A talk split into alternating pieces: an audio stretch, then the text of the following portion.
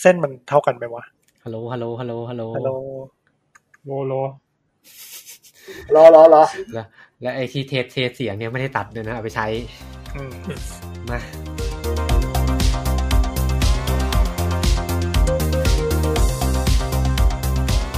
สวัสดีครับ นี่คือรายการ Gamerism Podcast นะครับ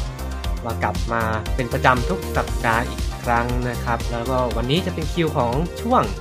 Gamerism Talk นะครับ ที่เราจะมาคุยเกี่ยวกับเกมที่เราได้เล่นในรอบเดือนที่ผ่านมานะครับ วันนี้ก็อยู่กับผมปืนครับ ต่อครับ อ่านงงแล้วชักงง แล้ว ฉัน ผ่านไม่ออกไปเนาะผ่าน สา ไม่ ม ออก ค ไป น เนาะ เนื้อจังหวะเสียไอ้เนี่ย ชักงงแล้ว อ่ะยังไงยังไง ต้องผม ยังใช่ไง ไหมเอา เออ เป็ดเป็ดเป็ดครับเป็ดครับ และมิกครับ วันวันนี้ไม้ไม่มาเพอขาดไปเจ้าไปคนหนึ่งนี่จังหวะเสียเลย หวาดเสียเลยเป็ดก็รอไหม อ่ะโหหลังจากอาทิตย์ที่แล้วเราอัดกันไปสี่ชั่วโมงครับ โอ้โห วันนี้เราอาจจะมาแบบกระชับกระชับหน่อย สักสามชั่วโมงครึ่งก็พอ เออ เออ ไม่ สา ใส่ ม ดิ ชั่วโมงห้าเก้านาทีก็ได้ วันนี้เราคงไม่ต้องมาเอ่อเกริดมั้งว่าไปทำอะไรกันมา เพราะเดี๋ยวเราจะมาคุยกันในรายการอยู่ดี ใช่ เออ แต่วันนี้ผมอาจจะเบอร์เบอร์นิดหน่อยครับ ปกติก็เบอร์อยู่แล้วเพิ่งจะไปฉีดวัคซีนมานะครับ อ่า กับอัธยักษ์นะครับ ไม่ใช่โว้ย อ่ะวันนี้เราก็อย่างที่ได้เกริ่นไปนะครับ มาพูดเกี่ยวกับเกมที่พวกเราเล่นกันในรอบเดือนที่ผ่านมานะครับ ครับ อ่า มีใครมีอะไรกันบ้าง เดี๋ยวเริ่มที่ใครก่อนดี เราที่ทุกคนนะครับ เอาที่ผมก่อนแล้วกัน ผมมีสองเกม มี มีเกมเก่าเกมหนึ่งกับเกมค่อนข้างใหม่เกมหนึ่งครับ ครับ เกมเก่าคือ b r a s t a n Ritual of the Night ครับ อืม แล้วก็เกมใหม่ก็คือเนี่ย Replicant เอาชื่อเต็มๆไหม เอาเลยครับอัดครับ เอา จัด เลย ครับเอาเลยเอาเลย นี่ต้องต้องเสิร์ชหา เลย ต้องต้องเสิร์ชหาเลยเนี่ยเลปิแคนวีจุดหนึ่ง เนี่ย บอก เล บอก พิแคนเวอร์หนึ่งจุดสองสองสี่เจ็ดสี่สี่แปดเจ็ดหนึ่งสามเก้าจุดจุดจุด เขาบอกมันมีความหมายอะไรป่ะ มีมีมีมี มีใช่ไหม เออ มันคือมันคือสแควร์รูทของหนึ่งจุดห้า อ๋อโอเค ก็สมเป็น เออ โยโกทาโร่ดี คนตีเนี่ย รับไหม เออ ก็กวนๆดี มีสองเกมแค่นี้เอง อ่า จะสรุปเกมก่อนไหมว่าใครมีเกมอะไรบ้าง เออสรุปก่อนส เอา รุ เล ป ย ก่อนดีกว่า อ่าเป็ดเป็ดเป็ด เรียกว่าเป็นเกมของทุกคนดีกว่าเอลเดอร์สกอร์ละ อ่า ก็ เพิ่งเพิ่ง ยิ ซื้อน ดี มาล เข้าง มา เล่น เอกัลเดอน ร์ส นะ กอร์เอออยู่ในภาวะที่หาเกมเล่นยาวๆไม่ได้ก็เลย หาไปทั่ว อืม เออ มีเกมเดียวใช่ป่ะ เกมเดียวเพราะว่าเกมที่เล่นอยู่ก็เกมเก่าๆที่คุยกันไปแล้วก็ไม่อยากมาคุยอีกแล้ว อ่าอ่าอ่าอ่ะต่อครับต่อ ของผมจะมี going under กับ Fantasy Star Online 2 New Genesis อ่า ก็กุยอันเดอร์คุณก็จนเกรินไปเมื่อ ตอน สองสามเทปละ เออ สองสามเทปละใช่ใช่ เกมออนไลน์เยอะจังวะ นั่นเด็กช่วงนี้ช่วงนี้ MMO มันกระแส MMO มันเหมือนมันเริ่มมันเริ่มมาหรือเปล่าไม่รู้เหมือนกัน เพราะปีนี้เกม MMO มาเยอะ แล้วก็ผมนะ ก็เป็นเกมเก่าแล้วแหละเป็นเกมซอมบี้โปรเจกต์ซอมบอยเกมเดียวครับอ่ะเรามาเริ่มที่ใครก่อนดี อ่า จริงๆเราไม่ต้องแอปว่าเราไม่ได้นัดหรอกเรานัดกันมาแล้ ใช่ ว จริงๆเรานัดมาแล้วแหละ ว่าจะเริ่มที่เกมไหนก่อน ครับ เพราะฉะนั้นเราก็เริ่มกันที่เกมที่ อ่าเรียกไง เล่นน้อยสุดดีกว่าเรียกได้ อ่า ว่าเป็น first impression ครับ ครับ ก็ The Elder Scroll Online อืมสดๆร้อน สดๆร้อนๆเลย เรียกได้ว่ากดมาหมาด ๆกดมาบันมาดเล่นมาบันมาด ๆ แล้ว กำลังเล่นอยู่ด้วยนะ เป็นไงเป็นไงครับ มีเราเล่นกันทุกคนเนาะ อ่า ทุกคน ใน ทุกค ที่ น อัดที่อัดวันนี้ก็เล่นกันทุกคน เล่นทุกคนเล่นทุกคนผมก็เป็นอันเล่นพร้อมกัน อืม มากเล่นน้อยก็ว่ากันอีกที เป็นไงครับ เอาคนที่เล่นเยอะสุดดีกว่าเล่าประสบการณ์หน่อย ผมว่า เกริ่น เย แร อะ กเกริ่น ไม่ได้เยอะมากขนาดนั้น ต้องเกรินก่อนไหมว่า เออเออเออ คือผมเนี่ยไม่เคยเล่นเอ่อซีรีส์นี้มาก่อนเลยไง อ่ะคุณไม่ได้เล่นสกายริมด้วยเหรอพวกสกาย ไม่เคยเล่นไม่เคยเล่นสัก อ๋อ สักอันหนึ่งเลยสกายริมก็ไม่เล่นทุกอย่างในซีรีส์นี้คือไปเล่นแบบแบงค์ๆไม่รู้เรื่องไม่รู้รออะไรเลย อ๋อ แต่ว่าที่เล่นเพราะว่ารู้สึกเอ่อตัวคอนเทนต์แม่งเยอะไงเลยอยากเข้าไปดู ไม่จริงๆไอเป็ดมาเล่นเพราะมันไม่อยากเล่นไฟนอล เออคือหาเล่นเกมแล้วเล่นเกมเล่นยาวๆด้วยไงแล้วแบบไฟนอลผมไม่เล่นอยู่แล้วแล้วแบบพีโดก็หมดหมดหมดอารมณ์แล้วเนี่ยพอเจอเซิร์ฟแลกแล้วเนี่ยหมดอารมณ์เล่นแล้วแม่งจะกลับไปเล่นคือเซิร์ฟมันหายแลกแล้วแหละแต่ว่า ไอช่วงที่เซิร์ฟช่วงช่วงผมมีไฟแม่งพอเซิร์ฟแหลกเริ่มรู้สึกว่าเอ้ยเคลียร์พัก พอเซิร์ฟหายแหลกปุ๊บไอสัตว์ไม่ไม่มีอารมณ์กลับมาเล่นแล้ว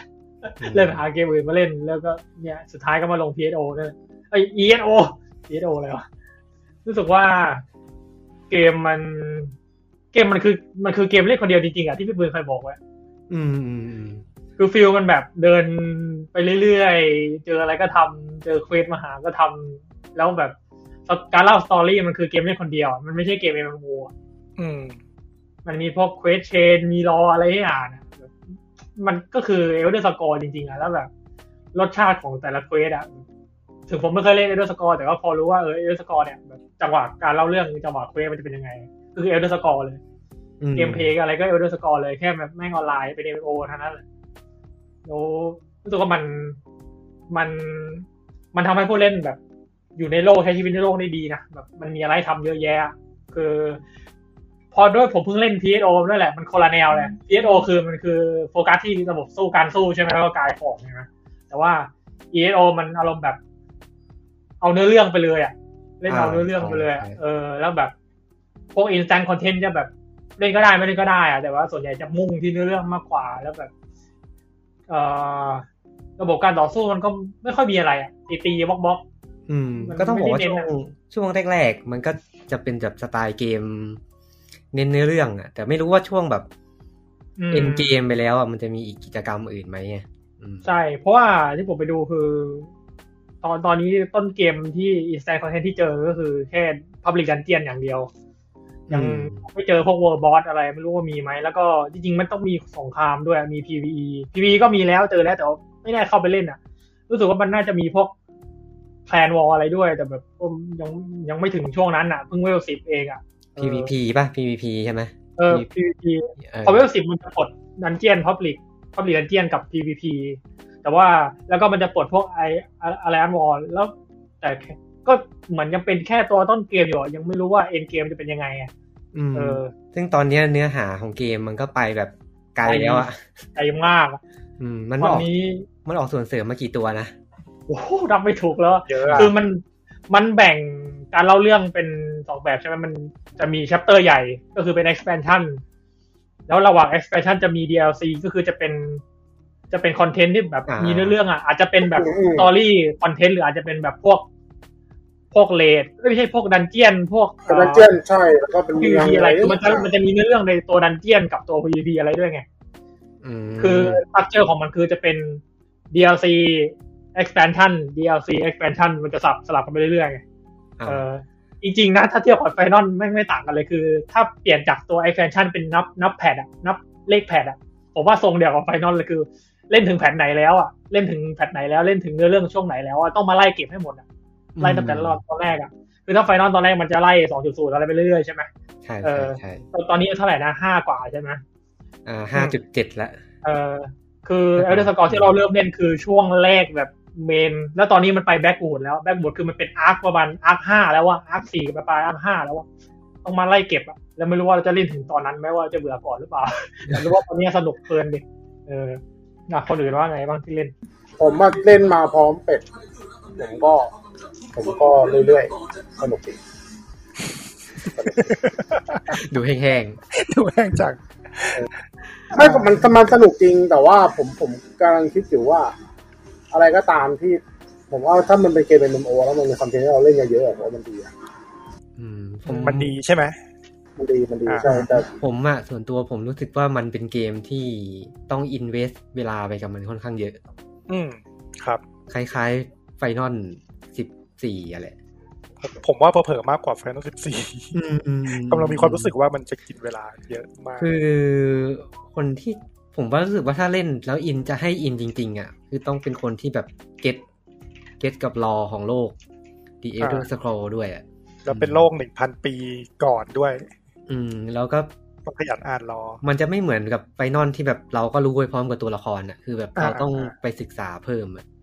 อ่าอ่าอ่าแฟนนอนมันก็จะมีเอน y c l ค p พีเดียที่เป็นเล่มแยกแหละ แต่มันก็ไม่ค่อยจำเป็นในการอ่านเพื่อความเข้าใจเท่าไหร่ แต่เอลเดอร์สกอร์เนี่ย โหหนักเลยอะ อืม ถ้าถ้าไม่รู้รอมาก่อนเนี่ย จะค่อนข้างงงนิด คือถามว่ามันเล่นแล้วมันมันจะพอรู้ว่าแบบเกิดอะไรขึ้น มันจะรู้แหละ แต่ว่า เบื้องหลังที่ทำให้มันเกิดเหตุการณ์ต่าง ๆ ในในเกมอะ่ะมันจะมันจะมีความแบบ เอ๊ะทำไมฝ่ายนี้ถึงตีกับฝ่ายนี้ อืม ทำไมไอ้ฝ่ายนี้ถึงบูชาเทพตัวนี้อะไรเงี้ย เออเออ เออมันจะมันจะไม่ไม่ค่อยอิน เนื้อเรื่องมันก็หลายภาคแล้วอะเอเดอร์สกอร์ออนไลน์นี่ก็เหมือนมาต่อยอด ก็ถ้าเคยเล่นภาคก่อนๆทุกภาคแล้วก็รู้หล่ออะน่าจะชอบมาก อืมแต่ผมก็เล่นเล่น Oblivion เล่น Skyrim เล่น Morrowind นะ แต่ผมเล่นไอซีรีส์นี้มาแล้วผมก็ไม่ได้ใส่ใจกับรอ มันเลย ๆ ไม่ค่อยเก็ตเท่าไหร่ใช่ไหม เออเออไม่ค่อยเก็ตเท่าไห มัน ร่ ผมว่ามันสเปดสปาลองนะ อืม มันคือคืออันนี้ผมเล่นรับบิเวียนมา แล้วผมผมเล่นไม่จบผมผมเล่นไม่จบ ผมไม่ให้จบไม่ได้จริงๆแบบมัน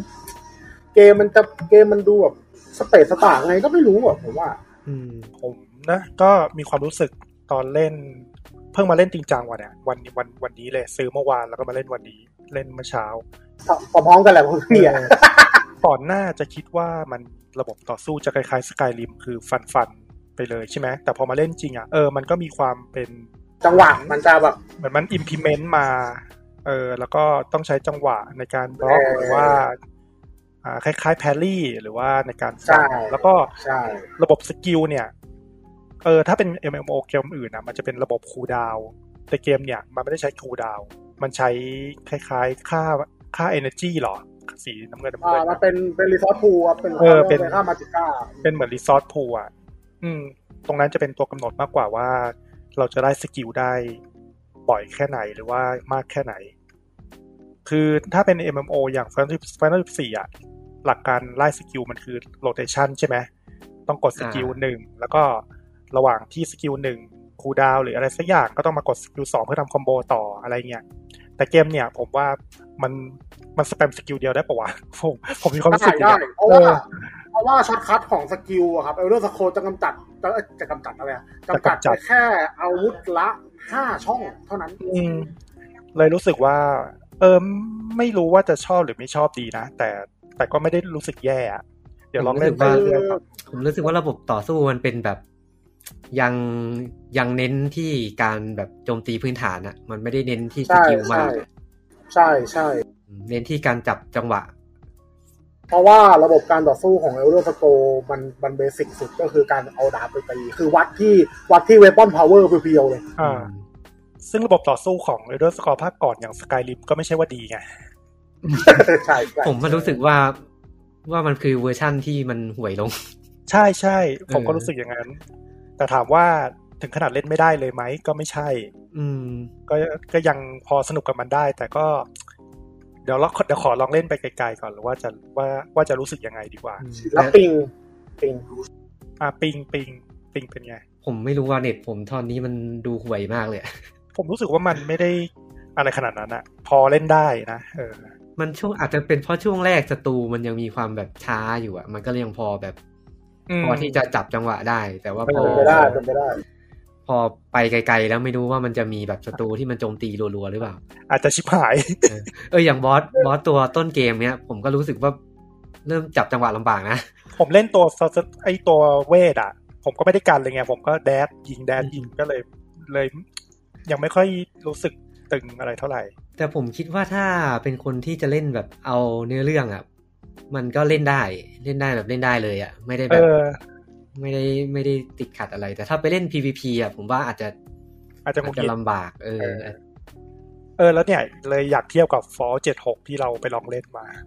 เออเป็นไงเป็นไงพอเจ็ดหก อันเนี้ยสนุกกว่ามากเลยคิดคิดว่านะส่วนส่วนตัวนะส่วนตัว เพราะอะไร รู้สึก ฟอร์มมันมันแห้งขนาดนั้นเลย ผมว่า f o r 76 ต้นเกมมันมันไม่สนุกอะ่ะ คือผมก็ไม่รู้ไงว่าท้ายเกมมันจะสนุกหรือเปล่า แต่ต้นเกมมันก็ไม่สนุกแล้วดึงดูดให้กูเล่นแล้วอะ ผมผมไปศึกษามาแล้ว ผมเพิ่งรู้ว่าไอ้ตอนแรกอ่ะ ผมเพิ่งจำได้ว่าตอนแรก for out 76 อ่ะ มันไม่มี NPC ใช่ แล้วมันเพิ่งใส่ เออ MBC ตอนนี้ไงมันเลย แปลกๆมั้ง มันเลยแปลก อืม ก็น่าจะ ๆ คือ แต่อ่าคุณ คือ for out 76 อ่ะ มันจะมี element ของความเป็นเกม survival เป็นเบสอ่ะ อ่ะอย่างที่คุณบอกอ่ะ เออ มันจะมีความแบบต้องไปหาอาหาร ต้องรวมกลุ่มกับเพื่อน ไป มันมีความหิวนะ ผจญภัย เออ มีความหิว เออ มีหิวข้าวหิวน้ำต้องสร้างฐานอะไรเงี้ย อ่า อืมแต่ว่าถ้าเป็น Elder Scroll อ่ะมันมันไม่มีตรงนี้เลย มาเป็นเกมเนื้อเรื่องเลยอ่ะ อืมมันเป็นเกมเนื้อเรื่องเลย เออ มันเป็นเกมเนื้อเรื่องแต่แรกอ่ะเอออ อืมอืมอืม มันเปิดมามันก็แบบตุ้มเลยอะตัดในเรื่องอัด อืม อัดในเรื่องรัวๆเลยอะ แล้วก็เนื้อเรื่องก็แบบสไตล์ Elder Scroll อ่ะตื่นขึ้นมาในคุกสักที่หนึ่ง เออแม่งตื่นมาในคุกอีกแล้ว นี่ขนาดเปลี่ยนอินโทรแล้วนะยังติด เออ คุกอีกอะ ตื่นมาโดนขังอีก ลายเซ็นของซีรีส์ เออแต่ไม่รู้ว่าผมว่าเล่นหลายคนเนื้อเรื่องก็คงไม่สนุกเหมือนเหมือนกันอะ หรืออาจจะสนุกวะ ไม่ คุ รู้ ณ ว่ะ คุณลองเล่น คุณลองเล่นด้วยกันอย่างเป็ดกับต่ออะ แล้วแล้วแล้วแล้ว คือคือไปวิ่งเควสด้วยกันแล้วใช่ไหม ใช่คือเกมมันมีระบบแชร์เควสด้วยอะผมชอบมาก แต่เควสคือทำเควสแล้วจบเควสด้วยกันได้เลย คือถ้าอีกคนนึงไม่ได้รับเควสมาก่อน หรือว่ามีเหมือนอีกคนไม่ได้รับเควสมาก่อนใช่ไหมแล้วขี้เกียจไปรับเควสแล้วให้คนที่มีเควสอะกดแชร์เควสแล้วเรารับเควสไปด้วยกันได้เลยอะ มันก็ไม่อินดีวะ คือเพราะว่าเหมือนเหมือนแบบถ้าเราไปวิ่งอะเราไปวิ่งช่วยได้เว้ยแต่คนที่ไม่ได้มีเควสด้วยอะจะวิ่งแบบลมๆลอยๆอะ อ๋อ ก็คือจะไม่เห็น NPC จะไม่เห็นสคริปต์ของการ อ่า วิ่งด้วยไงเพราะว่าไอคนที่อยู่ในเควสเท่านั้นอะจะเห็นสคริปต์ใช่ไหม เราอาจจะเราเราจะมีโมเมนต์ที่แบบเพื่อนยืนดูเพื่อนยืนฟัง ABC แต่เราแบบเห็นเพื่อนยืนเฉยๆอะไม่รู้ว่ายืนทำอะไร แต่คนที่มาช่วยก็อาจจะไม่อินเท่าไหร่เนอะถ้า ใช่แล้วก็ ถ้ามารับ แบบ เควสกลางทางเนี่ย อืมแต่พอรับรับเควสกลางทางมันจะมีแบบตอนตอนได้เควสมันจะมีสตอรี่ด้วยไง แต่อันนี้อยู่ดีๆได้ได้ไปเลยอะเออและอีกอย่างมันก็ยังมีความเป็น AO คือมันไม่ได้ยังไงอะคือถ้าเป็นเกมคอร์ปใช่ไหมเวลาเนื้อเรื่องไปอะสคริปต์อะไรเราจะเห็นเหมือนกันหมดใช่ไหม สคริปต์ของสตอรี่สคริปต์ของ NPC แต่ว่าพอกลายเป็น MMO เนี่ยสสคริปต์มันไม่ไปด้วยกันเนี่ยถึงว่าเราจะรันเควสเดียวกัน แบบสมมติว่าเราเล่นเควสเดียวกันแล้วเพื่อนเราอ่ะไปกดคุยกับ NPC ใช่ไหมถ้าเป็นเกมโคออฟอ่ะมันจะดึงเข้าหน้าสคริปต์ทุกคนเลยใช่ไหมเข้าหน้าแบบ NPC คุยกันเลย แต่อันนี้คือเราต้องกดคุยเองอ่ะแล้วแบบตามคนต่างคุยอ่ะ อ๋อ เพราะว่าแต่ละคนจะคุยแล้วจะมีเชนไม่เหมือนกันอ่ะไอตัวตัวเชนเควสไม่เหมือนกันอ่ะแบบมันจะมีการตัดสินใจว่าเออจะให้ MPC MPC จะให้ทางเลือกว่าเราจะทำเควสแบบไหน แล้วแบบแต่ละคนก็ต้องทำคนเลือกทำเลือกทำในแบบ ที่ตัวเองอยากทำอะอย่างแบบมีเควสหนึ่งที่แบบ แบบมี MPC ไปวางยาพิษใช่ไหมแล้วมันให้เลือกได้ว่าจะปล่อยให้ตายหรือว่า จะให้เอายาแก้พิษไปช่วยแล้ว อ๋อ ถ้าเรา ถึงแล้ว ถ้าเราคุยด้วยกันนะถ้าเราคุยด้วยกันนะแต่ละคนจะเลือกแต่ละทางไม่เหมือนกันได้ไง อ๋อ ถึงแล้วถึงแล้วเห็นแล้ว อืมพอพอได้เห็นภาพนั้นมันคือกลายเป็นว่าสุดท้ายเนื้อเรื่องเวลารันน่ะ มันจะรันแบบคนละทิศคนละทางอะไม่ได้รันไปด้วยกัน อืมใช่เพราะว่ามันจะมีระบบเชนเควสอยู่ไง มันก็ อัน เห นี้ มือน ถ้า จะ ไม่มีระบบเชนถ้าไม่มีระบบเชนเควสน่าจะไม่มีปัญหาเรื่องนี้แต่ว่าด้วยความที่เป็นเอลเอลสกอร์มันก็ต้องมีอะนะแต่ว่าก็ต้องเสียเรื่องนี้ไปเพราะมันเป็น MMO ไง อืมมันก็เหมือนจะให้เล่นได้ด้วยบาง บางๆใช่บาง ๆ ๆ อืม รู้สึกว่าถ้าจะเล่นด้วยกันอ่ะ ไอตัวที่ชัดสุดก็คือดันเจียนอ่ะ ลงดันเจียนน่าจะเวิร์กสุดแล้ว คือเนื้อเรื่องไปรันคนเดียวก็ได้ แบบให้เราไปช่วยวิ่งช่วยยิงด้วยอะไรก็ได้แต่ว่าถ้าเป็นดันเจียนอ่ะมันไปด้วยกันอยู่แล้วไง อืมผมว่ามันก็สไตล์ไฟนอลเลยแหละ เออไฟนอลเป็นอย่างนี้อ่ะ อืมคือเกม MMO ยุคใหม่อ่ะ มันจะคนที่จะเล่นไปด้วยกันกับเราได้ คือคนที่ต้องอินเนื้อเรื่องไปด้วยกันกับเราอ่ะ อืม คือมันจะไม่เกมมันจะไม่ค่อยมีแบบโซเชียลอินเตอร์แอคอะคือเราเราแทบจะไม่ไม่ได้ทำอะไรกับเพื่อนเลยอะ อืม อืมมันก็แค่แบบเออมานั่งรับเควสแล้วก็เนี่ย อาจจะแบบเล่าเรื่องไปด้วยกันอะไรเงี้ยลงดันเจียนด้วยกัน มันจะไม่ค่อยมีแบบเกมแบบแลกนาล็อกอะ อ๋อ อืมคือแรกแรกนาล็อกคือมันมันคือผู้เล่นสร้างคอนเทนต์นะอืม แต่ว่าเกมออนไลน์สมัยใหม่ มันจะไม่ค่อยมีแบบนี้แหละ ของฝรั่งอะนะ ของแบบเมืองนอกอะที่แบบเป็นท็อปเทียอะไรเงี้ย อย่าง World of Warcraft ก็เหมือนกันใช่ไหมน่าจะเหมือนกัน ว่าคาร์ก็น่าจะเหมือนกัน มันน่าจะเป็นแนวนี้หมดแล้วแหละ จริงๆไอเนี่ยอยากให้พี่ไผ่มามากเลยพี่ไผ่ก็จะได้บอกได้ เอ่ออ๋อ แล้วก็เกมมัน ต้องบอกว่าเกมมันแทบจะยกตัว Elder Scrolls มาเลยอะระบบการพัฒนาตัวละครก็จะคล้ายๆกันด้วย อืม มันจะไม่ใช่เขาเรียกยังไงวะ มันจะไม่ใช่เป็นแบบให้เราก เก็บ ด เวลอะขึ้นขึ้นไปเรื่อยๆเก็บเวลปลดล็อกแต้มสกิลปลดล็อกสกิลอะไรอย่างเดียวไม่มี มันจะมีแบบความเชี่ยวชาญอะ เออมัน Mastery มีความเชี่ยวชาญ เออ ใช่ใช่ แบบใช้ใช้ดาบมือเดียวบ่อยๆ จะเก่งดาบมือเดียว คล้ายๆภาคสี่นะ เออ ใช้ ใช่ เกาะ ใช่ เบาก็จะเก่งดาบเกาะเบาอะไรเงี้ย ใช่ อืม แล้วมันก็จะมีสกิลของของไอ้สิ่งนั้นอยู่ ให้เราอ่า ใช่ น ใช่ อืม เป็นพัสซีฟมั่งแอคทีฟมั่งแล้วแต่ คือเกมนี้เหมือนมันว่าประมาณว่าตัวไหนก็เล่นสายไหนได้อะแล้วแต่ของ อืม ที่เราใส่เข้าไป อืม แล้วก็อัพอัพสกิลมันค่อนข้างจะ flexible อยู่ อืมใช่ แต่เราก็ยังเล่นกันไม่เยอะแหละ เออ น่าจะ เดี๋ยว น่าจะคุยได้ประมาณนี้ เดี๋ยวโบง บ เดี๋ย อ ว ก โบง ไม่ได้มาก เออเดี๋ยวโบ้งนะเว้ยคุยมากประมาณนี้ครับ ประมาณนี้ครับอ๋อแล้วก็เกมมันไม่ได้จ่ายรายเดือนด้วย คุณจ่ายทีเดียวก็จบไง เออ อืม มันก็ซื้อมาดองๆไว้อะไรอย่างนี้ก็ได้ครับ แต่ว่ามันก็จะมีถ้าเกิดจะเล่นจริงจังอย่างเงี้ยแล้วแบบแม่งไอ้เหี้ยเดียวสี่ตัวหนึ่งแม่งแปดแม่งห้าร้อยหกร้อยแปดร้อยก็มีอย่างเงี้ยก็มันก็จะมีให้เติมพลัสเดือนละห้าร้อยกว่าบาท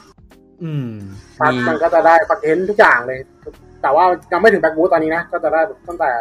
ตั้งแต่อะไรอะซัมเมอร์เซตเอลสวร์อะไรอย่างเงี้ยก็ได้รวมหมดเลยแล้วก็มี DLC ที่มันแถมขั้นที่มันต้องให้ซื้อขนาดแยกทหารก็จะได้มาด้วย อืม แล้วมันก็ได้จะได้เบนฟิตแบบอ่าได้โกดังเก็บของมาเพิ่ม ได้ได้เคอร์เรนซีที่ต้องเติมตังค์อะที่ต้องใช้เงินจริงไปซื้ออะเราจะได้เราจะได้เป็นรายเดือน เหมือนเงินเดือนอ่ะเหมือนเหมือนเหมือนเหมือน อ่า เราได้เงินเดือนอ่ะอ่าเงินได้เดือนละพันกว่าคราวประมาณเนี้ย เหมือ ฮะ นเหมือนพวกไอ้นี่เลยไอ้เกมมือถืออะ เกมมือถือเติมรายเติมเติมแบบสามสิบ30 วัน เออ แต่ เออเออ อันอันนั้นมันจะให้ทุกวัน ใช่ใช่แต่อันนี้คือมันจะเป็นรายเดือน แต่ว่าไอ้เดลี่ล็อกอินรีวอร์ดก็จะได้เพิ่มด้วย ได้มากกว่าคนเล่นฟรีไอ้ยได้มากกว่าคนที่เติมได้ซื้อเกมอย่างเดียวเนี่ย ว่าง่ายๆคือระบบ VIP เออมันคือ VIP อะ VIP ที่ทำให้เราเข้าถึง DLC อื่นๆได้ ใช่ใช่โดยที่เราไม่ต้องไปซื้อเพิ่ม อืมแต่ถ้า ถ้าเล่นถ้าเล่นจริงจังผมว่าต้องซื้อนะเพราะดีเอซีม่งแพงแบบซบเลยอะ ใช่ใช่อ่าจริงๆ เบสเกมอะมันจะลดบ่อยๆ อยู่ที่สองร้อยสามร้อยอะประมาณนี้ อ่ะ แต่ว่าพออ ม DLC ใหม่เนี่ยราคาแบบเต็มเลยอะ ราคาเต็มหกร้อยแปดร้อยแล้วแต่ คือตัว expansion อะถ้าเราซื้อตัวล่าสุดใช่ไหมมันจะให้ expansion ตัวเก่าไปเลย มันจะมีสองแบบซื้อแค่ตัว backwood ตัวเดียวหรือซื้อ expansion แบบซื้อย้อนไปหมดเลยอะแต่ว่า expansion อะมันไม่นับ DLC ไง DLC ต้องไปดูในเกม อ่า แล้วไปดูราคา DLC ในเกมนะ มันมีบางอันเป็นแบบ 2,500 คราวนี่โอ้โห 800 กว่าบาทแบบ แล้วมันมีหลายตัวอื้อหือซื้อถ้าถ้าเล่นจริงจังนะ ซื้อซื้อไลท์เถอะซื้อพัดเถอะ อืม ก็จริง ๆ ก็ซื้อตอนเนี้ยช่วงสตรีมเซลมันลดราคาเนะเหลือสองร้อยกว่าบาทก็เอามาลองเล่น ๆ ดูก่อนกันนะครับ คอนเทนต์ที่มีตอนนี้กับเบสเกมหลักอะก็น่าจะคุ้มค่าอยู่ แล้วก็ลองตัดสินใจว่าชอบหรือเปล่า ถ้าชอบก็ลองเติม E ไอ ESO Plus อืมก็น่าจะเป็นทางออกที่ดีที่ดีที่สุด ครับ ซึ่งเราก็จะทำกันอย่างนั้นแหละ ถ้า เหรอ ถ้าเล่นถ้าเล่นแล้วติดนะ เหรอ แต่ผมว่าไม่น่าได้เติม เพราะว่าชีวิตเราต้องการ MMO กี่เกมกันวะ อืม ผมว่าอาจจะเล่นแค่แบบพอจบเกมหลักแล้วก็อาจจะพอ เออ แค่นั้นนะเออ ชีวิตเรามันต้องการ MMO แค่เกมเดียว อ่า ประมาณนี้ครับสำหรับ The Elder Scroll Online ครับ ครับผมไปเกมต่อไปเลยพี่ ไปเกมต่อไปดีกว่า เอาเกมต่อไปครับ ตามคิวก็จะเป็นเกมเก่าครับ อันนี้เก่ามากมาก อืม เกมมันออกมาปีไหนเนี่ย สี่ปีได้ยังสี่ห้าปีได้ยัง อ่า มั้งนะ ผม เออประมาณ เห็น นั้น ชื่อมานานแล้วสำหรับ อ่าโปรเจกต์ซอมบอย อ๋อก็เด็กสมบอยเหรอผมผมนึกว่าอีกเกม อ๋อไม่ใช่เหรอ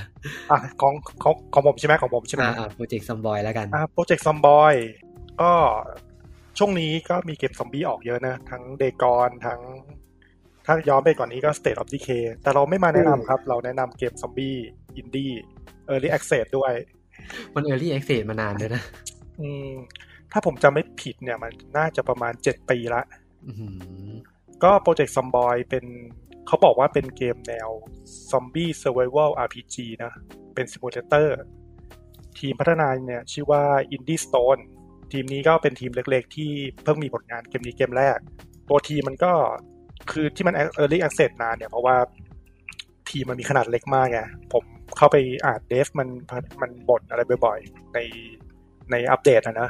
อื้อหือ ทีมเขามีประมาณสิบกว่าคนเอง แล้วก็กระจายกันอยู่ในหลายประเทศ ก็น่าจะเป็นส่วนหนึ่งที่ทำให้การพัฒนาช้า อืมอาจจะแบบทำงานรีโมทกันเหมือนไอ้นี่เลยไอ้แบ็กเมซ่ามันก็ทำงานรีโมทกันหลายๆประเทศ ที่คือเกมเนี่ย มันนานมากเอเลเซนานมากตอนนี้ก็ยังเอเลเซนอยู่ ก็อืมประสบการณ์ในการเล่นมันก็จะประมาณว่าถ้าคุณมองหาเกมซอมบี้ที่ต้องการความสมจริง ต้องการประสบการณ์ในการอยู่รอดในซอมบี้อพอลิปเนี่ยเกมเนี่ยน่าจะตอบโจทย์ อื มันทำได้ผมว่าส่วนตัวนะมันทำได้ดีกว่า State of Decay หรือว่าเกมซอมบี้อื่นๆอีก ถ้าเราไม่มองเรื่องภาพอะนะ ทำไมอยู่ดีๆคุณนึกกลับไปเล่นเนี่ย เออไม่รู้อ่ะเหมือนว่าชุเหมือนว่า อ๋อมันมีมันมีอัปเดตใหม่ อ๋อ ซึ่งซึ่งก็ไม่ได้อัปเดตใหญ่อะไรมากนะ แล้วคราวนี้ผมก็เคยผมก็คุยกับเพื่อนกลุ่มที่เคยเคยเล่นด้วยกันนะนะว่า คือต้องต้องบอกก่อนว่าโปรเจกต์ซอมบอยเนี่ย มันมันอัปเดตมันจะเรียกว่าบิลบิลสามบิลสิบบิลยี่สิบบิลสามสิบคล้ายๆเป็นเวอร์ชันนะเนอะตอนนี้มันถึงบิลสี่สิบเอ็ดแล้ว ก่อนหน้าเนี่ยตอนบิลตอนบิลสี่สิบอ่ะมันเป็น มันเป็นมันเป็นเวอร์ชันที่เล่นมัลติเพเยอร์ได้ อืม คราวเนี้ยพอเป็นบิล41อะมันมันเป็นการยกเครื่องเกมในในทุกๆด้านอะทั้งกราฟิกเป็น 3D โมเดลแล้ว แล้วก็เพิ่มแอนิเมชันเพิ่ม อ๋อ ฟังก์ชันในเกมต่างๆ แต่แต่คือไม่มีมัลติเพเยอร์ เอ้า เพราะมันทำเพราะมันด้วยการที่มันรื้อเกมใหม่อ่ะ มันเลยยังทำมันมัลติเพเยอร์ไม่เสร็จ แล้วมันก็มีบั๊กคือรู้เลยว่าไอ้เดฟทีมเนี่ยมันแบบอ่อนหัดอะ อ่าฮะอ่าฮะ เหมือนมันพัฒนาเกมก่อน เราเคยมาใส่มัลติเพเยอร์ ซึ่งถ้าเดฟเก่งๆอ่ะ มันควรจะคิดเรื่องมัลติเพเยอร์แต่ต้น ตั้งแต่การเริ่มพัฒนา อันนี้เหมือนเท่าที่ฟังจากที่มันพัฒมันแบบเดฟเดฟลอกันมันก็จะปลดว่าแบบ พอยัดไอ้นูดก็เจอบั๊กไอ้ไอ้นี่ก็เจอบั๊กพอแก้รุดก็เจออันนั้นอีกเนี่ยอืมประมาณปีกว่าแล้วบิวนี้ที่ที่รอมัลติเพเยอร์กัน อืม ก็เลย เออจู่ๆก็คุยกับเพื่อน แล้วก็แบบเอออยากเล่นก็เลยเออเอามาเล่นอีกรอบแล้วกัน แล้วก็จะได้มีเกมคุยเดือนนี้ด้วย ก็กลายเป็นว่าเล่นไม่ได้ เล่นกับเพื่อนไม่ได้ ซึ่งผมก็มีความสุขดีในการในการเล่นคนเดียวแหละก็ก็ก็ก็โอเคแล้ว คือเกมเนี่ยมันคือเกมเอาตัวรอด survival ใช่ไหม อืมมุมมองแบบไอโซเมตริกนะข้างบน แล้วก็ อืม แมปมันจะเป็นโอเพนเวิลด์ที่ที่ไม่ใช่ที่ไม่ใช่ r รนดอมเจเนเรตอะจะเป็นแบบ อ่า แบบ แมฟีดปใต้ ติด ตัว แล้วก็มีส่วนผสมของ RPG คือการอัพสกิลการเลือกอาชีพ การสร้างตัว สร้างตัวเลือกสกิลได้เลือกอาชีพได้ เลือกเมืองเกิดเหมือน เหมือนเมืองจะเป็นแผนที่ใหญ่ๆใช่ไหมแล้วก็เป็นโซนเลือกโซน อ่าฮะ เกิดได้อืมเลือกเทรดเริ่มเกมได้ แล้วก็เป้าหมายก็คือเอาชีวิตรอดในโลกซอมบี้อพอลิปให้ให้ได้นานที่สุดอะ อืมผมว่ามันเป็นเกมที่มาในช่วงที่ Early Access มันเพิ่งเข้าสตรีมใหม่ๆป่ะ มันก็จะมีแบบเกมพวกนี้ค่อนข้างเยอะ น่าจะน่าจะ เออ ช่วงแรกแบบกราฟิกกากมากอะ อืม ซึ่งสาเหตุหนึ่งที่ผมไม่เล่นก็คือกรา ฟิกมันกาก ใช่กากกากมาก ตอน เออ ตอนที่ยังถือว่ากากนะ แล้วก็ UI มันดูแบบ มันดู โบราณใช้ยาก ใช้ยากอะ่ะเออ ใช่ ผมจำได้ว่าแต่ก่อนตอนแรกมันไม่ได้เป็นแบบนี้มันเป็นสองปีแล้ว เป็น 2D ใช่ ตอนนี้มันทำสับดีหมด แล้วก็เพิ่มแอนิเมชันอะไรเงี้ยอืม มันมีจุดเด่นอะไรบ้างอะ่ะ มันทำอะไรได้เยอะเหรอ เยอะ คอนเทนต์ อ่ะ เยอะ เดี๋ยวจะอธิบายให้ฟัง อ่า อ่ะก่อนอื่นตั้งแต่สร้างตัวนะ ตั้งแต่โหมดก่อนดีกว่า โหมดเล่นมันก็จะมีหลายโหมด มีโหมดสำหรับคล้ายๆ normal ของเกมอื่นอ่ะ ก็คือเป็นค่ามาตรฐานใช่ไหมหรือว่าโหมดยากที่แบบซอมบี้จะหูตาไวขึ้น หรือว่าโหมด อืม อีซี่ที่แบบเออซอมบี้จะหูตาถั่วมีซอมบี้ อ่า น้อยเนี่ยหรือว่า แล้วก็มันมีคัสตอมแซนด์บ็อกก็คือเราเข้าไปปรับพฤติกรรมเลย ซึ่งตรงเนี้ยต้องขอชมว่าทีมพัฒนามันมันทำคอนฟิกไว้เยอะมากอะทั้งพฤติกรรมซอมบี้มันจะเขียนเลยว่าเป็นซอมบี้รออะว่าแบบเราอยากเราอยากได้ซอมบี้รอแบบไหน ปรับได้หมด เช่นแบบการมองเห็นการได้กลิ่นการได้ยินเสียงความจำ อืม หรือว่าโลกอ่ะ จะมีของมากเท่าไหร่ มีมีลูดเยอะแค่ไหนเออเนี่ย คล้ายๆ ตอนสตาร์ก็ทำได้ เออประมาณนี้ใช่ไหม จะคัสจะมีคัสตอมเวลอะไรเงี้ย อืม ที่จะปรับแต่งได้ แล้วก็ตัวละครมันก็จะมีให้เลือกอ่าเลือกเลือกอาชีพนะ จะมีอ่ะมีมีอาชีพแบบพรีเซตไว้เพื่อกับแบบตำรวจคนสวนอันเนี้ยมันก็จะมีจุดเด่นจุดด้อยต่างกัน อ๋ มี อ มีส มี กิล มีเป็นอาชีพด้วยเหรอ มี อืม แต่ถามว่าอาชีพมันก็ มันก็แค่แบบอาสมมติว่าตำรวจก็อาจจะมีค่าความอึดสูง แบบวิ่งวิ่งได้ไกลขึ้น หรือว่าใช้ปืนได้เก่งอะไรประมาณนี้ ว่า อืม หรือว่าอ่าช่างไม้ก็อาจจะมีความชำนาญในการแบบคราฟต์อุปกรณ์อะไรเงี้ย อ่า พวกของป้องกันอะไรต่างๆ เออใช่ไหม เออ พวกสร้างบ้าน สร้างบ้านได้ไหม ได้ อ๋อ ได้ แล้วก็มันก็จะมีสิ่งที่เรียกว่าเทรดนะที่ T R A I T อะที่คล้ายๆสกิลในเกมอื่นแหละ อ่า ตอนสร้างตัวละครมันก็จะให้ให้เลือกเทรด มีทั้งบวกทั้งลบ หมายถึงว่า อ่า มีทั้ง ส่งผลดีกับส่งผลเสียอ่า อ่าส่งผลดีแล้วก็อาจจะในความสามารถนั้นๆ ก็อาจจะส่งผลเสียต่อเรา ไม่ ได้ในอนาคตหรือเปล่า ไม่ไม่เทรด อ๋อ เทรดมันจะแยกเลยว่าส่งผลดีกับส่งส่งผลเสีย อ๋อ แต่มันแต่เกมนี้มันจะใช้ระบบพอยต์อ่ะคือเทรดเทรดที่ดีๆ จะใช้พอยต์เยอะ ตรงเนี้ยเราต้องสร้างตัวละครให้พอยต์มันไม่ติดลบอ่ะพอเก็ตไหมเช่นเทรดอ่าทำให้ตัวเราแข็งแรงอาจจะลบหกคะแนน พอเราเลือกเทรดเนี่ย เราก็จะติดลบหกคะแนน เราก็ต้องไปเลือกเทรดที่เป็นผลเสียให้ให้บวกขึ้นมาอีกคะแนนเป็นศูนย์ พอเก็ตแล้ว เออคือตัวละครมันจะมีทั้งข้อดีข้อเสียแหละ นะฮะคือถ้าเราเลือกเลือกข้อดีเยอะไปก็จะแบบ ก็ต้องเลือกข้อเสียเยอะ เราก็ต้องเลือกข้อเสียเยอะ เอออย่างเทรดข้อดีๆ ก็จะมีแบบไม่ตกใจตอนเจอซอมบี้หรือว่า EFP ได้มากขึ้น หรือว่าสายตาดีในตอนกลางคืนอะไรเงี้ย อ่าฮะ หรือว่าเทรดเทรดข้อเสียก็จะมีอ่าโลกกลัวที่แคบ ถ้าเข้าไปอยู่ในบ้านจะแบบแพนิคทำให้แพนิคมันก็จะทำให้ความแม่นยำลดลงอะไรเงี้ยหรือว่ากลัวเลือด ถ้าตีซอมบี้แล้วแบบเลือดเปิดตัวก็แบบแพนิคอะไรเงี้ยหรือว่าอ้วนโรคอ้วน อ่าฮะ ก็จะก็จะสตามินาลดหรือว่าแบบเฮี้ยๆเลยคือหูหนวก ก็คือไม่ไม่ได้ยินเสียงอะไรเลย อ่า เออเกมก็จะกลายเป็นเกมแบบปิด อ๋อมัน ปิดเสี ก็ ยงตลอด มันก็จะปิดเสียงเราไปเลย ใช่ปิดปิดเสียงไปเลย แล้วก็อิมเมอร์ซีฟดี เหมือนมุมมองของเราอะมุมมองตัวละครมันจะเห็นประมาณ 45 องศาข้างหน้าเนอะแต่ถ้าตัวละครเราได้ยินอะถ้ามีอะไรมาข้างหลังอะใกล้ๆอะเราจะเห็นเป็นลางๆ แต่ถ้าหูหนวกเนี่ยคือแบบกูไม่เห็นอะไรเลยนอกจากข้างหน้าเออมัน คือมืดมืดบอดเลย ใช่เกมเกมมันก็จะปรับประมาณเนี้ยแหละอื อื ม ม แล้วก็ตัวระบบสกิลที่แยกมาจากเทรดอ่ะ มันก็จะมีพวกแบบที่เกี่ยวกับคอมแบทที่เกี่ยวกับการต่อสู้แบบการใช้ การใช้อาวุธสั้น การใช้อาวุธยาว การใช้อาวุธมีคม หรือว่าการใช้ปืนเนี่ยไอ้พวกเนี่ยมันจะผูกกับอาชีพตอนต้น แล้วก็พัฒนาได้โดยการทำสิ่งนั้นบ่อยๆในเกม อ๋อ เออคล้ายๆคล้ายๆไอ้พวกเกมออบิเวียอะไรที่เราคุยเมื่อกี้แหละว่าทำอะไรบ่อยๆ มันก็จะเก่งขึ้นอย่างเงี้ยอืมแล้วเกมมันก็จะมีระบบเอ่อ ปลูกผักทำฟาร์ม เออปลูกผักทางฟาร์มก็มันอ๋อมันก็จะมีพวกค่าสาธารณะด้วยเช่นแบบเลือดออกอะไรเงี้ยก็ก็ต้องก็ต้องหยุดเลือดอะไรเงี้ยซึ่งเกมมันจะมีความแบบอิมเมอร์ซีฟอะเช่นสมมติว่า คุณเดินไปแล้วแบบจะเข้าจะเข้าไปในบ้านแต่บ้านล็อกใช่ไหมคุณทุบกระจก แล้วคุณปีนเข้าไปเลยลืมเนี่ยโดนกระจกบาดเพราะว่ามันมีเศษกระจกอยู่ที่ อ๋ออ่ะแล้วอย่างนี้เราเราจะเข้าไงอ่ะ ก็ต้องเอาเศษกระจกออกก่อน อ๋ อมีหลายมีหลายขั้นตอน เออ นะ เอาเศษกระจกออกออกออกแล้วปีน แล้วเศษกระจกที่ตกพื้นเนี่ย ถ้าเราเหยียบก็มีเสียงซอมบี้ได้ยินอีกอะไรประมาณเนี่ยหรือว่าเข้าบ้านไปมีอะลามดัง ถ้าเลือกเทรดหูหนวกก็ ไม่ ก็ ได้ ไม่รู้ยิน เรื่องรู้ราวเออประมาณนี้ เกมมันก็จะมีอะไรประมาณเนี่ย อื แล้วก็จะมีค่าความหิวความอ่าหิวน้ำหิวข้าวอะไรทั่วไป มันก็จะมีอาหารก็จะแบ่งเป็นอาหารที่แบบ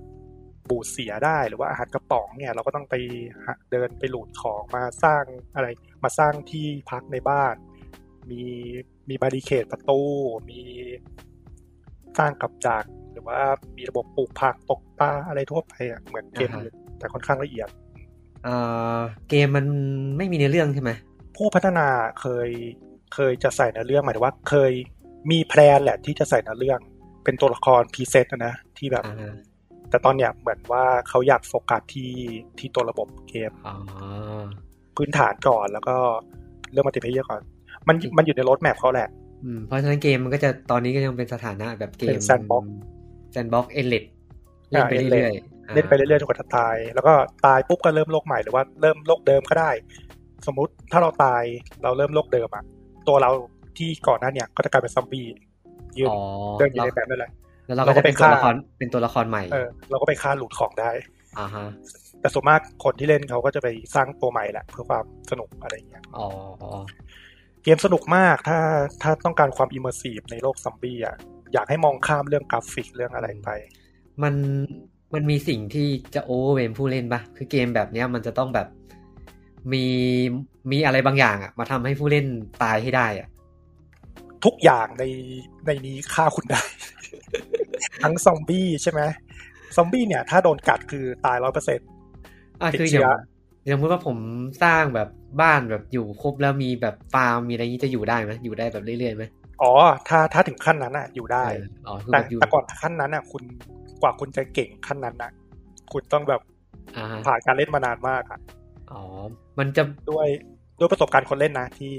ที่จะสื่อถึง อ่าฮะผมลองเทียบกับไอ้ดอนสตาร์ฟไงดอนสตาร์ฟมันจะมีหมาป่ามาบุก อืม ทุกๆเจ็ดเจ็ดถึงสิบวันเนี่ยประมาณเนี้ยจะมีหมาป่าบุก อ๋อ แล้วจำนวนหมาป่ายิ่งเล่นนานๆน่ะมันจะยิ่งเพิ่มจำนวนขึ้นเรื่อย อันนี้มันจะมีซอมบี้เกิดใหม่เนอะแต่มันก็จะก็เกิดใหม่ไม่ได้เยอะ แล้วซอมบี้มันก็เป็นซอมบี้แบบช้าๆอืม ๆอ่ะฮะ แล้วถ้าคุณสร้างบ้านแบบ โดยแบบสร้างฐานแบบแน่นหนาแล้วอะซอมบี้มันก็เข้าไม่ได้แล้ว นอกจากคุณจะออกไปหาเรื่องตายเอง อ๋อมันก็จะแบบ คือ คือท้ายเกมมันก็จะน่าเบื่อแหละ ความผิดพลาดของผู้เล่นก็คือความตาย ใช่ แล้วบอกเลยว่าไอ้เกมเนี่ยความผิดพลาดผู้เล่นมันเยอะมากแบบ ลืมโดนกระจกบาดหรือว่ากินอาหารเสียหรือว่ากินน้ำมีพิษอะไรเงี้ย อืม เออมันมันก็จะมีอะไรวิ่งตากฝนเนี่ยเป็นหวัดได้เลย อ๋อ เออ มีมีโมเมนต์ที่จะเกิดเหตุการณ์ไม่คาดฝันขึ้นได้ มี อ่าฮะ ปีนปีนปุ๊บปีนเข้าบ้านปุ๊บอะลามดังเนี่ยซอมบี้แผ่แผ่กันมาทุกทาง ก็หนีไม่รอดอะไรอย่างนี้ หรือว่า อ๋อ แล้วก็เกมเนี่ย เหมือนว่าช่วงมันจะมีเวลาในเกมเนอะที่แบบช่วงวันแรกๆเก้าวันสิบวันอะจะมีอีเวนต์เฮลิคอปเตอร์ของทางการบินมา ถ้ามันเห็นเราอะฮอมันก็จะบินตามเรา แล้วซอมบี้ก็จะเดินตามเราแบบมาเป็นฝูงเลยอืมเป็นเป็นอีเวนต์ให้ให้ตายแหละ แต่ถ้ารอดได้ก็รอด แล้วก็หลังจากนั้นยี่สิบสามสิบวันในเกมมันก็จะตัดไฟตัดน้ำก็ก็ก็ตามโลกจริงอะนะพอ พอโลกล่มสลายมันตัดไฟตัดน้ำเราก็ต้องหาทางที่แบบจะอยู่รอดด้วยตัวเองแล้ว เหมือนเหมือนช่วงแรกจะให้เวลาไปตั้งตัวก่อน อาจจะให้เวลาไป อ่า ดูดมีมีตู้เย็นแช่ของได้ให้ไม่เน่าเสียแต่ถ้าหลังจากนั้นก็ต้องเอาตัวรอดเอง อือฮึ ผมว่าก็ถ้าถ้าชอบธีมซอมบี้แล้วก็มีความเป็น s u r v i v o r immersive แล้วก็แล้วก็ต้องการอะไรเกมอะไรที่แบบต้องทำความเข้าใจเยอะๆอ่ะเออรู้รู้สึกสนุกกับอะไรอย่างเงี้ยเกมนี้ก็น่าจะตอบโจทย์ ลองลองเล่นๆเอาลองเอามาเล่นๆก่อนเกมก็ไม่ได้แพงมากนะจำไม่ได้เท่าไหร่สามร้อยมั้ง ประมาณสามร้อย เออวันสามร้อย ตอนนี้ลดอยู่เหลือสองร้อยสิบเอ็ดบาท มี ถ้ามี มีโฟแพ็คด้วย ใช่ผมซื้อโฟร์แพ็คเนี่ยนะเล่นเล่นกับเพื่อนเฮ้ย แต่ตอนเล่นกับเพื่อนสนุกมากเลยนะ อืมผมว่าถ้ามันตีเพลเยอร์ได้มันจะสนุกมาก สนุก เออ ช่วยกันสร้างฐานแบบสนุกมากเลยอะกลายกลายเป็นเกมวิ่งกระทืบซอมบี้อ่ะ อืม เออแต่แต่ถ้าเล่นคนเดียวมันก็จะแนว I am Legend เหลือเราคนเดียวแล้วก็แบบเดินไปตรงไหนก็มีแต่ซอมบี้อะไรเงี้ย อ่าฮะ อ๋อแล้วก็เกมนี้ถ้าเล่นคนเดียวมันก็จะไม่ใช่แนวแบบสู้ซอมบี้อ่ะมันต้องแบบค่อยๆ ใจเย็นๆ เดินอย่างเดียวเลยอ่ะ ประมาณสเตลเกม เออ สู้ได้แต่ถ้ามาเกินสามสี่ตัวก็จะลำบากแล้ว อ่าฮะ ตอนตอนนี้ผู้พัฒนาก็ใส่อะไรมาเยอะแล้วนะมีมีรถขับ มี อ๋อตอนแรกไม่มีรถขับเหรอ ใช่รถรถนี่เพิ่งมาตอนแพทหลังๆเลย แล้วรถนี่ก็มีความยุ่งยากของมันอีก เพราะว่ารถสภาพดีก็ไม่ค่อยมีใช่ไหมก็ต้องไปก็ต้องไปหาอะไรมาเปลี่ยน ก็ต้องซ่อมรถ ซ่ ต้ อ อ ม งเติมน้ำมัน หาน้ำมันใช่ อ๋อ คือลองลองนึกภาพถ้าเราทำอะไรในโลกจริงได้อะเกมนี้ก็ค่อนข้างทำได้อะ อืมอืมอืมอืม อย่างสมมติว่าไฟฉายเนี่ยก็ถอดแบตออกมา เปลี่ยนแบตได้อะไรได้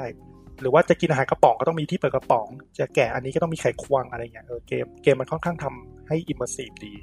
อืม แต่ UI ใช้ยากนะ แต่ก็ต้องก้าวข้ามกราฟิกกับอ่า UI กับความกับเออกับความเข้าใจด้วย แล้วก็ต้องใช้เวลาในการศึกษา ใช่ใช่ อืม ลองดูก็ได้ครับ ถ้าถ้าลองถ้าช่วงนี้ไม่มีเกมอะไรเล่นนะนะลองดู เออ เพราะเกมสไตล์นี้ก็ ก็มีเยอะในท้องตลาด แต่ว่า อืม ถ้าจะหาเกมที่เป็นเกมแบบให้อารมณ์ซอมบี้เพียวๆ ได้แบบเต็มที่น่าจะเกมนี้ เออแล้วแล้วผมว่าเกมเนี่ยค่อนข้างค่อนข้างทำได้ดีสุดนะ ถ้ากับกับเกมอื่นนะ ในในในตลาดที่ยังเป็น Early Access ที่แบบ อืม พัฒนากำลังพัฒนาอยู่อะถือว่าเกมนี้ถึงมันจะพัฒนานานอะแต่มันก็ก็ก็โอเคอะก็ก็ก็ทำได้จริง อืมเท่าที่ฟังดูผมรู้สึกว่าดีกว่า ดีกว่าวา h ไฮมตอนเนี้ย ถ้าถ้าเป็นแนว อ๋อ เอาตัวรอดนะ อ่าอ่าแต่วาฮามจะดีตรงโปรเกรสชันดี วา h ไฮมผมรู้สึกว่ามันเกมมันธรรมดาไปหน่อย อืม อืม ตอนเนี้ยนะ อ่าใช่ เพราะมันมันเพิ่งมันเพิ่งขายอะ่ะ อ๋อ แล้วก็ไอ้ซอมบอยเนี่ยจริง ๆ ก่อนหน้าเนี่ยหมายถึงว่าเกมมันออกมาเจ็ดปีใช่ไหมก่อนหน้าเนี่ยประมาณสามสี่ปีอะเกมค่อนข้างเงียบมากเลยนะผม อ่าฮะ ผมผมจำได้ว่าแทบไม่มีใครกล่าวถึงเลยแต่เนี่ยมันเพิ่งมามีกระแสประมาณปีสองปีในสตรีมเมอร์ต่างประเทศสตรีมเมอร์ต่างประเทศเอาไปสตรีมเยอะมาก แล้วก็ทำเป็นเรื่องเป็นราวอะทำแบบเล่าสตอรี่ อ๋ ทำ อ มีแบบโลเ y โลเ y เออโลโลแพโลเพมีแบ็กสตอรี่มีการสร้างตัวละครที่แบบอ่าใส่เทรดที่แบบเออสร้างสร้างสร้างตัวละครให้มีเหตุผลนะที่แบบใส่เทรดแย่ๆขึ้นมาแบบเฮ้ยเขาคนนี้เป็นแบบนักสูบนะอะไรอย่างเงี้ยเออ เห ใส่ มือน เทรดประมาณ สมองเออ ทดเหมือนเล่นหนูทดลองอะไรบางอย่าง เออเราก็จะมีชาเลนจ์แบบใช้ช้อนอย่างเดียว เป็นอาวุธ ม เนี่ยใช้ใช้ช้อนฆ่าซอมบี้ได้อย่างเดียวอะไรอย่างนี้จริง ๆ ลองไปดูของสตรีมเมอร์ต่างประเทศก็นะครับสตรีมเมอร์ไทยผมไม่แน่ใจมีหรือเปล่า แต่ไม่ค่อยเห็นนะเออไม่ไม่เคยเห็นนะแต่สตรีมเมอร์ต่างประเทศอะเยอะมาก แล้วก็โอ้โหแบบหลายพาร์ทมากอะเพราะว่าเกมมันเล่นยาวไง อืมผมว่าถ้าจะเป็นมีเกมที่พอจะเทียบได้น่าจะเป็นดอนสตาร์ทูเกเตอร์ อ่าแต่ดอนสตาร์ดีกว่าผมผมผมก็คิดว่าดอนสตาร์ดีกว่า ผมว่าดอนสตาร์มีความเข้าถึงง่ายกว่า อืมอันนี้เข้าถึงยากมาก ด้วยแบบกราฟิกด้วยระบบการควบ เอ คุม อ แต่ว่าดาวสตาร์มันจะมีสิ่ง ผมไม่รู้ว่าเกมนี้มีเปล่า มันจะมีสิ่งที่เป็นแบบ hidden mechanic อะ อ่ามีมี เออคือแบบเกมไม่ได้บอกเราอะแต่เรา เหมื ต้ อ อน งแบ กับ น ไปค้นหาเอาเองอะ อันนี้จริง ๆ เกมมันก็ไม่สอนอะไรเลยนะ แบบสร้างตัวมาปุ๊บโยนมาในโลกที่มีซอมบี้แล้วไปไปหาเอาเองว่าจะทำยังไง อืม อืม สรุปตอนท้ายๆตอนแรกๆมันก็ตายบ่อยแหละเพราะแบบคือเราไม่รู้ไงว่าแบบตอนผมเล่นแรกๆอะผมไม่รู้ด้วยซ้ำว่าถ้าวิ่งเนี่ยซอมบี้มันจะได้ยิน อ๋อ ผมก็วิ่งทั้งเกมเลยเว้ยแต่จริงๆ คือไม่เกมมันสร้างมาให้เราเดิน อ่า ซึ่งซึ่งเกมมันมันไม่บอกนะ อ่า ประมาณนี้ไหมสำหบ เออประมาณนี้ Project ประมาณนี้ Zomboid ก็แนะนำผมว่ามีแค่สองเกมที่พอจะแบบพอฟัดพอเหวี่ยง อืม เพราะว่าเกม ถ้าดูแบบที่เป็นแบบเรือธงของเกมแนวนี้มันก็จะมีแบบรัส ลาฟ ลาฟ เหรอลาฟ รัสรัส อ๋อลาฟไอ้ลาฟลาฟที่เป็น Laugh แพรนั้นโอ ก็เป็น โอค แพ ไหม รผมไม่ไม่แน่ใจแต่เพื่อนผมบอกว่ามันก็ธรรมดา อ่าอ่าอ่า ที่เป็นแพรอะส่วนใหญ่ พวก มัน น่า จะ จะเป็นเป็นเฟิร์สเพอร์ซันนะ เอ่อที่ได้รับความนิยมในบ้านเราส่วนใหญ่จะเป็นเกมที่ที่มีความเป็นเซอร์ไ a วลแล้วก็มีแบบต้องไปสู้กับคนอื่นอ่ะ กรีนเฮลไม่ใช่ก็ลาสแหละเออ เอออย่างสกรรมเนี้ย เออสกรัม สกรรมอาร์คเนี่ยจะได้รับความนิยมในบ้านเรา อืมไอ้โปรเจกต์ซอมบอยจริงๆ ผมดูเดฟ ตอนนี้มันทดสอบระบบมัลติเพเยอร์กันภายในแล้ว เดี๋ยวก็อีกไม่กี่เดือนก็น่าจะปล่อย จริง ๆ ก็ถ้ามีเพื่อนรอรอซื้อเล่นตอนนั้นก็ได้ ๆอืมอืมอืม ถ้าถ้ามัลติเพเยอร์สนุก รับรองรับประกัน เดี๋ยวผมไปป้ายยาแก๊งผมมา เออ ลองลองป้ายยา แต่แต่เพื่อนคุณไม่น่าชอบว่ะ มันค่อนข้างจะยุบยับ หรอมันจะแบบรายละเอียดเยอะเกินไป เยอะ ใช่ไหม เยอะเยอะใช่เยอะ อ่ะประมาณนี้ครับประมาณนี้ ประมาณนี้ครับสำหรับโปรเจกต์ ครับ ซอมบอยอ่าต่อไปเราไปเกมอินดี้ไหม อ่าครับ อ่าเกมอินดี้ดีกว่า กับ กับอ่า going under อ่าครับ ต่อ ครับผมโควิงอันเดอร์นะครั เป็ บ นอย่างไรครับ going under โควิงอันเดอร์มัน เราเคยพูดเกรินๆไปแล้วใช่ไหมในหลายหลายๆ ใช่ ตอนก่อน ใช่ หน้าทำไมสนใจเกมเนี้ย ผมนึกไม่ออกอ่ะ ผมผมอาจจะชอบตรงตีมมันเป็นเกี่ยวกับเรื่องสตาร์ทอัพคอมพานีมั้งเกี่ยวกับเกี่ยวกับพวกสมัยใหม่อ่ะปกติเราไม่ค่อยเห็นเกมโลกไลท์ประมาณเป็นธีมเนี้ย อ่า อ่าผมบอกไว้ก่อนทายอันนี้บอกไว้ละก็คือโกยังเดอร์เป็นเกมโลกไลท์นะครับ ตัวเรารับบทเป็นแจ็คกี้แจ็คกี้เป็นเด็กอินเทอร์น อ่าฮะ อ่าเป็นเด็กอินเทอร์น ฝึก ใน งานเด็ก อ่า เด็กฝึกงานในบริษัท อ่า บริษัทฟิสเซลซึ่งฟิสเซลเนี่ยมันเป็นบริษัทที่ทำเกี่ยวกับพวกเครื่องดื่ม อือฮึ ทีเนี้ยครับเอ่อฟิสเอ่อตัวหน้าที่ของแจ็คกี้เนี่ยก็คือ เรื่องเล่ามันจะมันจะหลวมๆหน่อยก็คือ เราจะโดนหัวหน้ารางงานเราเนี่ย ใช้ให้ลุยดันเจียน ฮะ งงปะ งง ทำไมล่ะงง อ่า เปิดมางงแล้ว คืองี้ครับพิซโซเนี่ยครับมันเป็นบริษัทที่ตั้งขึ้นมาปั๊บแล้วแต่ว่าก่อนหน้านี้มันเคยมีบริษัทสตาร์ทอัพที่เจ้าของเดียวกับพิซโซมาก่อนผมผมไม่แน่ใจนะแต่ว่ามันมันจะประมาณนั้น มันจะมีบริษัทเก่าๆที่เป็นสตาร์ทอัพแล้วมันแล้วมันเฟลอ่ะ อ่าฮะ อ่ามันเฟลแล้วมันมันจะอยู่อีกส่วนหนึ่งของของบริษัทอะ อืม คืออันเนี้ยเซตติ้งของของปุยยันเดอร์มันเป็นโลกอนาคตที่เป็นดิสโทเปีย ครับ แต่ตีมมันสดใสมากนะตีมแบบสีแบบสีลูกกวาดเลย อืม เห็นจากแบบหน้าโปรเกมก็จะแบบกราฟิกสดใสเลย อ่าใช่ สไตล์อินดี้เลย ซึ่งดักกี้ก็จะต้องไปลุยดันเจียน ก็คือเป็นบริษัทสตาร์ทอัพเก่าๆที่มันเฟลไปแล้วเนี่ย แต่ว่าข้างในมันยังมีพนักงานทำงานอยู่ อืม หน้าที่ของแจ็คกี้คือลุยดันเจียนที่เป็นเนี่ยพวกเนี้ยแล้วแล้วก็ไปเอาไอเทมสักอย่างหนึ่งจากขวดจากซีอของบริษัทนั้นอะกลับขึ้นมา อืม เกมมันจะเป็นแบบล้อเลียนป่ะ กึ่งกึ่งๆ อ๋อ เพราะว่า เพราะว่าจริง ๆ แล้วครับ จริง ๆ แล้วไอตัวไอตัวโกยันเดอร์ทุกอย่างอะมาล้อขนบเกมลกไลท์หมดเลย อ๋อ อย่างเอ่ออย่างเรื่องธีมที่ว่าดันเจียนแรกของมันอ่ะ มันคือบริษัทจอบบินใช่ไหม อืม ซึ่งจอบบินมันก็คือรังกอบบินอ่ะ อ่า รังกอบบินในเกมโลกไลท์ธีมยุคโบราณทั่วๆไปอ่ะ อืม ซึ่งซึ่งไอตัวไอตัวดันเจียนมันก็จะล้อเลียนไปกับไปกับวัฒนธรรมเทคโนโลยีสมัยใหม่ ที่ผนวกเข้ากับเข้ากับเอ่อธีมแฟนตาซียุคกลางหรือว่ายุคโบราณ อย่างอย่างจอบบินก็เป็นเว็บหาก็เป็นแอปหางาน อืม แล้วก็มันจะมีอีกบริษัทหนึ่งชื่อ Stick Coin Stick Coin S T Y X อะครับ สติ๊กคอย อ่า ล้อ สติ๊กคอย ล้อบิตคอย ใช่ล้อล้อคริปโตเคอเรนซี อ่า เป็นแอปทำเป็นแอปขุดเหมืองคริปโตเคอเรนซีซึ่งตีมมันก็คือเหมือง อ่าฮะอ่าฮะ พนักงานข้างในก็จะเป็นค้างคาวเป็นโครงกระดูก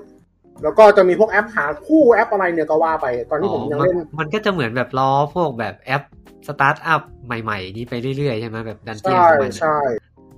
แล้วก็เออซึ่งตัวแจ็คเนี่ยบอกอ่าปกติแล้วเกมโลกไร้อะครับขนมมันก็คือ เราลงไปปั๊บใช่ป่ะ ครับ เราจะเก็บทำโปรเกสไปเรื่อยๆถ้าตายกลางดันเจียนก็เริ่มใหม่ถูก อ่า ปะอ่า ซึ่งซึ่งแจ็คกี้ก็จะเป็นอย่างนั้นก็คือ เราลงไปดันเจียนดันเจียนมันก็ไม่ได้ไม่ได้เป็นยาวๆอ่ะดันเจียนสั้นๆสามสี่ครั้งอย่างเงี้ยพอเราลงไปปั๊บอ่าเราตายเริ่มกลับมาใหม่ แต่ว่า ตัวเราตอนตอนที่เราลงไปครับเอ่ออาวุธที่แจ็คกี้ใช้อ่ะใช้ข้างในและจบข้างในนะ ใช้ข้างในและจบข้างใน คือแจ็คกี้ต้องจิตหยิบจับอาวุธทุกอย่าง ทุกอย่างในออฟฟิศนะครับ ต้องไปหาของ ใช่ ในดันเจียนนั้นเป็นอาวุธ ใช่อย่างเช่นปากกาดินสอ อ๋อ เอ่อคีย์บอร์ดจอ เอาแต่ ค้อน เกมมันก็จะเป็นแบบเกมแอคชั่นปะเกม ประมาณเด เพล ลไล ย์ ซิ่งอ่าประมาณเดลไลซิ่งที่ว่าแบบเอาทุกอย่างมาใช้เป็นอาวุธได้หมดเลยอะ ก็แบบเดินตีตีๆไปเรื่อย ใช่โดนตีมอนไปเลยมีกิ้งหลบ แล้วก็แต่ว่ามันก็จะมีการเก็บโปรเกสนะการเก็บโปรเกสแล้วมันก็คือการทำก็คือเราสามารถใช้เขาเรียกว่าเป็นเบนเทอร์เบนเทอร์ก็คือเป็นเพื่อนร่วมงานเราเนี่ย เป็นผู้ช่วย ๆอ่าฮะอ่าฮะ แต่ว่าเขาจะไม่ได้ไม่ได้ลงมาช่วยเราแล้วแต่ว่าเขาจะมีแบบเป็นเหมือนกับเป็นเขาเรียกว่าเป็นสร้างกำลังใจให้เราประมาณเนี้ยมันเขาก็จะมี มัน มี ก็ล้ บั อ ฟให้เรา มันก็ล้อเรียนสตาร์ทอัพไปเลย อืม เป็นเพิร์กอะเป็นเพิร์กอะระดับเหมือนกับว่าถ้าถ้าเอาคนนี้ไปเป็นเมนเทอร์ปั๊บเขาเขาจะมาโผล่ในร้านค้าเขาจะส่งของให้เราหนึ่งอย่างจากร้านค้าหรือว่า ถ้าเอาคนนี้ไปไปปั๊บใช่ไหมเราจะได้ตังค์เพิ่มขึ้น แล้วก็เขาอาจจะมีของร้านขายของโผล่ขึ้นมาอีกร้านหนึ่งให้เราอะไรอย่างเงี้ย อืม แล้วก็ข้างในข้างในนั้นนะครับ ลักษณะของมันจะเป็น random generate ครับ ทุกชั้นจะทุกชั้นลงไปทุกครั้งจะไม่เหมือนกัน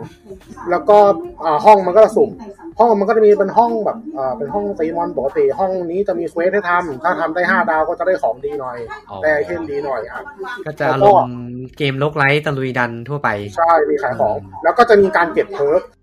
อืม อ่า การเก็บเพิร์กและเก็บแอปงงไหมแอป แอป เก็บแอป แอปแอปมันคือสกิล อ๋อสกิลเกมนี้ใช้สกิลแอปเป็นสกิล ใช่สซึ่งสกิลมันสกิลมันจะไม่ไม่ได้มีผลอะไรมันจะมีผลแค่ในรันเจียนแล้วก็จบไปก็คือ ก็คือ ถ้า สกิล ถ้าตายปุ๊บหาย อะไรนะพี่ ถ้าตายปุ๊บหายเหรอพวกแอปพวกสกิลอะไรเนี่ย สกิลใช่ไหมครับแต่สกิลเนี่ยเวลาเราเก็บสกิลมาปั๊บใช่ป่ะสกิลมันก็ส่งผลให้เราหลายอย่าง อย่างสมมติว่า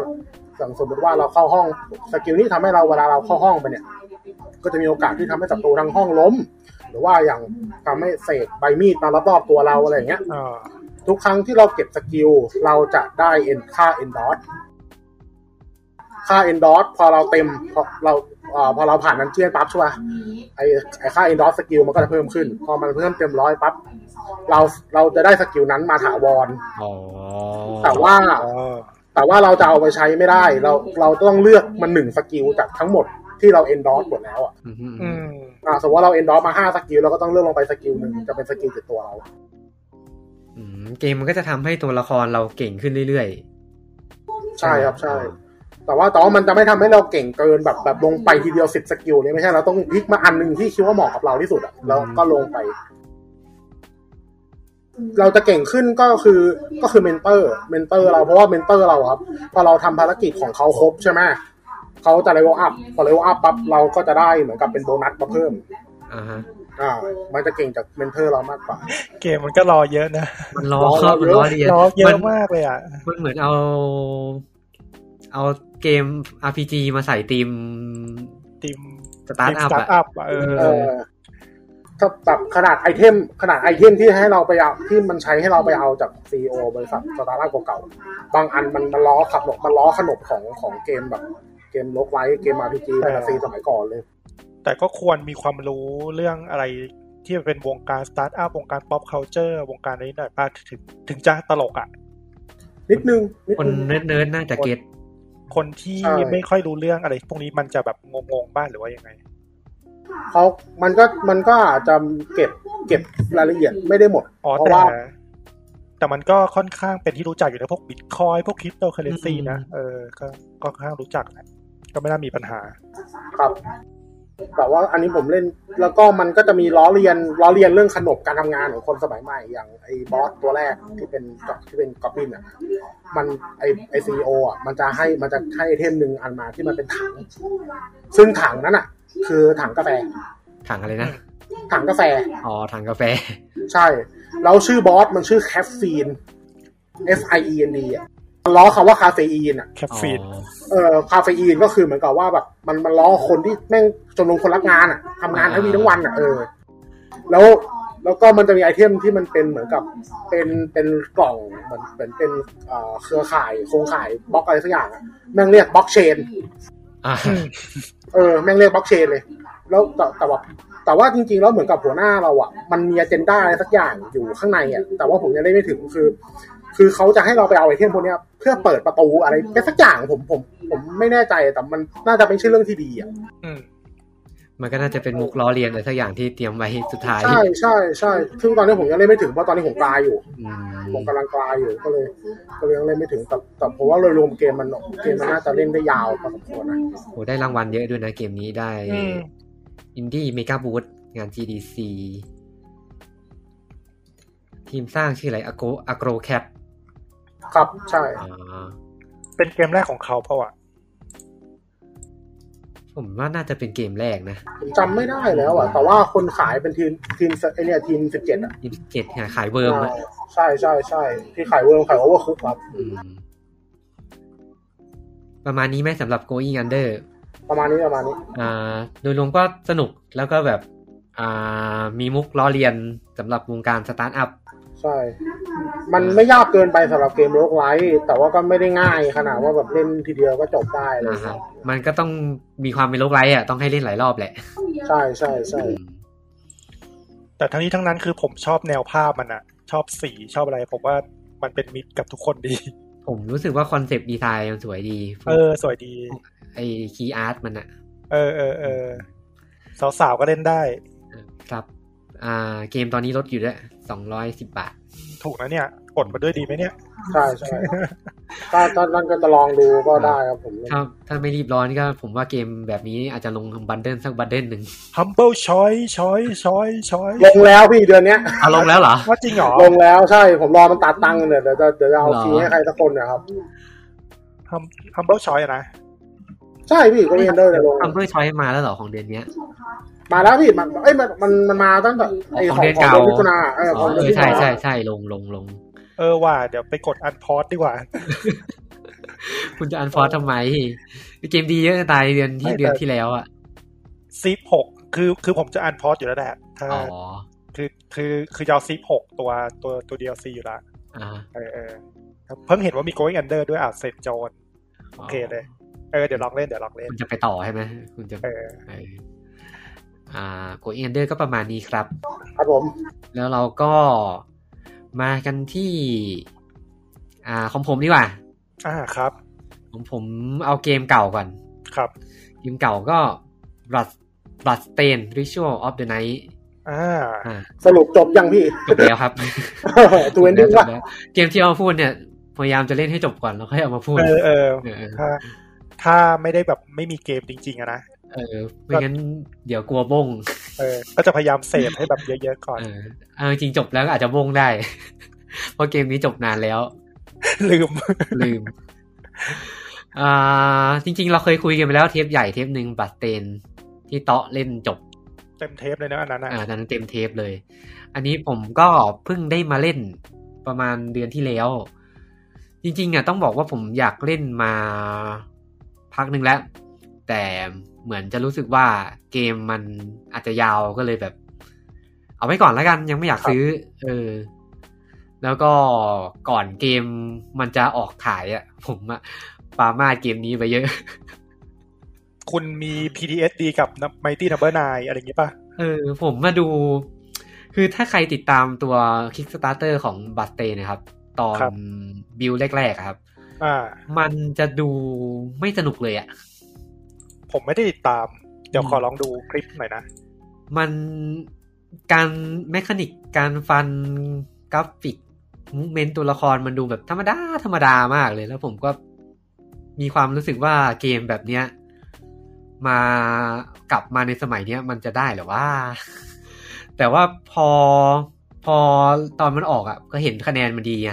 อืม พอเห็นคะแนนมันดีก็ เอ้ยไหนลองสักหน่อยวะ แล้วแบบคนก็ชมเยอะ แล้วผมก็กดไปซื้อ แล้วก็ถูกใจมาก ค่อนข้างแบบประทับใจแบบ พอเล่นปุ๊บรู้สึกดีเลยอะ อ่า แต่ว่าตอนนั้นก็ยังแบบไม่อยากเล่นอ่ะ ก็เอาไว้ก่อน ดีฟันไปก่อน ส่วนตัวคือผมรู้สึกว่าตอนแรกอะผมคาดหวังว่าเกมมันจะยาว ครับ เออแล้วก็ด้วยความที่มันเป็นเกมแนวเมทอยวาเนียซึ่งหลังๆครับผมจะเล่นเกมแนวนี้ไม่ค่อยจบ เพราะว่าส่วนหนึ่งคือผมเล่นเล่นๆไปแล้วแบบ หลงทางป่ะ ถ้าถ้ามันมีเกมอะไรมาขั้นอ่ะ แล้วผมไปเล่นเกมนั้นๆน่ะผมกลับมาปุ๊บผมหลงทางหลงทางเลย มันจะจำทางไม่ได้ด้วย มันจะจำต่อไม่ติด เออต่อไม่ติดแล้วแบบบางทีต้องแบบไปนั่งเล่นใหม่ตั้งแต่ต้นน่ะ แต่ว่ามันมีช่วงประมาณเดือนสองเดือนเดือนที่แล้วอะที่แบบเกมมันไม่ค่อยมี ผมก็เลยเอาอะลองเล่นดูแล้วกัน อืม แล้วก็จะเล่นเพื่อ เรียกว่าเล่นเพื่อศึกษาด้วย ครับ อ่า คุณจะทำเกมเหรอ ผมว่าอยากจะรู้ว่าเกมแนวเนี้ย สุดท้ายมันจะแบบมันจะได้ขนาดไหนใช่ปะแบบคือมันเป็นเกมเก่า อ่ะ แล้วแบบช่องมันก็เก่าแล้วแบบรูปแบบการเล่นมันเก่าหมดอ่ะ อืม ผมก็เลยอยากจะรู้ว่าเอ้ยเกมแบบเนี้ย มันจะแบบ มันจะทำได้ขนาดไหนแล้วแบบทำไมมันถึงแบบคนมันชมเยอะไง ครับ เออ ก็เลยแบบมาลองเล่นดู ซึ่งพอเล่นจริง ๆ ก็ เอาจริง ๆ ผมรู้สึกว่าเกมมันไม่ได้เป็นเมทอยเบเนียขนาดนั้นนะ อืม มัน ยังไง เกม ครับยังไง เกมมันสั้นกว่าที่คิด ผมน่ะจำไม่ได้แล้วว่าว่าไอเกมแนวเนี้ยต้องบอกท่านผู้ฟังก่อนว่าคือมันคืออ่าสปิริตซักเซเตอร์ของของ Castlevania Castlevania Symphony of the Night ครับ ซึ่งเกมนั้นอ่ะ ผมก็เล่นตอนตอนเด็กๆอ่ะ เด็กแบบเด็กมากมาก มอต้นได้ไหม โอ้โหปฐมเลยอ่ะ ต่อประถมเลยเหรอ ผมมาเล่นตอนมตอนมอต้น มันพีหนึ่งอ่ะ อ่าอ่าอ่า เออซึ่งตอนนั้นอ่ะผมรู้สึกว่า ไอตัว Symphony of the Night อ่ะ มันเป็นเกมที่ยาวอ่ะ ยาวมาก แล้วมันต้องแบ็คแบ็คแทร็กเยอะ อืมแล้วผมไม่รู้ว่า อันเนี้ยผมไม่มั่นใจเลยว่าถ้าเกิดมาเล่นตอนนี้ผมยังรู้สึกว่ามันยาวอยู่ไหม อ๋อ เพราะว่าตอนนั้นมันมีภาษาทกับหัวป่ะ A B อ่ะ อืม ใช่ ผมรู้สึกพอพออาจจะช่วงด้วยที่เป็นเป็นเด็กอะ่ะ คือตอนเล่นเกมเพย์หนึ่งอ่ะ เกมแบบ Resident Evil เล่นสักสามสี่ชั่วโมง ผมก็รู้สึกว่ามันยาวแล้วอะ่ะ อืม พอไปเจอแบบเกมแบบเนี้ยที่มาเล่นแบบเป็นหลักสิบชั่วโมงอะ่ะ ผมก็เลยอาจจะรู้ ยาวเลย อาจจะรู้สึกว่ามันยาวผิดปกติหรือเปล่า ไม่รู้เหมือน กัน แต่พอมาเล่นตัวบัตเตนนะก็รู้สึกว่ามันมันไม่ได้ขนาดนั้น ครับ อืม คือมันจะเป็น ถ้าให้ความรู้สึกผมรู้สึกมันเหมือนเกมแบบตะลุยด่านมากกว่า คือก็ตะลุยไปตามฉาก แล้วก็ปราบบอสไปเรื่อยๆ เหมือน ผมรู้สึกว่ามันเหมือนล็อกแมนที่เอาฉากมาต่อกันอะ คุณพูดเหมือนแบบเป็นแค่เกม 2D แพลตฟอร์ม อืม แต่มันก็จะมีองค์ประกอบของเม มทอยนะเมทอยมาเนียนะคือแบบมี ตัวแบ็คแท็กกิ้ง มีแบ็ค มีฉากลับ มีฉากลับอะไรอย่างเงี้ย ต้องเก็บพลังเพื่อผ่านจุดนี้อะไรปะ ใช่ใช่ เออ ซึ่ง ใช่ใช่ ซึ่งด้วยที่เกมมันสั้นกว่าที่คิดอะมันเลยทำให้ผมเล่นจบ ซึ่งซึ่งเป็นข้อดีใช่ไหม ซึ่งจะเรียกว่าเป็นข้อดีไหมก็ไม่เชิงอะ่ะ ผมรู้สึกว่ามันสำหรับผมมันมันคือข้อดีสำหรับผม แต่ว่าสำหรับเกมเมทอยเวเนียผมรู้สึกว่า ถ้าเทียบกับเกมในยุคปัจจุบันเนี่ยผมว่าเกมอื่นมันทำได้ดีกว่า พี่ปืนจบกี่ชั่วโมงนะ สิบกว่าชั่วโมงเองสิบ เฮ้ สาย มชั่วโมงเอง เฮ้ย เออก ำลังน้อยจังวะ เนี่ยดูจาก นี่นี่คุณแหวกคนคนอื่นเลยนะ ดู ผ จาม ก ยี่สิบหกอ่ะ สตรีม น่าจะสิบเนี่ยสิบประมาณสิบห้าสิบหกเออสิบห้าว่ะ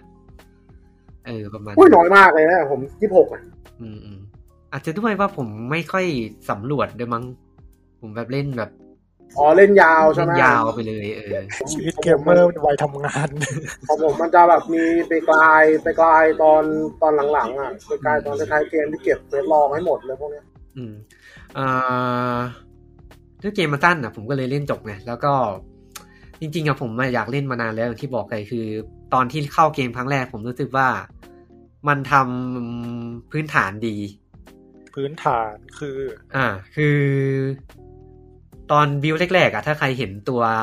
ตัวบัตเตนในตอน Kickstarter ครับ ตัวแม็กตัว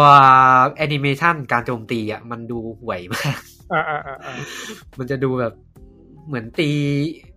เหมือนตีแล้วมันไม่อิมแพกอ่ะ ตี ตี ลม ลอยๆอ่ะ เออตีลอยๆอ่ะ อืม แต่ว่าพอเข้าไปเล่นครั้งแรกอ่ะ ผมรู้สึกว่า เอ้ย มันทำแอนิเมชันการ ดี โจมตีที่มันดี ซึ่งผมว่ามันมันมันสำคัญมากอ่ะ อืม ซึ่งไอ้เกมแบบเนี้ยถ้า ไม่ต้องไม่ต้องเกมแนวนี้ก็ได้คือ ผมว่าเกมทุกๆเกมอะเกมใดๆก็ช่างอะถ้าแมคานิกพื้นฐานตรงเนี้ย การอิมแพกระหว่าง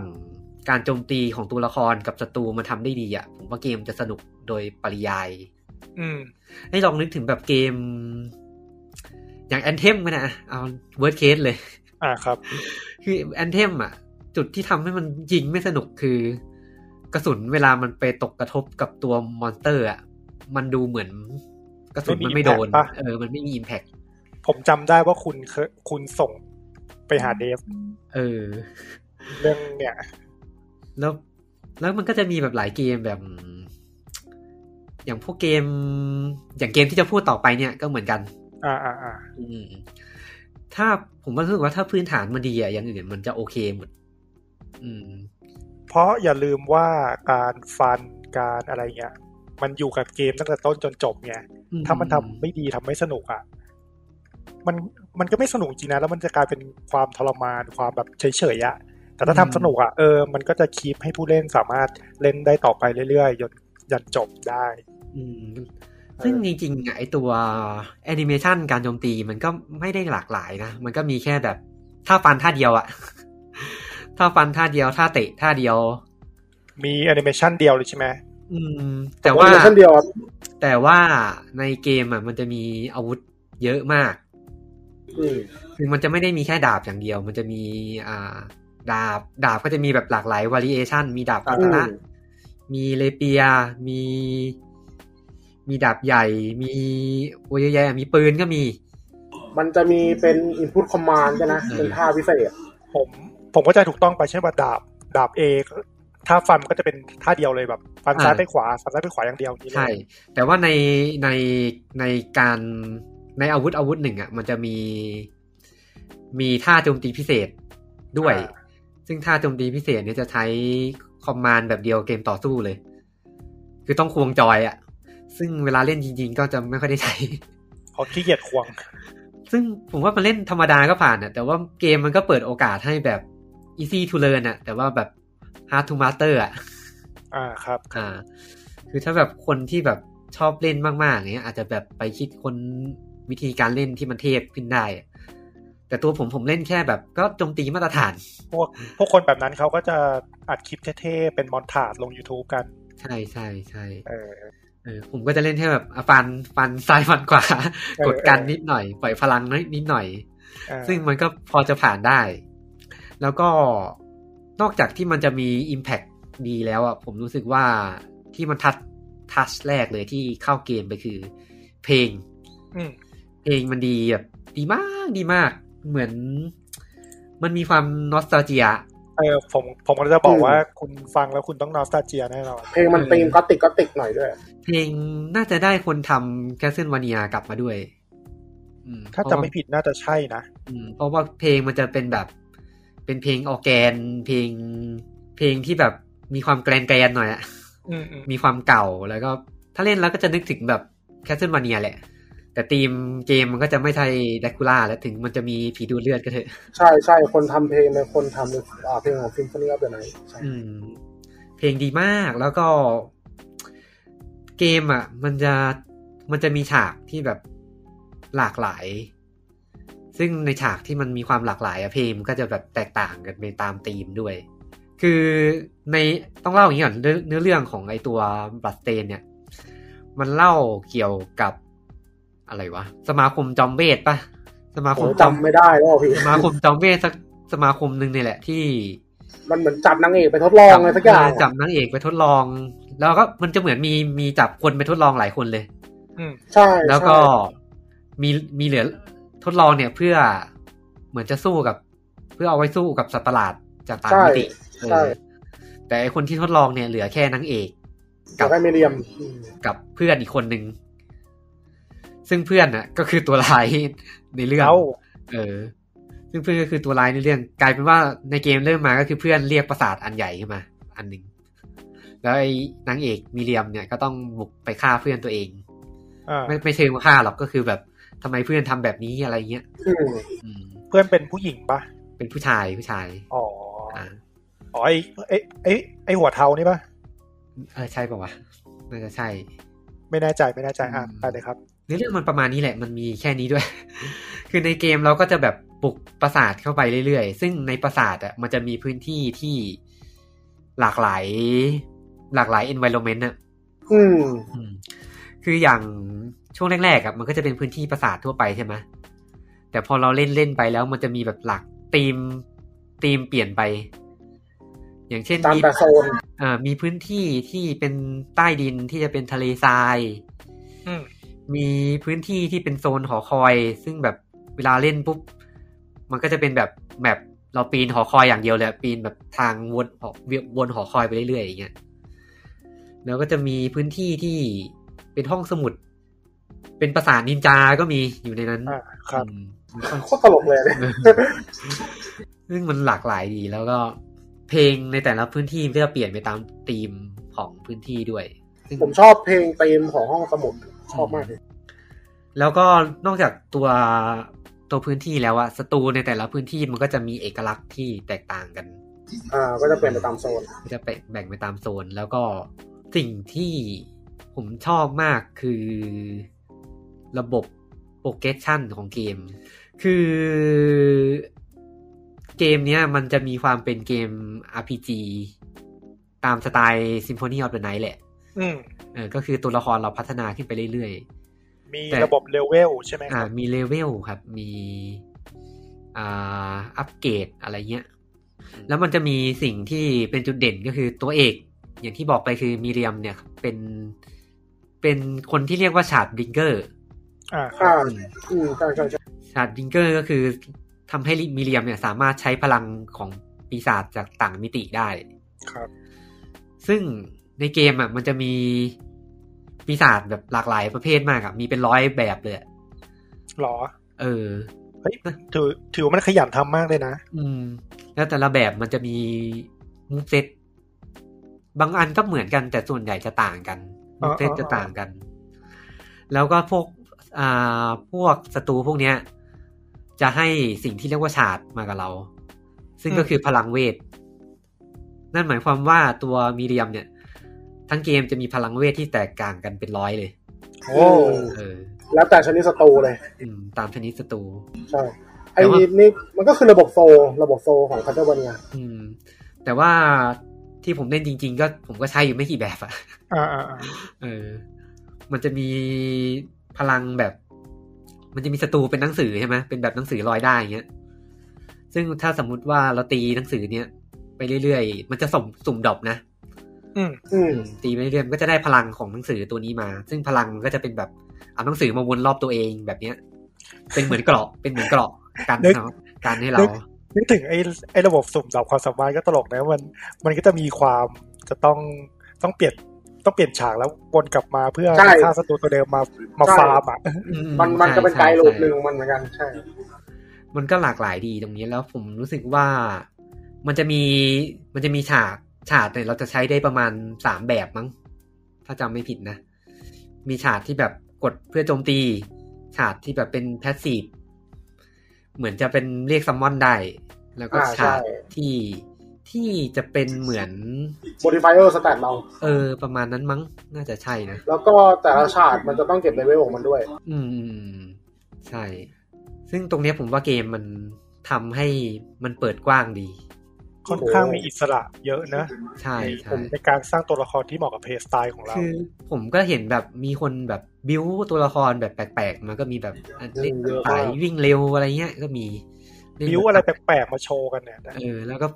ที่ผมเล่นก็คือผมแบบบิวแต่สายไอ้หนังสืออะแล้วเวลาเล่นก็คือแบบเอาหนังสือวิ่งชนอย่างเดียวอะไม่ได้ไม่ได้ฟันเลยอะ สายคนขี้เกียจ เออแล้วก็พูดถึงโปรเกรสชันอีกก็คือ เกมอะปกติเกมแนวเนี้ย เวลาเล่นไปสักพักหนึ่งอะโดยเฉพาะเกมแบบไม่ใช่เกมแค่เมทอยเวเนียนะคือเกมแบบที่มี RPG element น่ะ ครับ คือพอเราเล่นไปสักพักหนึ่งตัวละครเรามันจะเก่งเกินศัตรู โอพี เออ ซึ่งเกมเนี้ยผมว่ามันบาลานซ์ตัวความเก่งของตัวเรากับศัตรูดี คือผมเล่นก็ ผมไม่ได้แทบไม่ได้กลายนะ ก็แบบเล่นไปเรื่อยๆอะ่ะ ผมรู้สึกว่าพอไปถึงพื้นที่ใหม่อะ่ะ มันก็จะมีความท้าทายใหม่ ๆ มาให้ ซึ่งแบบมันจะไม่ใช่แบบหลับตาเล่นได้อ่ะ อืมอืม เออ มันจะมีความแบบ เอ้ย ต้องหลบมูฟเซตอย่างนี้นะ ต้องแบบคอยระวังศัตรูตัวนี้นะ อืม เออ อย่างเงี้ย ผมว่ามันทำดี แล้วก็ตัวบอสในเกมอะผมว่าสนุกสู้สนุกเลย แม่งโคตรยากอะ บางตัวแม่งมาเป็นบุลเลตเฮลเลย ผมว่ามันสู้สนุกมากประมาณเกม เหมือนเกมโซอะให้นึกเลยอะประมาณ เอ เกม อ โซ เหมือนเกมบอสรัดดีๆสักเกมอะ อืมอืมอืมซึ่งบอสแต่ละตัวมันก็จะมีแบบแมคานิกที่แบบแตกต่างกันแบบชัดเจนด้วย มันจะไม่ค่อยซ้ำกันไม่ซ้ำเลยดีกว่า อ๋อ อืม ใช่ใช่ เห็นเมื่อกี้บอกว่าประมาณเกมโซลเออ แล้วคืออยากรู้เรื่องความยากเลยอะว่า ถ้าเป็นคนที่เล่นเกมแนว 2D แพลตฟอร์มไม่เก่ง ไม่แม่นทัมมิ่งไม่แม่น ไม่แม่น คือทัมมิ่งเกมนี้มันจะมีทั้งทัมมิ่งกระโดดทัมมิ่งโจมตีใช่ไหมเออเนี่ยฮะถ้าเป็นคนที่ไม่แม่นอะไรอย่างเงี้ยเล่นได้ไหมผ่านไหมไหวไหม ผว่าค่อนข้างยาก ยากเลยใช่ไหมเกม เออ เกม ค่อน เกมมันยากเลยใช่ไหม ถ้าผมไม่แน่ใจว่าถ้ากลายมันจะสู้ได้หรือเปล่า แต่ผมเล่นด้วยความไม่กลายนะ อืม ยาก ถือว่ายาก เออ แล้ว ก็อาจจะลำบากสำหรับคนที่เล่นเกมแนวนี้ไม่ค่อยเก่งเท่าไหร่ อืม บัมยาสู้ยังไม่รอดเลยพี่บาง คือ ตัว คือยะคือเกมเนี้ยมันจะมีมียาใช่ไหมยามันก็จะมีแบบยาเพิ่มพลัง HP เงี้ยมีมีจำกัดอ่ะ อืม อืมคือแบบสู้บอสมันจะพกได้ประมาณห้าหกอันเองมั้งซึ่งมันจะมีตัวช่วยก็คือการการเอาอาหารไปด้วย อาหารมันจะไม่ถูกนับรวมกับยาอืมมันก็อาจจะช่วยให้เกมมันพอจะง่ายขึ้นก็คือบอสบอสตีจะตะจะตายแล้วก็อัดอาหารเข้าไปเรื่อยๆ สู้บอสไปปั๊มปั๊มเลือดสู้บอสไปอืม แต่แต่ก็ถือว่าลำบากอยู่ ค่อนข้างลำบาก คือผมเล่นก็สู้บอสตัวหนึ่งบางตัวหลายรอบอะ แล้วก็แต่ผมว่าบอสในเกมอะมันออกแบบให้ มันไม่ได้ออกแบบมาโกงผู้เล่นอะ อืมแฟร์มี แฟคร์วามแฟร์ ผมว่าโนดาเบตได้ถ้าเกิดคนเชี่ยวชาญ อืม อืม ถ้าจับจังหวะดีๆอะ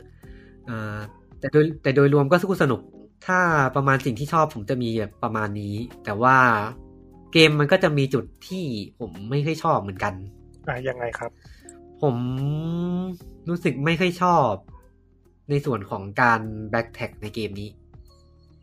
การที่เราต้อง การ ต้อง ย้อนไปย้อนมาอย่างเงี้ยเหรอ ต้องวิ่งย้อนไป คือปกติมันก็คือพื้นฐานของเกมเมทอยเวเนียอยู่แล้วเนาะ อ่าอ่า แต่ว่าผมอาจจะรู้สึกชอบเกมเมทอยเวเนียที่ไม่ใช่เมทอยเวเนียแท้ๆมากกว่า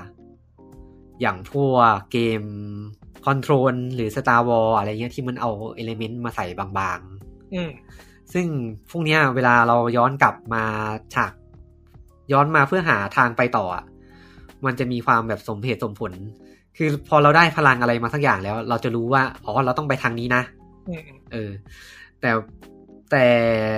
ผมจำไม่ได้แล้วว่า Symphony of the Night มันมีความรู้สึกนี้ปะคือไอ้บลัดเตนเนี่ยมันมีหลายจังหวะมากที่ผมต้องแบบทางนี้มันไปยังไงวะ นึกไม่ออกเลยจริง ๆ ใช่ไหม เออแบบนึกไม่ออกเลยแบบพลังก็จะไม่รู้เลยว่าต้องได้พลังใด ๆ มาเพื่อผ่านทางเนี้ย อ่าอ่าเกมมันมีหินไหม ผมไม่ไม่มีหินอ่ะหินผมผมคือเตาะ อ๋อที่ที่คุณมาถามว่าตรงนี้ เออ ดำน้ำยังไงอะไรยังไง ใช่ใช่ใช่ คือ อ่าเนี่ยผมว่าไม่ถือว่าสปอยล์หรอมั้งก็ถือว่าบอกแมคานิกในเกมไปอันหนึ่งแล้วกัน อ่าอ่า คือในเกมอะครับ มันจะมีอยู่ฉากหนึ่งคือ มันจะมีพื้นที่พื้นที่หนึ่งที่ มันจะเป็นหนามทั้งหมดเลย ครับ เป็นหนามทั้งพื้นที่เลย แล้วเราอะไปทางนี้ไม่ได้แน่นอน อืม ซึ่งในซึ่งในบอสในเกมอะก็จะมีไม่มีบอสอะไรที่เกี่ยวกับแมคานิกที่เราจะผ่านไปทางนี้ได้อะ กำจัดน้ำหรือว่าเดเป็นตัวหนามเป็นอะไรอย่างนี้ใช่ไหม เออซึ่งปกติเกมทั่วๆไปมันจะต้องมีฮินมาบอกว่าอ่ะบอสตัวนี้นะทำให้เราเดินกันหนามได้นะ อะไรเงี้ย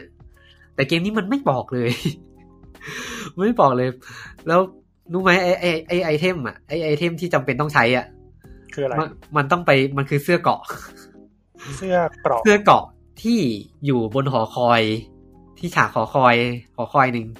ซึ่งเกมก็ไม่ได้บอกว่าเสื้อเกราะเนี้ยมันอยู่บนฉากนี้ แล้ววิธีที่การจะได้เสื้อเกราะชิ้นเนี้ยคือเราต้องมีแมคานิกของการกลับหัวกลับหางฉากก่อน อ่าก็หลาย ซึ่งสผม เต็ป เออซึ่งผมรู้แมคานิกเนี้ยคือผมต้องถามต่ออะ ผมก็ไปอ่านไกด์มาอีกทีหนึง อืม แล้วอย่าง หลายไกด์เลยหลายไก ด์เลย แล้วอย่างมันจะมีฉากแบบเกมมันจะให้พื้นที่ที่เราต้องดำน้ำมาตั้งแต่ต้นเกมเลย อ่า แล้วผมก็เอ้ยผมก็ถามต่อ มันลงน้ำยังไงวะ จำได้ เออ มันลงน้ำยังไงวะ คือสรุปคือไอ้ไอ้ฉากลงน้ำอะผ่านไปครึ่งเกมยังไม่ได้ลงเลย มันต้องไปตีมอนเตอร์สักตัวหนึ่งก่อนให้ได้พลังลงน้ำมาก่อน ถึงจะลงได้ อันนั้นไม่กดส้นตีนจริงอันนั้นไม่กดส้นตีนมาก เออ ผมก็ไม่รู้นะตอนแรกอะ คือมันก็มีความเป็นโอสคูนะ เออ คือผมว่าถ้าเป็นถ้าเป็นตัวเราในสมัยก่อนนะจะไม่จะไม่ค่อยมีปัญหานี้เพราะว่าเรามีเวลาเล่นเกมเล่นเกมเยอะ เราก็จะวิ่งแบ็กแท็กไปวิ่งหาที่ไป แต่ตอนเนี้ยวันหนึ่งเวลาเล่นเกมมันน้อย ไงคือคือกูก็ไม่ได้ต้องการแบบมาสมมติเลิกงานมามีเวลาเล่นเกมสองชั่วโมงใช้เวลาหนึ่งชั่วโมงครึ่งในการหาทางอ่ะ คือ มันมันก็ไม่จอยแล้วเปล่าวะ ผมดูแล้วมัน คือผมว่ามันควรจะทำให้มันสมเหตุสมผลนะ อืมอืมอืม มันอันนี้มันดูแบบไม่สมเหตุสมผลเลยอะคือ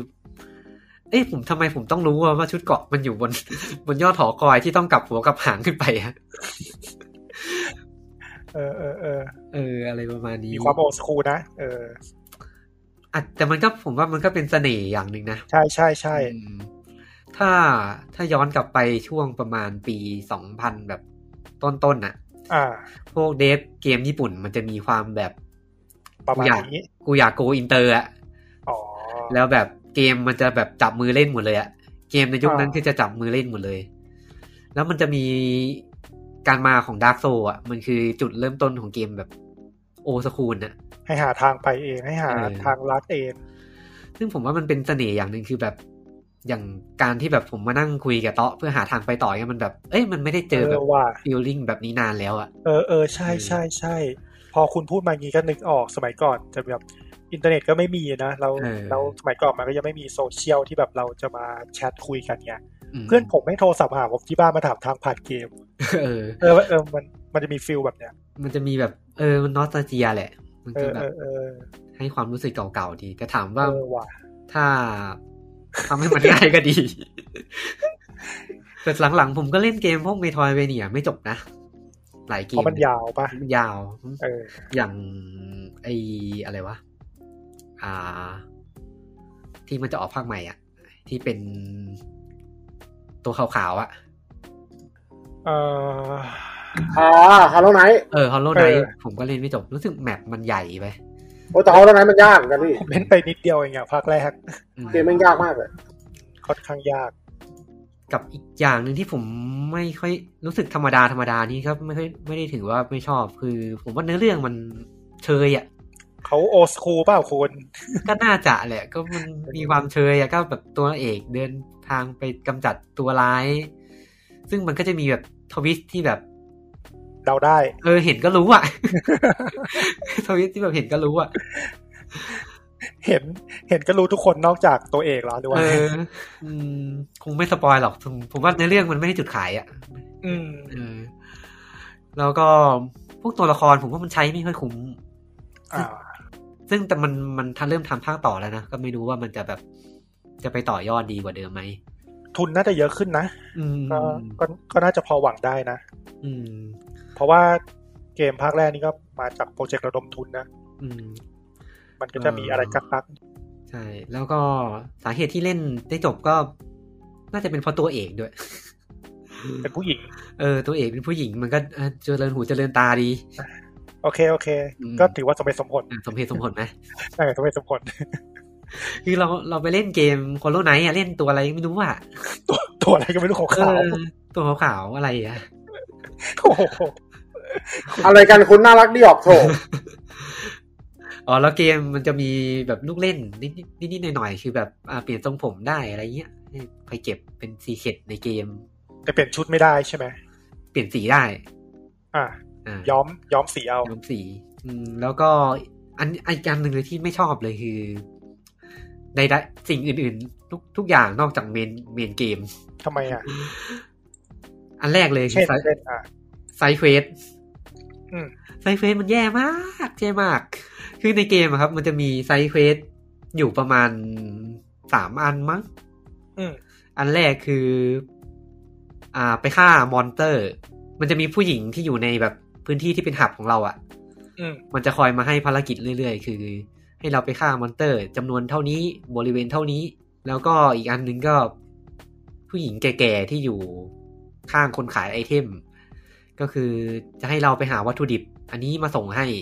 แล้วก็มีอีกคนหนึ่งมั้งที่จะเป็นแบบต้องไปหาโพชั่นมาส่งให้ อ่า เนี่ยมันมีแค่สามแบบ มีแค่สามแบบนี้จริง มันดูเป็นเมน เอ้ย มันดูเป็นไซเควสที่แบบญี่ปุ่นญี่ปุ่น ๆ เออ เกม แล้ว เกมโซเจแปนมากเลยอ่ะ แล้ว แล้วคือมันจะเจเนเรตขึ้นมาเรื่อย อ๋อ เป็นเฟดด้วยเหรอ ๆ เออ มันจะเฟดขึ้นมาเรื่อยๆ ให้เราทำตลอด ผมไม่แน่ใจว่ามันมีหมดหรือเปล่าอะแต่มัน มันเยอะอะ เออ อืม ซึ่งมันซ้ำอะมันซ้ำแบบ ผมต้องไปไปนั่งตีมอนแบบแมปแรกสิบตัว ให้มันครบ หรือไม่ก็ต้องไปตีมอนตรงนี้ให้มันไปทำอาหาร ซึ่งไอ้ยซึ่งไอ้การระบบ เกมมันจะมีระบบปลูกปลูกผักด้วย ซึ่งผมรู้สึกมัน มันเหมือนใส่มาให้มีเฉยๆอะ เห็นมีคราฟ มีอะไรด้วยใช่ไหม ใช่ใช่ มีระบบ ครับ คราฟ ครับมันก็ไม่ได้ มันก็แทบจะไม่ได้ใช้เท่าไหร่ มันน่าจะเหมาะกับคนที่อยากแบบบิวตัวละครให้แบบสุดๆปะ อืม ก็ก็ก็น่าจะมีคนเล่นแนวนั้นอยู่ อืม คือผมไม่แน่ใจว่ามันทำไม่ไอ้ระบบอีโคโนมีพวกนี้มาเผื่อคนที่แบบเล่นแบบแนวนั้นหรือเปล่าไง แต่ส่วนใหญ่คือผมรู้สึกมันไม่ค่อยได้ใช้อ่ะ ไม่ได้ อืม ไม่ใช่สิ่งจำเป็น อืมไม่ได้สิ่งจำเป็นขนาดนั้น เมื่อกี้ว่าเฟดเควสอะปัญหาผมว่ามันน่าจะเพราะว่ามันเป็นไซเควสที่ไม่มีสตอรี่ด้วยแหละ ใช่ มันไม่มีสตอรี่ด้วย คือ แล้วมันก็ไม่ได้ส่งผลต่อเนื้อเรื่องไม่ได้ส่งผลต่อการพัฒนาตัวละครอะไรเลย อืม คือมันก็แบบเป็นแบบ เป็นผู้หญิงคนหนึ่งอ่ะมาบอกอ่ะค่ะมาค่ะแก้แค้นให้ตัวละครนี้หน่อย อ่า แล้วก็แบบ แบบกลวงกลวง เออกูกวงมากอะ ๆเออเออเออ เออ ซึ่งผมว่าภาคต่อไปมันน่าจะดีขึ้น มั้ง มั้ง ห นะ รือว่า หรือว่าถ้าจะมีอย่างเงี้ยสู้ตัดไปเลยดีกว่า มันก็คงทำไว้เผื่อสำหรับค เผื่ น อเหรอ ที่ที่อยากจะเล่นแบบ อ๋อ หลายๆรอบอะ่ะ แต่มันให้รางวัลเป็นอะไรเป็นเงินเป็นอะไรป่ะเพื่อ ก็จะเล่นให้เป็นอาวุธบ้าง วัตถุดิบบ้าง เพื่อไปต่อยอดทำอย่างอื่นไงเป็นวัตถุดิบเอาไปคราฟอะไรอย่างงี้ป่ะ ใช่ใช่ เออเออ แต่โดยรวมผมรู้สึกว่าก็โอเค ไม่ได้ไม่ได้ถึงกับว่า ไม่ได้ถึงกับดีบ้าง แต่เป็นเกมที่เล่นแล้วรู้สึกนอสตาเจียดี แล้วก็ เพลินๆน่ะเล่นได้ คือเกมมัน มันจะมีอ๋อสาเหตุหนึ่งที่ผมเอาเอากลับไออยากเล่นเกมเนี้ย เพราะว่ามันสนุกได้ง่าย ยังไง คือ สนุกไวเงี้ยเหรอ ใช่ คือ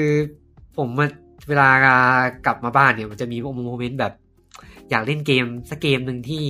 ไม่ต้องอารัมพบทมาก อ่า ไม่ต้องแบบมานั่งดูเนื้อเรื่อง ไม่ต้องมาดูคัดซีนอ่านนู่นนี่นั่นเยอะ อืม ๆ เออ ซึ่งบัตบัตเตนอ่ะ มันมันตอบโจทย์คือมันเปิดมาปุ๊บ มันก็พร้อมสนุกเลย อืม เข้าเกมปุ๊บก็อยู่ในแมปที่พร้อมจะเดินออกไปฆ่าสตูดำเนินเรื่องต่อได้เลย ใช่ใช่มันมันจีบจับมาเล่นได้ง่ายดี อืม แล้วเซสชั่นหนึ่งมันก็ไม่จำเป็นต้องนานด้วยนะ ใช่ครับ ก็ Session เล่นไป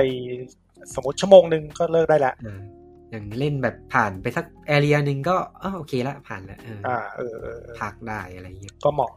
อืมก็เหมาะดี แต่ว่าก็อย่างที่บอกไปก็คือเกมค่อนข้างท้าทายมาก ๆ คือบอสบอสตอนจบเกมอ่ะผมน่าจะเล่นซ้ำไปเป็นแบบหลายสิบรอบอ่ะ ก็อาจจะไม่เป็นมิตรกับคนที่เล่นเกมแนวนี้ไม่ค่อยเก่ง ครับครับใช่ แต่ไม่รู้ว่า อ่ะ ไทยๆได้หรือเปล่านะ อาจจะอาจจะใช้ใช้การไกลเพื่อมาช่วยได้ เออมันมันมีโหมดอีซี่อะไรอย่างงี้ป่ะ อืม น่าจะไม่มีนะ มีโหมดเดียวเลยใช่ไหมเป็น อืม เป็นยูเกมปุ๊บเข้าเกมอย่างนั้น ผ เลยมใช่ไหม จำอันนี้ไม่ชัวร์นะไม่ชัวร์ไม่แน่ใจครับ แต่ว่าพอพอเล่นจบแล้วอะมันก็จะมีแบบโบนัสโหมดต่างๆ มาให้เล่นเพิ่มเติม อืม ก็จะมีแบบโหมดที่เราเอาพวกตัวละครบอสอะมามาสู้กันอืม อืม สู้กันให้เราดูเหรอหรือว่า ไม่เราบังคับได้เลย แปลว่าเกมมันก็ใส่ใจนะ อืมมันมันค่อนข้างทำมาตอบโจทย์คน เออ ที่แบ็กโปรเจกต์ อันนี้มันเพิ่งอัพเข้ามาบ้างหรือผม เออแล้วก็มีแบบโหมดที่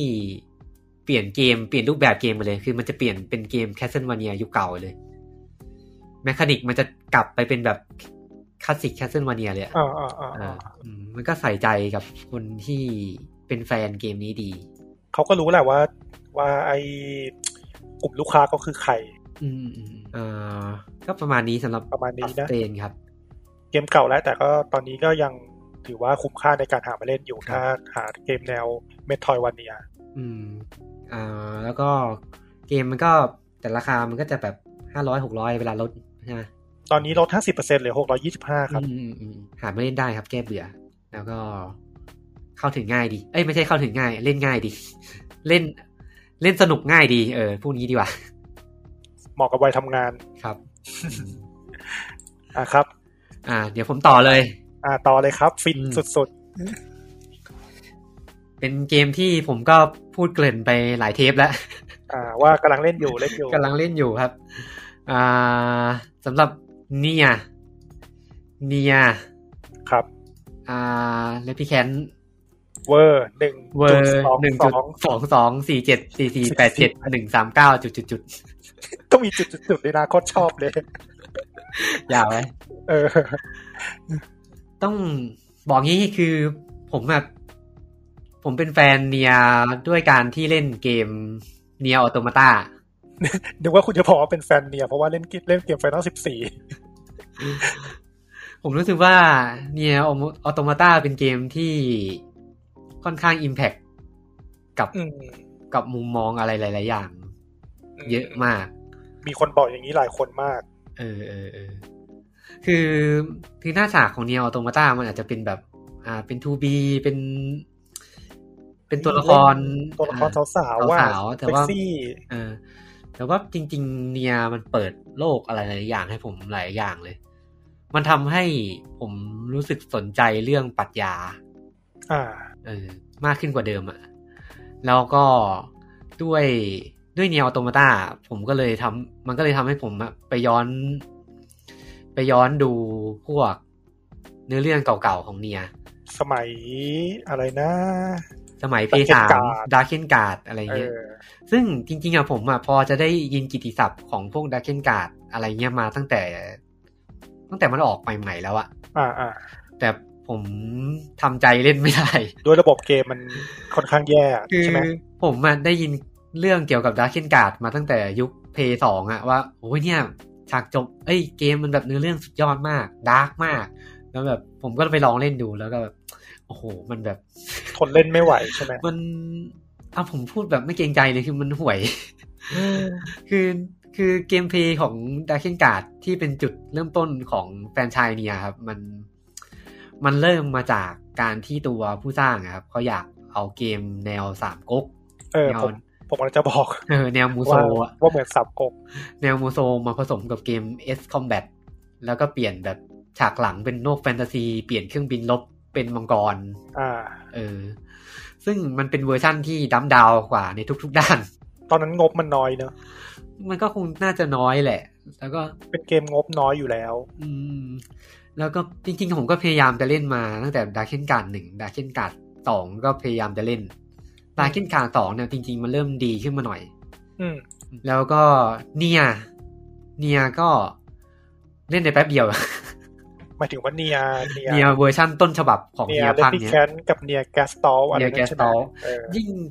ด้วยการที่มันด้วยอย่าง ตะลุ ที่ งป่ะ เออด้วยการที่มันเป็นเนียเกสตอมาวางจำหน่ายในบ้านเราอะครับ มันก็จะเปลี่ยนตัวละครเอกเป็นตาลุงเป็นพ่อกับ เป็นพ่อ พ่อกับลูก ในขณะที่ทางฝั่งญี่ปุ่นจะเป็นตัวเอกเป็นพี่กับน้อง ซึ่งพอมันเป็นพ่ออะมันยิ่งทำให้ไม่น่าเล่นเข้าไปใหญ่เลย คือตอนนั้นมันคิดอะไรวะ คือคือผมรู้ว่ามันคิดว่า เอ้ย ถ้าจะขายตลาดตะวันตกอ่ะ มันควรจะเป็นตัวเอกที่แบบล่ำๆปะประมาณนั้ มัน นเพราะว่าช่วง มัน ช่วงนั้นมันเป็นเกียร์ออฟวอร์อะไรเงี้ยปะ มันเป็นช่วงที่ ไอเนี่ยมันดังมาก ไอ God of War เออ ตัวเอกแบบล่ำ ล่ำล่ำๆเถื่อน ๆ เถื่อน มีความเป็นแบบเฮโรอีกอ่ะ เออ เออ มันคิดงั้นจริงเหรอวะ ซึ่งบริบทมันมัน มัน ดู ไม่ใช่ ไม่ค่อย อะ ใช่อ่ะ เออ ผมก็เลยเล่นไม่จบสักภาคเลยจนมาถึงเนียออโตมาตาคือเล่นจบ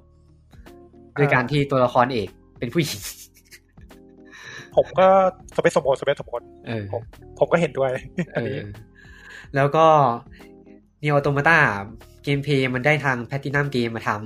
อืม ำเออ ซึ่งมันทำให้ตัวแอคชั่นที่เป็นเบสของเกมอ่ะ มันสนุกขึ้นแบบมาก ๆ แล้วกัน แต่ถามว่ามันเป็นเกมแอคชั่นที่ดีไหม ผมว่ามันเป็นเกมแอคชั่นกลาง อืม ๆ ของ n น o อ t o m a t a นะ หมายถึงถ้าตัดคาแรคเตอร์ดีไซน์ตัดเนื้อเรื่อง เออ เอา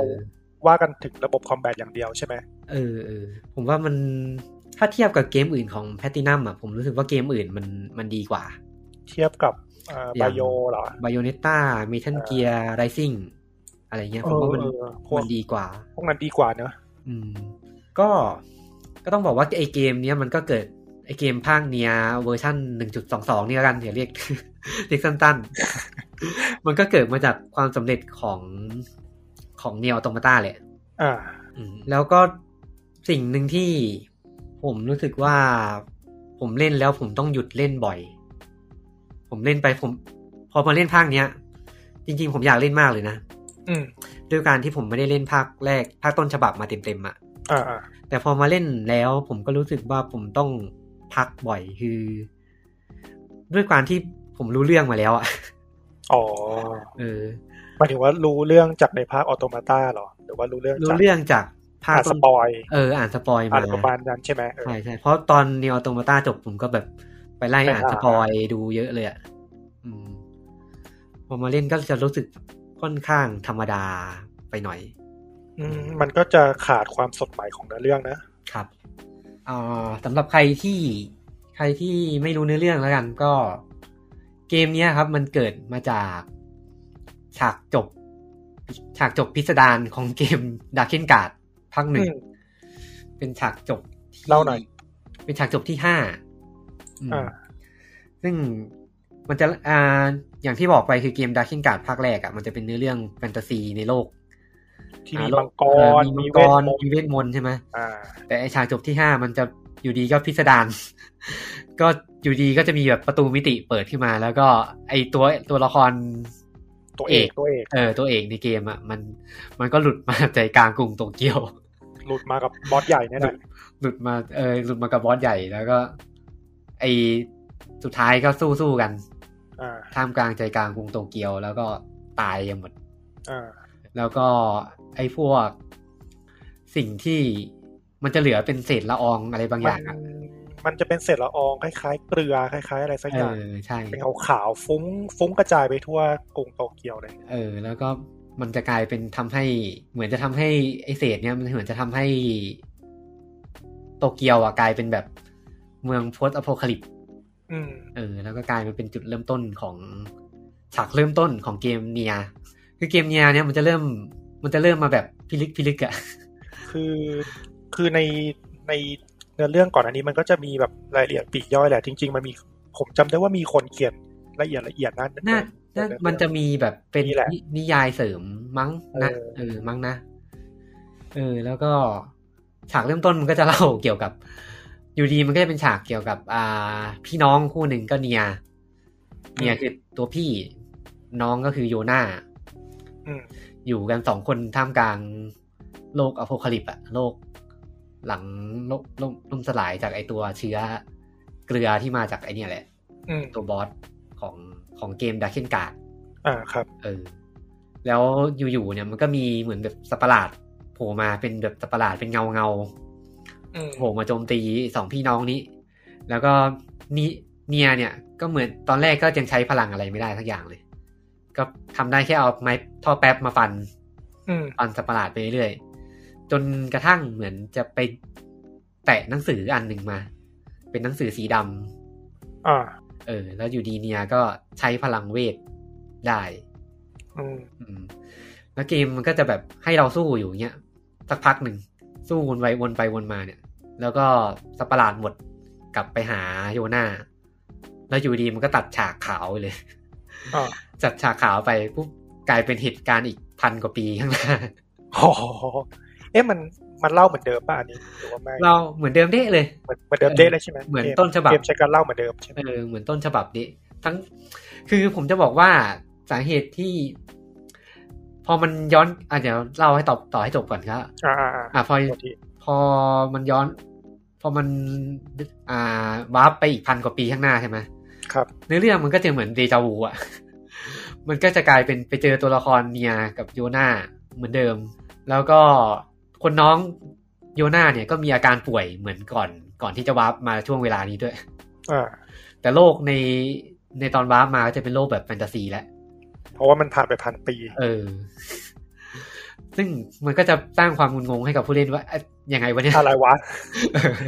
มันจะมาไม้ไหนเนี่ย มึงจะมาไม้ไหนอะไรอย่างเงี้ยเออ เออ ซึ่งซึ่งเวลานั้นผมว่ามันเป็น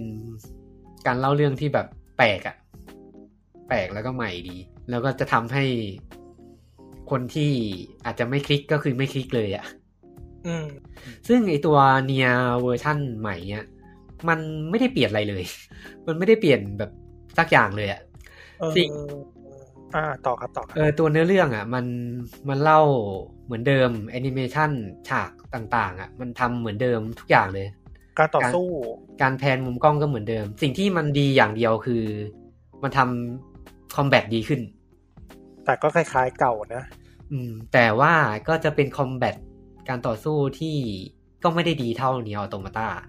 เพราะว่ามันอิงของเก่าอยู่ อืม ถูกไหม คือระบบการต่อสู้อ่ะ มันจะก็ยังอิงของเก่า มีแค่โจมตีหนัก โจมตีเบา มี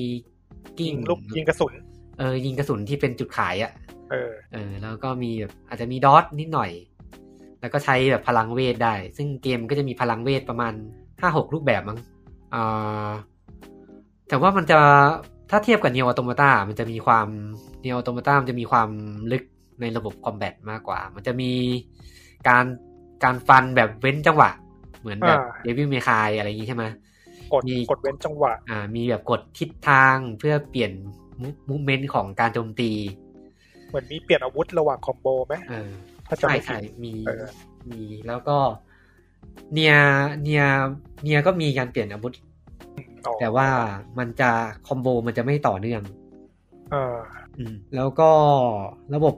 คอมอ่าคอมโบมันอะมันจะพื้นฐานมากอะตีตีตีตีอ่าสี่เหลี่ยมสี่เหลี่ยมสี่เหลี่ยมสามเหลี่ยม อืมอืม ซึ่งมันมันมันไม่ได้ส่งผลอะไรเลยเอ่อ เกมนี้มันมีเควสเนอะ ใช่ มัน ใช่ใช่ คือเนื้อเนื้อเรื่องเกมมันจะเรียกว่าลิเนียไหมแต่แต่ลิเนียที่มีเควสเควสแทรกๆเข้ามาใช่ไหมเป็นไซเควสใช่ไหม อืม หรือว่าเป็นเควสหลักเลย ต้องต้องเรียกอย่างนั้น คือคือผมไม่แน่ใจ คือเกมอ่ะมันก็เป็นเกม มันเคลมตัวเองว่าเป็นเกมแอคชั่น RPG แหละ อืม เพราะฉะนั้นมันก็จะมีพวกระบบการอัปเกรดตัวละครมีเควสหลักเควสรอง อ๋อ ก็ใช้ระบบเควสคล้ายๆเนี่ยออโตมาต้าแหละ ใช่เหมือนมันโครงสร้างเดียวกัน แทบ เออเออ จะเหมือนกันเลยแทบจะเหมือนเนียออโตมาตาเลยด้วยกัน แต่ก็อย่างที่บอกคือมันเหมือนเกมภาคต้นฉบับ เป๊ะๆเลย มันแทบจะไม่ได้เปลี่ยนอะไรเลยคือ มุมกล้องคัดซีนต่างๆ เหมือนเดิม ยกเว้นกราฟิกที่มันปรับปรุงเท็กเจอร์ ปรับปรุงดีไซน์โมเดลใหม่ อ๋อ จะบอกว่าถ้าถ้าคนท่านผู้ฟังคนไหนที่ชอบเนียออโตมาตาเนี่ย ถ้าเล่นเนียอ่าเลปิแคทเนี่ย ก็น่าจะยิ่งชอบนะ กับตัวละครบางตัวที่ไปโผล่ในภาคออโตมาตา อืมอืมอืม มิว อ่า เอ ผ อ ม แต่ถ้าพูดไปมันก็จะสปอย เออด้วย อย่าเลยเดี๋ยว ด้วยด้วยด้วยการที่มันมันเหมือนเดิมอะ่ะ มันก็ทำให้แบบค่อนข้างจะน่าเบื่อ สำสำหรับคุณน่าเบื่อใช่ไหม ใช่ใช่เพราะผมรู้เนื้อเรื่องมาแล้วไง แต่ถ้าคนที่ยังไม่รู้เนื้อเรื่องก็น่าจะประทับใจอยู่นะ อืมอืมผมไม่รู้ว่าเกมจริง ๆ เนื้อเรื่องแบบนี้จริง ๆ หลังๆ มันก็จะเห็นค่อนข้างเยอะเหมือนกันนะเนื้อเรื่องของเนียแบบแบบเนี้ย ที่มันมีแบบทวิสต์ประมาณเนี้ย อ่าอ่า อืม ซึ่ง ช่วงนั้นก็แปลกใหม่ ซึ่งยุคตอนที่มันออกเวอร์ชันแรกมันออกอะมันค่อนข้างใหม่ไง เออแต่ผมจำไม่ได้ว่าว่าตอนที่มันออกเวอร์ชั่นนู้นนะคนแบบยกย่องอะไรกันมากมายหรือเปล่า น่าจะนะน่าจะ เออแต่ผมผมไม่ได้เล่นนะเอออ อืม เพราะว่า เหมือน คือ ว่า รับตัวละครไม่ได้ ไม่ไม่ค่อยถูกจริตเท่าไหร่ก็เลย คือ เลยไม่ได้ ตัว เล่ ตัวเนื้อเรื่องอ่ะ มันมีมันมีทวิสต์ที่ค่อนข้างแปลกในยุคนั้นในยุคที่เกมมันออก เออ แต่ถ้ายุคนี้ก็คือมันมีเนียออโตมาตาไปแล้วไง เออเออถ้า หรือว่าเกมเกมอื่นๆที่แบบเออเห็นแล้วทำตาม เออ มันมีอนิเมะที่มันมันค่อนข้าง เออ สไตล์นี้ก็มีเยอะ เออเออเออใช่ใช่ใช่ เออ ก็พอมี ก็อาจจะไม่ใช่อะไรที่แปลกใหม่แล้ว แต่ก็เล่น อืม เล่นเอาส่วนเติมเต็มของเนื้อเรื่องของจักรวาลในโลก อืม นี้ก็ได้ แล้วก็จุดที่มันทำให้น่าเบื่อขึ้นไปอีกก็คือการเล่นหลาย ๆ รอบของมันอ่ะอืมคือมันก็เป็นเสน่ห์ของเกมเกมของโยโกทาโร่นะคนที่ทำดักเก้นการ์ดคนที่ อ่า ทำเมียเนี่ยคือเกมของเขาจะมีแบบเอกลักษณ์คือต้องเล่นหลายรอบ เพื่อหาหลายฉากจบของเกม อ่าครับ เพื่อหา true ending เนียมันก็เหมือนกัน แต่ว่าถ้าใครเล่นเนียออโตมาตามาแล้วอะจะรู้ว่า ในการเล่นรันที่สามหรือสี่อ่ะ มันจะเป็นสิ่งใหม่ ๆ แล้ว อ่า เออ อย่างสองเนี่ย อย่างเนียออโตมาตาพอเล่นสองเนี่ย ก็คือเปลี่ยนตัวละคร อ่า ก็จะได้สิ่งใหม่ๆ กลับมา แต่ในการเล่นเนียเนียภาคแรกอะครับ การเล่นรันที่สองสามสี่ไปเรื่อยๆ เนี่ย มันคือเล่นเหมือนเดิม อืม มันเหมือนเดิมเกือบจะทุกอย่างเลย เกือบร้อยเปอร์เซ็นต์นะ อืม คงไม่สปอยแหละ แต่ว่าอ่ะผมบอกให้ก็ได้ว่า ในรันแรกอะ่ะ มันจะแบ่งเนื้อเรื่องออกเป็นสองอาร์ค คืออาร์คตอนเนียเป็นเด็กกับอาร์คเนียเป็นผู้ใหญ่ อืม อืมพอเล่นรอบที่สองอ่ะ มันจะตัดในเรื่องช่วงเด็กออก อ๋อ แล้วก็มันจะทำให้เราได้รู้มุมมองของตัวละครหนึ่ง เพิ่มเข้ามา โดยที่ยังคงการเล่นแบบเดิม อืม อาจจะเพิ่มฉากคัดซีนนิดนิดๆหน่อยหน่อยๆ พอเล่นครั้งที่สามครับ มันจะเหมือนรอบที่สองเกือบทุกอย่างเลย ไปแตกต่างตอนท้าย แตกต่างแค่ตอนจบที่ อ่า เราสามารถเลือกฉากจบได้สองแบบ คือฉากจบแบบที่สามกับแบบที่สี่ อ่า ซึ่งเราไม่จำเป็นต้องเล่นฉากจบแบบ ไม่ต้องเล่นรอบที่สี่เพื่อหาฉากจบแบบที่สี่ก็ได้ ก็เซฟไว้ คือเซฟก่อนเจอบอสตัวสุดท้ายเพื่อมาเลือกตัวเลือกเพื่อหาให้ได้ฉากจบแบบที่สี่ได้ ซึ่งตอนผมเล่นอ่ะ ผมเกิดอาเพศอะไรทักอย่างขึ้นมา ผมพลาด ไม่ได้เซฟ ผมไปเซฟทับ ตอนผมเลือก อืม ฉากจบแบบแบบที่สามใช่ไหมผมดันไปเซฟทับ ตอนจบเกมอะกลายเป็นผม ที่ ต้องเล่นรอบที่สี่อีกรอบหนึ่ง จบปุ๊บแล้วจะขึ้นมาว่าแบบต้องการเซฟเกมเพื่อ New Game Plus ไหม เอออ อะไรอย่างนี้ใช่ไหม เออผมพลันเผลอไปกดเซฟทับ กลายเป็น อ้า ผ ว มต้อง สนุกเลยสี่รอบ สนุกเลยสี่รอบมันเลยกลายเป็นว่าทำไมหลาย ๆ ตอนในหลาย ๆ คอดแคสต์ที่ผ่านมาผมถึงเล่นไม่จบทุกที เออ คือคือผมผมเห็นคุณออนในสตรีมนะก็แบบเนียเลปี้แคนแล้วแบบ เออ เอ๊ะทำไมมันเหมือนอยู่ที่เดิมตลอดวะ ซึ่งจริง ๆอะผมอะผมเขียนบทความรีวิวไปในเว็บด้วย แต่ตอนแรกอะผมกะว่าจะให้คะแนนมันไม่เยอะมาก อืม แต่เกมมันมีเซอร์ไพรส์ อืม มันมีเซอร์ไพรส์ด้วย ฉากจบแบบที่ห้าแล้วกัน ผมอยากรู้เซอร์ไพรส์เลย เออ แต่เดี๋ยวเดี๋ยวหาโอกาสเล่นกัน เออ ซึ่งเป็นเซอร์ไพรส์ที่ผมรู้สึกว่าถ้าเล่นไม่ถึงเหมือนไม่ได้ซื้อเกมนี้เลย โอ้ เออผมว่ามัน มัน มันคือการแบบการขอบคุณแฟนๆ ที่ติดตามซีรีส์นี้มาตั้งแต่ดาเคนการ์ดอ่ะ อืม ซึ่งแบบ มันดีมาก มันดีแบบดีมากๆ มาก แต่ ๆ มั เล น ย แต่มันพูดไม่ได้นะ เออพูดไม่ได้เลย เออเออเดี๋ยว เออ เดี๋ยวไว้หาโอกาส อ่ะอันนี้ผมผมพินไว้อย่างหนึ่งแล้วกัน ไม่สปอยหรอก อ่าอ่า อ่า ใครที่เล่นเลด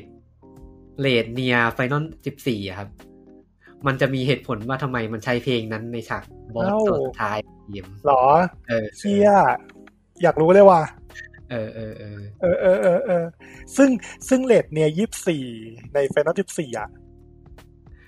ไอเพลงเพลงในบอสอ่ะ ก็สปอยนะ ก็แบบห้ามห้ามพูดด้วยนะ เออเออ เออ คือ เอออยากรู้ ผมมา เลยว่ะ ตอนตอนผมเล่นอ่ะ ผมก็สงสัยไอ้ตอนเล่นเลดเนียผมสงสัยทำไมมันเลือกใช้เพลงนี้วะเออ เออเออเออ อ๋อผมก็มาเล่นพอถึงฉากจบที่ห้าผมก็แบบ อ๋อ โอ้เคลียร์เลยใช่ไหม เออเออ น่าสนกดซื้อเลยดีกว่าเนี่ย ใจเย็น แต่ว่ามันมันทรมานทรมานผู้เล่นเหมือนกันนะ ในการเล่นหลาย ๆ รอบเพื่อที่จะไปถึงฉากจบที่แท้จริง ออโตมาต้าผมเล่นจบได้แค่รอบเดียวผมก็ไม่ไหวแล้วอ่ะขี้เกียจเล่นแล้วอ่ะ ออโตเมตาเนี่ยมันยังดีตรงมันเปลี่ยนตัวละครนะ โอ้พี่แต่ว่าตัวละครที่สองเมคานิกเล่นมันแย่กว่าตัวแรก ใช่ใช่ ไหนเอสแบบแมคานิกมันจะไม่สนุกเท่า 2B แฮก คือแบบ เน้น แฮ แฮ ก ก แฮกแฮกแฮกแล้วก็เล่นเกมบุลเลตเฮลสั้นๆ แล้วก็ตรงไม่หนุกอ่ะผม คื ผม อ แม่งลิ่ง ผมอะรู้สึกว่ามันเป็นความตั้งใจของอีโยโกทาโร่ อืม ใน เออ การที่ มันโร แบ ค บ จิตอ่ะทุคน ในการที่แบบจะต้องการทรมานผู้เล่นน่ะเอ เหมือน อ แก ผมว่าตอนแกความความคิดในการสร้างเกมอะไรแก แกจะไม่ได้ทำเอาใจคนเล่นอะไรเท่าไหร่หรอก เพราะเพราะแกรู้ว่ามีแฟน ๆที่ที่เป็นสาวกแก ก็เขาเขาเคยบอกไว้อะเขาทำเกมเกมของคนเพี้ยนให้คนเพี้ยนเล่น ใช่เหมือนเหมือนแกก็จะแบบอยากใส่อะไรตามใจก็ใส่ได้อะไรอย่างเงี้ย ผมว่าไอ้มุมมองของเดฟญี่ปุ่นกับเดฟตะวันตกมันจะแตกต่างกันนะผมรู้สึกว่าเดฟญี่ปุ่นมันจะมองเกมเป็นอาร์ตมากกว่า อาร์ตมากกว่าเอนเตอร์เทนเมนต์น่ะมันก็เลยแบบมีการใส่อะไรบางอย่างที่จะเข้ามาทรมานใจผู้เล่นหลาย ๆ อย่างอะในเกม อ่าฮะ อย่างอย่างอย่างเกมอื่นๆ มันก็มีนะพวกเกมญี่ปุ่นน่ะอย่างไฟนอลสิบเนี้ยแบบแมคานิกกระโดดหลบสายฟ้าอะไรเงี้ย โอ้โห เออที่มันแบบมั แข่ น งโจโกโปะเนี่ย เออ เหี้ย มันทำมาก็รู้ว่ามันไม่สนุกอ่ะ โดดหลบต้องโดดหลบเป็นร้อยเลยนะถ้า เออ ถ้าจำไม่ผิด คือคนที่ใครเล่นมันก็ไม่มีใครสนุกอ่ะ แต่ว่ามันทำ ใช่ใช่ใช่ มันเหมือนจะทำเพื่อที่จะให้เราไปถึงตอนที่มันเพจออฟแล้วมันแบบคุ้มค่า อ่า มันก็ผมก็มันคล้ายๆกับเนียก็คือ มันทรมานผู้เล่นด้วยการเล่นหลายรอบที่มันเพจออฟแล้วมันคุ้มค่ากับตอนจบที่มันมอบให้อ่ะ อืม อืม อืมอืมอืมก็ก็เป็นมุมมองที่ที่โอเค ถ้าถ้าไปเทียบกับเกมตะวันตกอะเราจะไม่ค่อยเห็นอะไรแบบนี้ ที่ให้มาทำอะไรทรมานทรมานนี้ใช่ไหม อืมอืมอ่ะอย่างถ้าพูดง่ายๆก็แบบอ่ะเกม Ubisoft อะคือทุกอย่างมันจะดูแบบง่ายง่ายไปหมดเลย ทุกอย่างดูง่ายไปหมดเลย มันจะไม่มีแบบแมคานิกเพี้ยนๆอย่างแบบอย่างเนียเนียเนี่ยมันจะมีแมคานิกเพี้ยนๆอย่างหนึ่งที่ ผมเคยบอกคือแมคานิกการปลูกผัก รอเวลาจริง เออที่ต้องรอเวลาจริงอะไรเงี้ยที่ต้องมันมันเป็นอย่างนี้ด้วยนะปลูกอะ่ะ มันไม่ใช่แค่ปลูกเฟสอะ่ะมันจะมีเฟสอย่างหนึ่งคือ ตัวละครตัวหนึ่งมันอยากได้ ดอกไม้สีชมพู ซึ่ง อ่า ผมจะต้องไปปลูกดอกไม้สี อย่าบอกนะ น้ำเงินกับ ว่าต้อ สี ง แดงมาผสมกัน ต้องเอามาผสมกัน เออ นี่ แล้ว เล่น Animal Crossing ปะเนี่ย แล้วในหนึ่งหนึ่งในหนึ่งการเติบโตเพื่อที่จะเก็บเมล็ดสีจากสองจากไอตัวไม้ไอตัวดอกไม้สีแดงกับสีน้ำเงินอ่ะ มันก็จะให้เมล็ดใช่ไหมไอการที่จะได้เมล็ดมาเนี่ยต้องรอหนึ่งวัน อ่า เพื่อที่จะนำไปปลูก หนึ่งวันจริง หนึ่งวันจริง ๆ โซเรียว ๆ เออ แล้วก็มีแมคานิกแบบ ไปหาไอเทมสักชิ้นหนึ่งที่ที่มันจะไม่ได้แบบฟิกดรอปอะคือมันจะต้องกรายดิ้งเพื่อหามาให้ได้อะ อืม แล้วก็จะมีแมคานิกแปลกๆ อย่างเช่น มันจะมีพื้นที่พื้นที่หนึ่งในเกมครับ อยู่ดีๆ เกมมันก็จะเปลี่ยนจากเกมแอคชั่น RPG กลายเป็นเกมวิชวลโนเวลไปเลย อ๋อเหรอ เออ มันอยู่ดีมันก็จะกลายเป็นแบบเทคขึ้นมาให้เราอ่านอย่างเดียว มีหน้าตัวละครขึ้นมาไหม ไม่มีไม่มีมีเป็น เอาเป็ จ น text ออย่างเดียว ดำ เลย เป็ เห น รอ จอดำเป็นเทคอย่างเดียว โอ้โห เออ กล้านะ เออ มันก็จะมีแบบความเพี้ยนเพี้ยนๆอะไรแบบเนี้ย เออเออ ที่ทรมานใจผู้เล่นอยู่พอสมควร แต่ถ้าแฟนๆเขาก็จะแบบชอบกันไงว่าแบบโอ้ยแม่งสุดยอดเลยว่ะ เออ กล้าว่ะอะไรอย่างงี้ แล้วก็ เออ ตัวเควสในเกมครับ ประมาณไซส์เควสอะประมาณแปดสิบเปอร์เซ็นมั้งมันจะเป็นแบบแค่ อ่า ไปตีมอนตัวนี้ วิ่งจากจุด A ไปส่งของจุด B อ่ะฮะ แค่นี้เลย แต่ว่าในจำนวนนั้นๆนะครับ มันจะมี มันก็เหมือนทรมานผู้เล่นอะให้ไปเจออะคือมันจะมีเควสบางเควสในไซต์เควสอะที่แม่งแบบดีมากอะอยู่ท่ามกลางเควสจำนวนมากที่แย่ อืม เออ ไม่แน่ใจว่าตั้งใจทรมานหรือว่า เพราะมันอิงของเก่าที่งบไม่เยอะ ผมรู้สึกว่ามันตั้งใจประมาณหนึ่งนะ เพราะว่า ใช่ไหม ตัวออโตมาตามันก็คล้าย ก็ ๆกัน ก็มี เออ มันก็มีลักษณะนี้ เออเออเออ แต่ผมว่าไซต์เควสออโตมาตาจะไม่เยอะเท่า อ่า แล้วก็ผมว่าเนียออโตมาตามันคือ คือวิวัฒนาการการเล่าเรื่องของของเนียภาคแรกอะแหละมันมันทำให้การเล่าเรื่องอะไรเงี้ยมันต่อเนื่องกว่า มีความเข้าถึงได้ค่อนข้างจะง่ายกว่า อ่าฮะ อืมไม่ต้องมาทรมานมากเท่า ซึ่งแต่จริง ๆอ่ะทั้งสองแฟรนไชายเนี้ยที่ทำให้ผมชอบ ทั้งเอ้ยทั้งสองภาคเนี้ยที่ทำให้ผมชอบมากคือ อย่างที่บอกไปคือ มันนอกจากฉากจบเกมที่มันกินใจแล้วอะมันมีมันตั้งคำถามกับคนเยอะดีอย่างอย่างเนียออโตมาตาครับ มันจะเล่ามันจะตั้งคำถามเกี่ยวกับเกี่ยวกับจุดหมายของการใช้ชีวิตอืมเกี่ยวกับเกี่ยวกับสภาวะไร้ตัวตนอะไรอย่างเงี้ย อืม ซึ่งเกมมันค่อนข้างเรฟเฟรนซ์กับปรัชญาเยอะมาก อืมคือเอาผมให้ฟันแฟกอย่างหนึ่งก็แล้วกัน คือบอสในเกมของ n น o อ t ต m a ตาครับ เป็นชื่อของนักปรัชญาทั้งหมดเลย อืม อืม ซึ่งซึ่งมันก็สะท้อนในในตัวของโยโกทาโร่อะคือเขาน่าจะเป็นคนที่อ่านอะไรพวกนี้มาเยอะมาก แล้วมันก็สะท้อนเรื่องมันในตัวเกมด้วย คือพอผมเล่นเนียออโตมาตาผมก็แบบไปตามหาพวกหนังสือปรัชญาพวกนี้มาอ่านเยอะมาก อ๋อ อืม รู้สึกว่า เอ้ย มันเกมมันเล่าเรื่องแบบ ดีอะ่ะเออมันมีการตั้งคำถามในเชิงปรัชญา ซึ่งเนียภาคแรก มันก็จะคล้ายๆกันครับ เนียตัวเวอร์ชั่นเดิมอะมัน ถ้า ถ้าเนียออโตมาตามันเล่าเกี่ยวกับจุดหมายของการใช้ชีวิตเนียต้นฉบับมันน่าจะเล่าเกี่ยวกับความเป็นมนุษย์อะคำถามอะเออ อะไรที่ทำให้เราเป็นมนุษย์อะ อ่า อืมถามว่ามันใหม่ไหมมันก็ไม่ได้ใหม่ แต่ผมชอบที่มันไม่ได้ไม่ได้เจาะจงว่า มันไม่ได้บอกว่าเป็นอย่างนี้อย่างนี้อ่ะมันคือมันมันให้เราไปคิดเอาเองอ่ะ คือมันไม่ได้ให้คำตอบ เออมันไม่ได้ให้คำตอบเออ แต่มัน มัน มันแค่สื่อสารให้เรา เออ แล้ว มั ให้ น เราไปหาคำตอบเอง มันให้เราฉุกคิดอะไรบางอย่าง อ่า อืม ซึ่งผมชอบ ผมมาเพราะชอบพอยต์นี้ของเนียมากกว่าฉากจบอีกนะ อ่าอ่าอ่าเนี่ยออโตมาตาเนี่ยผมยังเล่นไม่จบทุกอย่างทุกอัน แต่เป็นเป็นหนึ่งในเกมแบ็กล็อกที่สักวันหนึ่งต้องเล่นให้จบ อืม แล้วเรียนริพิแคนนี่ด้วยก็ อ่า ก็เป็นอีกหนึ่งที่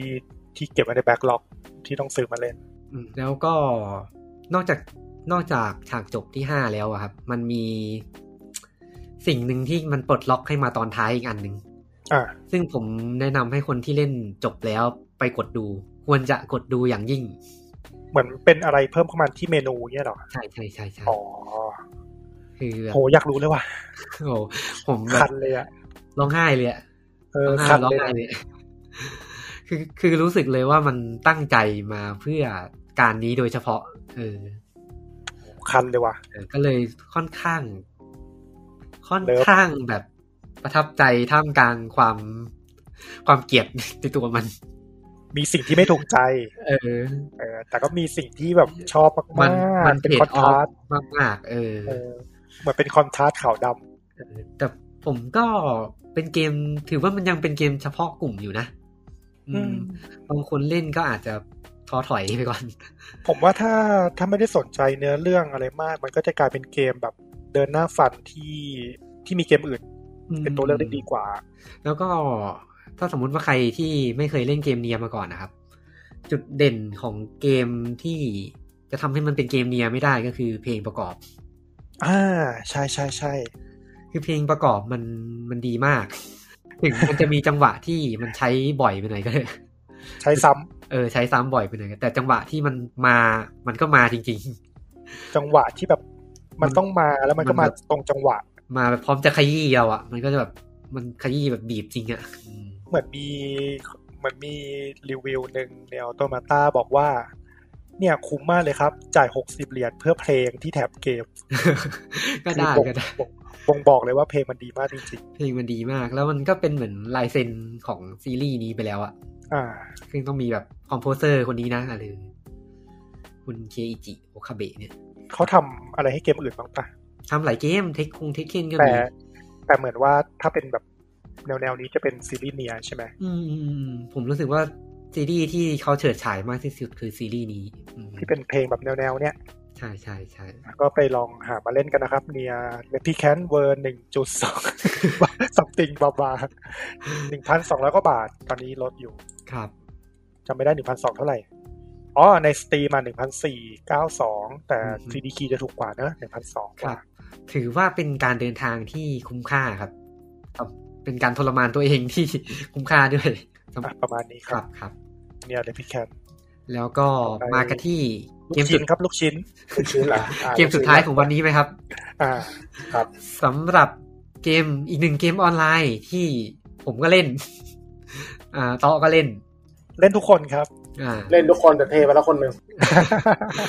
แฟนตาซีสตาร์ออนไลน์สอง New Genesis ใช่ครับใช่ เอาคนเล่นเยอะสุดดีกว่า อ่า ผมเล่นผมเล่นจบเนื้อเรื่องไปแล้ว อ๋อจบแล้วเหรอ เนื้อเรื่องมันสั้นมากพี่เนื้อเรื่องมันเป็นอาร์คแบบเหมือนโปรล็อกเลยอ่ะ อ่าฮะ อ่า เกมนี้ก็เกรินคร่าวๆก่อนไหมว่าเป็น อืม เป็นแนวไหน อ่า เป็ เป็น น แนวไหน มามาจากไหนอะไรป เอ ระมาณ อ นี้ เอ่อ PSO สองเอ่อ PS ย่อสั้นๆแล้วกัน PSO สอง New Gen นะครับ เป็นเป็นประมาณ ประมาณเนื้อเรื่องต่อแล้วกัน ไม่ใช่ซีเคียลเนาะของ Fantasy Star Online สอง จริงๆเนี่ยผมคิดว่ามันเป็นเกมภาคต่อที่มันแบบพยายามตะแบง พยายามจะแถว่าต่อ เออ พยายามจะแถวว่าต่อแต่จริงๆมันไม่ได้มันมันไม่ได้ต่อ อืม แต่ว่า จริงๆ คืออยากทำเกมใหม่เฉย มันมันออก มัน อาก ลั กา บ รรักพี่เสียดายน้องอะ่ะ จะเปิด อืม ตัวเกมใหม่ก็ต้องเปิดตัวเกมก็ต้องให้บริการภาคเก่าด้วย แต่มันคือคือตัว New Gen นะครับพอมาอัพลงไปปั๊บใช่ป่ะไอตัวเก่าอ่ะมันอัปเดตกราฟิก ใช้เอนจินของของตัว New Gen ไปเลย อืม เอ่อเพราะงั้นอะคนที่เล่นเอ่อตัว PSO สองตัวตัวเก่าตอนเนี้ยภาพก็จะอัปเกรดไปด้วย แล้วมันใช้ลันเชอร์ตัวเดียวกันเลย ซึ่ง Fantasy Star Online 2 เนี่ยก็เป็นเกม MMO ที่เปิดให้บริการมาอย่างยาวนาน โอ้ น่าจะถึง 10 ปียังวะ จำได้มันออกมาปานปี2011-12ครับ เอ พี่ อ ตอนเล่นผมยังอยู่มหาลัยอยู่เลยตอนเซิร์ฟญี่ปุ่นมา ก็เคยมาเปิดเฟซบ้านเราแล้วก็สมหายตายจากไป เปปาร์คเออเซิร์ฟเป ๆ ปาร์คมา ผม เปิด ก็เคยเล่นตอนมาเปิดที่ไทย ผมเคยเล่นตอนเซิร์ฟญี่ปุ่น ผมเล่นเซิร์ฟญี่ปุ่น ลงน็อตอังกฤษ แล้วก็เล่นมาเล่นเซิร์ฟไทย แล้วเซิร์ฟไทยอ่ะมันมันโมดักกาเบดเละเทะเลย อืม แล้วก็ได้สักพักก็เจงแล้วเนี่ยโกบอลมันเพิ่งมาเปิดให้เล่นจริงจังก็มาเล่น ซึ่งซึ่งตอนตอนที่มันเปิดให้บริการใหม่ๆอ่ะเกมแนวนี้จะค่อนข้างได้รับความนิยม เยอะมากในหมู่คนทำเกมออนไลน์ เกมแนวสร้างเป็นหับแล้วก็สร้างห้องใช่ไหม อืม รับรับเควสสร้างห้อง ใช่ มันอ่าประมาณว่าเป็นลงอ่ารับเควสลงอยู่ในหับ รับเควสลงไปทำภารกิจเสร็จกลับรับได้รับรางวัลกลับมาจบ ดากอนเนสนะ ดากอน แล้วก็เน เน สคอนเทนเนอร์นายวินดิกตัส เออ เออ โอ้เยอะอ่ะ เยอะมาก โอ้ ช่วงนั้นอะ มีโซเวอร์เกอร์มีโคเซอร์โหเต็มไปหมดเลยตอนนั้นอ่ะ อืม ซึ่งมันก็มีแบบเหลือรอดมาไม่กี่เกม เดี๋ยวเรามาน้อย เออ ส่วนหนึ่งที่ทำให้แฟนตาซีสตาร์ออนไลน์สองมัน มันยังมีคนเล่นนี่ มันเป็นเพราะอะไรอ่ะ เพราะเซกาดันเซกามันดันมากเซกามันคือพีโอถือว่าเป็นลูกรักเซกาอันหนึงเหมือนกัน อืม เพราะว่าแล้วก็มันขยันอัพคอนเทนต์คือเซอร์ญี่ปุ่นมัน คือคือมันเป็นเกมแต่งตัวครับ PSO อ่ะ เออใช่ใช่ใช่ เหมือนมันขยันไปคอลแลบกับอะไรต่างๆ นานาเยอะมากเลยนะทั้ง ตัว เอ่อ ตัวเก่าอ่ะตัวตัวตัว PSO สองตัวหลักครับ ล่าสุดเพิ่งไปคอลแลบกับเฟรมามลายของเล่นของตัวตัวบุกิยะ คือ มา คือจริง ๆ แบบดูเหมือนเป็นเกมเก่ามาก แต่มันก็ยังพยายามจะไปคอลแลบกับนู่นกับนี่ที่เป็นปัจจุบันเพื่อเลี้ยงกระแสไว้ได้เรื่อยๆอ่ะ ใช่แล้วมันก็คือ แต่ว่ามันมันก็ไม่ได้แค่แค่เลี้ยงกระเลี้ยงกระแสด้วยการคอลแลบมันก็มีการอัพคอนเทนต์อัพบอสใหม่ๆอัพมิชชั่นใหม่ ๆ คือตอนแรกเราคือตอนแรก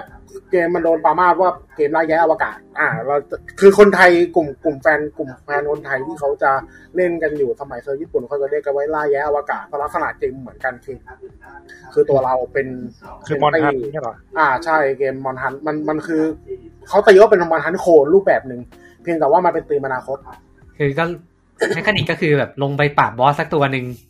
มันอ่ามันประมาณเกมบอสลัดแหละแต่ว่า อืม แต่ว่าคือสมัยก่อนนะครับเอ่อบอสมันจะมีลักษณะเป็นประมาณเป็นตัวใหญ่ๆบอสตัวใหญ่ๆใช่หลังๆเขามันเกมมันก็เลยแก้ด้วยการอัพไม่ไม่ไม่ได้เป็นบอสไม่ได้เป็นหุ่นไม่ได้เป็นอะไรไอ้เหี้ยเป็นยาน เลย อ่ะ ให้กูเป็นให้กูเป็นยานเลยสัตว์ ซึ่งตอนเล่นใหม่ ๆ ตอนนั้นผมรู้สึกว่ามันมันก็ดีนะ มันแบบเป็น variation ที่แปลกดี แล้วก็ ใช่ ในฉากมันก็ไม่ได้มีแค่บอสอย่างเดียว มันก็มีแบบตัวกี้ๆให้เราตีด้วย อ่าเออใช่แล้วลักษณะมันคือแมปมันจะแรนดอมไปเรื่อย แล้วในแมประหว่างที่เราลงไปทำภารกิจมันก็จะมีเป็นเขาเรียกว่าเป็นอีเวนต์เป็นมินิอีเวนต์ข้างในแบบ มันจะเรียก emer- มันจะเรียกว่า emergency code อ่ะนั่นนะมันจะเป็น emergency code ก็คือ พอเปิดก็พอเกิดมินิอีเวนต์ปั๊บทำไม่เสร็จก็จะได้รางวัลเพิ่ม เออเออใช่ แมปแมปตัวตั้งเดิมแม่งเหมือนแบบมอนฮันได้เลยอะ เป็นป่า เป็น ป่าอะไร เป็นแมปที่ที่มันมีหลายแอเรียเหมือนมอนฮันเวอร์ชั่นเก่าอ่ะ อ่าใช่ใช่ อ๋อ เออ แต่ว่ามันแอเรียมันต่อกันแต่ว่า แต่ว่าแต่ละแอเรียมันมันจะแรนดอมไปเรื่อยแรนดอมไปเรื่อยแรนดอมตุ่มๆให้เรา มีการแบ็คแท็กบ้าง ย้อนเดี๋ยวไปไปโซนนี้ไปทำนี่เสร็จปั๊บย้อนกลับมาไปอีกโซนนึงแล้วก็จบภารกิจแค่นี้ แล้วก็อย่างที่ต้อบอกคือจุดเด่นของมันน่าจะเป็น ผมว่าน่าจะเป็นระบบสร้างตัวละคร อืม อืม ตัวละครมันค่อนข้างจะแปลกใหม่ในยุคนั้นคือมันมันมีความโอตาคุอ่ะ โอ้คุกหนักมากคุกหนักมาก มี คือ ความเป็นเป็นอนิเมะญี่ปุ่น เป็นอนิเมะญี่ปุ่นมาก สุด มาก ปีนมากผู้ข้างตัวละครแบบเป็นผู้ชายไว้ผมบ๊อบน้ำเงิน แล้วก็แบบหน้าเคะๆหน่อยหน้าแบบชวนเก๋ๆหน่อยคาวาอี้มาก ผมว่าดีไซน์มันคล้ายๆกับไอ้นี่แหละ ไอ้สตาร์โอเชียน อ่าอ่าเซาเซียนใช่ สี่ประมาณนั้นป่ะ เออเซาเซียนประมาณนั้น แต่แฟนตาซีสตาร์สมัยก่อนมันเป็นเกมเทิร์นเบส อืม อ่า ใช่ใช่ ซึ่งตัว New Genesis เนื้อเรื่องอ่าอ่าอันนี้บอกก่อน New Genesis นะครับ มันปรับมันปรับรูปแบบใหม่หมดเลย จากเดิมที่รับภารกิจจากเดิมที่มี Hub World ใช่ไหมแล้วก็มีรับภารกิจลงไปกลายเป็น Open World กึ่งกึ่ง Open World เป็นแซนด์บ็อกแล้ว อืม อ่ะ เป็นแมปกว้างๆและไม่มีแบบ ใช่ มันก็มีอินสแตนต์ดันเจียนแหละ แต่มันไม่ได้แบบมาในรูปแบบเดิม อ่าใช่ แต่ว่ามันยังคงคอนเซปต์เดิมไว้ก็คือมี Emergency Code แต่ว่าในภาคนี้มันจะได้เป็น Trial อืม ก็คือก็คือวิ่งวิ่งอยู่เนี่ยจะมีเหตุการณ์จะมีแบบเหตุการณ์เกิดขึ้นว่าไอ้ไอ้ยมีกลุ่มมอนสเตอร์บุกตรงนี้ตรงนั้นเราก็ไปทำภารกิจแล้วก็ ค ได้ ล้ายๆ World Event เนี่ยเหรอ คล้ายๆ World Event แต่ World Event มันก็จะมีเป็นอีก World Event หนึ่ง อ๋อ อ่ะ เป็น ซึ่งอันนี้เดี๋ยวผมจะอธิบายให้ฟัง ก็คือเนื้อเรื่องอ่ะอันนี้เนื้อเรื่องก่อนไม่สปอยเพราะว่าเพราะว่าถ้าใครเล่นอ่ะ เริ่มมาเจออยู่แล้วคือ ตัวเราเองอ่ะครับ จริง ๆ เราก็คือตัวเราใน PSO สองตัวเก่า แล้วตกจากยานลงมา อ๋อเหรอ ใช่ตกจากยานลงมาในทวีปแอริโอ ภาคภาคแรกอะหับของผู้เล่นมันคือยานใช่ไหม ใช่ มันเป็นยาน อืม มันคือยาน อืม แล้วภารกิจของเราก็คือลงจากยานอะไปทำภารกิจในพื้นที่ต่าง เออ ๆ แต่นี่กลายเป็นว่าเราตกจากยานลงมาด้วยเหตุผลอะไรก็ไม่รู้ ผมเพราะผมไม่เล่นตัวเพราะผมไม่เล่นตัวเก่าผมไม่ทราบใครใครทราบก็เดี๋ยวคอมเมนต์ให้หน่อยละกันนะครับ เราตกจากยานมาปั๊บลงมาในทวีปแอริโอเนี่ยแล้วมีสองสาวเจอ เออ เอ่อผมจำไม่ได้แล้วเขาเขาจะเรียกเขาจะเรียกคนที่ตกจากยานเนี่ยคนจากยานคนที่ตกจากยานไม่ได้มีแค่เรา มันจะมีเขาเรียกว่าเป็นเมเทโอไรเดอร์สักอย่าง เทลอนเมเทเรียนอะไร เอ สั อก อ เม ย่าง เทโอเรียนเออเมเทโอเมเทโอเรียนอะไรสักอย่างเนี่ย เออซัมติงเนี่ย อ่า มามาเจอเราเข้า เราความจำเสื่อม อยู่ดีก็ความจำเสื่อมไรเหตุผล ใช่ พลอตพลอตโซญี่ปุ่นมาก ซึ่งมันมันมันเป็นมันเป็นตัวที่ไดเหตุผลของเกมที่ว่าเราเอาตัวละครจากเพโอสองตัวเก่ามาได้ แต่ว่าของกับคลาสเลเวลทุกอย่างจะโดนรีหมดเลย ความสามารถจะหายหมดไง ใช่แล้วของของคือคือคือตัว PSO สอง NG นิวนิวเจนครับ เราจะสามารถเอาของจาก PSO สองตัวเก่ามาใช้ได้ แต่มีข้อแม้ว่า ถ้าใครที่เป็นผู้เล่นเก่าๆมาเนี่ยจะเห็นจะมีไอเทมที่มันจะเป็นระดับดาวอ่ะ ดาวแบบเกินแบบสิบสองดาวสิบสามดาวไปแล้วอย่างเงี้ย พอเอามาใช้เนี่ยจะเหลือสี่ดาว อืมฮึอืม อ่าประมาณนิวเจนจะเหลือสี่ดาว แล้ว ดา พ ว วก เกรดลงมา ใช่แล้วพวกออปชั่นอะไรมันจะหายเกลี้ยงเลย อืมก็เหมือนต้องมามาเล่นใหม่ แต่ว่าได้แบบ ได้ได้ Starter Pack benefit อะไรสักอย่างหนึ่งเออ ได้เบนฟิตเพิ่มแล้วก็ แล้วก็เอ่อพวกคอสเมติกอะไรต่างๆที่มาจากเวลเก่าก็คือใช้ได้หมดเลย แต่ว่ามันจะมันจะมาใช้ร่วมกับของใหม่ไม่ได้ ใช้ร่วมกับของใหม่ไม่ได้ สมมุติว่าพี่พี่ทำหน้าตัวเก่า แต่ว่า อ่าฮะ พี่จะใส่แว่นของใหม่ใส่ไม่ได้ อ๋อ เออถ้าถ้าที่ผมถ้าที่ผมไปอ่านมาจากในกลุ่มนะเขาจะที่เขาเพราะมันมีคนถามเหมือนกันว่าเฮ้ยทำไมผมซื้อสักผมผมผมกาชาได้สกินเนี่ยทำไมมันใส่ไม่ได้วะเขาถามว่านี่ใช้หน้าเก่าป่ะครับอ๋อใช่อ่ะ ใช้หน้าเก่ า เกมมันก็ อืม ผมมัน ก็ ถึงบอกไงว่ามันมีความแบบ อยากจะปิด อยากจะเล่นเปิดเกมใหม่นะ แต่ของเก่าก็คนเล่นเยอะนะ เออ มันก็ เออ สำหรับพี่เสียดายน้องอ่ะเออ พี่เสียดายน้องอ่ะเออ อ่า ก็ตัวเกมปรับปรับระบบเกมเพลย์ใหม่เกือบหมดเลย อืม ทุกอย่างเลย อย่างแรกก็คือเรื่องคอมแบท คอมแบทก็คือ แต่ตอนถ้าตอนตัวเก่าอะครับ มันจะมีระบบที่เรียกว่า JA Just Attack อ่าฮะ อ่า Just Attack ก็คือ เวลาเราโจมตีตัวปกติอะมันจะมีเป็นวงแหวนวิ่งขึ้นมาเหมือนให้จัดจังหวะ พอกดจัดจังหวะปั๊บโจมตีข้างต่อไปมันจะแรงขึ้น อ่า ภาคพอมาภาคนิวเจนปั๊บมันตัด JA ออก มันตัด JA ออกเลย แล้วก็แล้วก็เป็นตีปกติไปแทน แล้วก็เรื่องการเรื่องสกิลคอมโบต่างๆ ก็เปลี่ยนภาคนี้ไม่ได้ผมเท่าที่เล่นตอนเนี้ยตัวหลักที่เล่นอ่ะ คือตัวเราทุกคลาสทุกคลาสเนี่ยครับแต่ตอนที่เลเวลยี่สิบ อืมฮึ แล้วก็สกิลอ่าสกิลในเกมเนี้ยเขาจะเรียกเป็น PA โฟตอนอาร์ตโฟตอนอาร์ตก็คือแต่ละแต่ละคลาสเนี่ย ถ้าเป็นตัวเก่าอ่ะ มันจะเรียนเพิ่มได้ อ่าฮะ จากการซื้อดิสหรือว่าเอาดิสหรือว่าดรอปจากมอนเตอร์เนี่ยมาเรียน แล้วก็สามารถอัพเดเวลได้ แต่ในนิวเจนไม่มี อืม อ่านิวเจนจะไม่มีการอัพเดเวลแต่ภายหลังผมไม่รู้นะแล้วก็เรื่องการอัพสกิลพาสซีฟแต่ละสายเอ่อสกิลพาสซีฟของแต่ละสาย หรือว่าเป็นแบบเอ่ออ่าพวกผังสกิลของของแต่ละสายอะภาคเนี้ย กลายเป็นว่าไอ้สกิลพอยต์อะแต่ก่อนที่มันจะได้จากเลเวลอัพอะตอนเนี้ยไม่ใช่ละ อ่าอ่าใช่ใช่ เอ่อ ใช่ ตอนนี้มันจะได้จากการทำเขาเรียกว่าเป็น instant dungeon ที่เขาเรียกว่าโคคูนกับ tower อันนี้ที่ที่ที่ที่ที่มาเอ้ยที่พี่มิกบอกมาว่า มันมี instant ก็คือเป็น instant หนึ่งเหมือนกันที่เป็น trial กับเอ้ยเป็น tower กับโคคูนอ่า พอทำปั๊บมันก็ได้แต้มสกิลมาอัพ มัน แล้วก็ จำเป็นที่จะต้องทำให้ได้ มันจะมีแบบ ไอ้พวกอินสแตนพวกเนี้ยมันจะเป็นอันนี้ไงครับ มันจะเป็นเหมือนเป็นชาเลนจ์ อ่าใช่ใช่ อืมอย่างเช่นตีมอนสเตอร์ให้ได้เวลาเท่านี้ เก็บคิ้วก้อนก้อนสี่เหลี่ยมๆอะครับ ให้ได้ อืม ห้าอันภายในเวลา อืม เท่านี้ เออ บินบินโดยที่เท้าไม่แตะพื้น อ่าใช่ เออ ประมาณนี้ อ่า ซึ่งผมมันเวลาไอ้เนี่ย เวลาตอนจบฉากอะมันจะมีการประเมินผลเป็นดาว อ่า เออ ถ้าทำได้ครบเงื่อนไขก็จะได้สามดาวอะไรอย่างนี้ ซึ่งมันส่งผลอะไรไหม อยาก ไม่ รู้ ผมไม่แน่ใจแต่เหมือนไม่มีนะพี่ถ้า อืม คือถ้าดาวสกิลพอยต์อ่ะแค่เอาให้ผ่านก็พอ อ๋อโอเค จริงๆ น่าจะมี achievement อะไรแบบนะ ผมว่าน่าจะมีแต่ผมไม่รู้อ่ะ มีอย่างอื่น เออ ให้แหละอืม อืมแล้วก็ทีนี้เอ่อไอเรื่องที่ผมบอกว่า Open World ใช่ไหมแล้วแต่ว่ามันมันเป็นจุดหนึ่งมันบล็อกคือ ตัวโซนมันจะเกมมันจะแบ่งเป็นโซนๆแต่ละโซนเราต้องทำเควสเรื่องเพื่อปลดไปเรื่อย อืมซึ่งแต่ละโซนก็จะมี power level ที่แตกต่างกัน ๆ อ่า เกมนี้มันใช้ระบบการวัดเกียร์สกอร์ด้วย เออ เข้าสู่เกม Open World สมัยใหม่ก็คือมีการวัดเกียร์สกอร์ ให้นึกถึง Assassin's Creed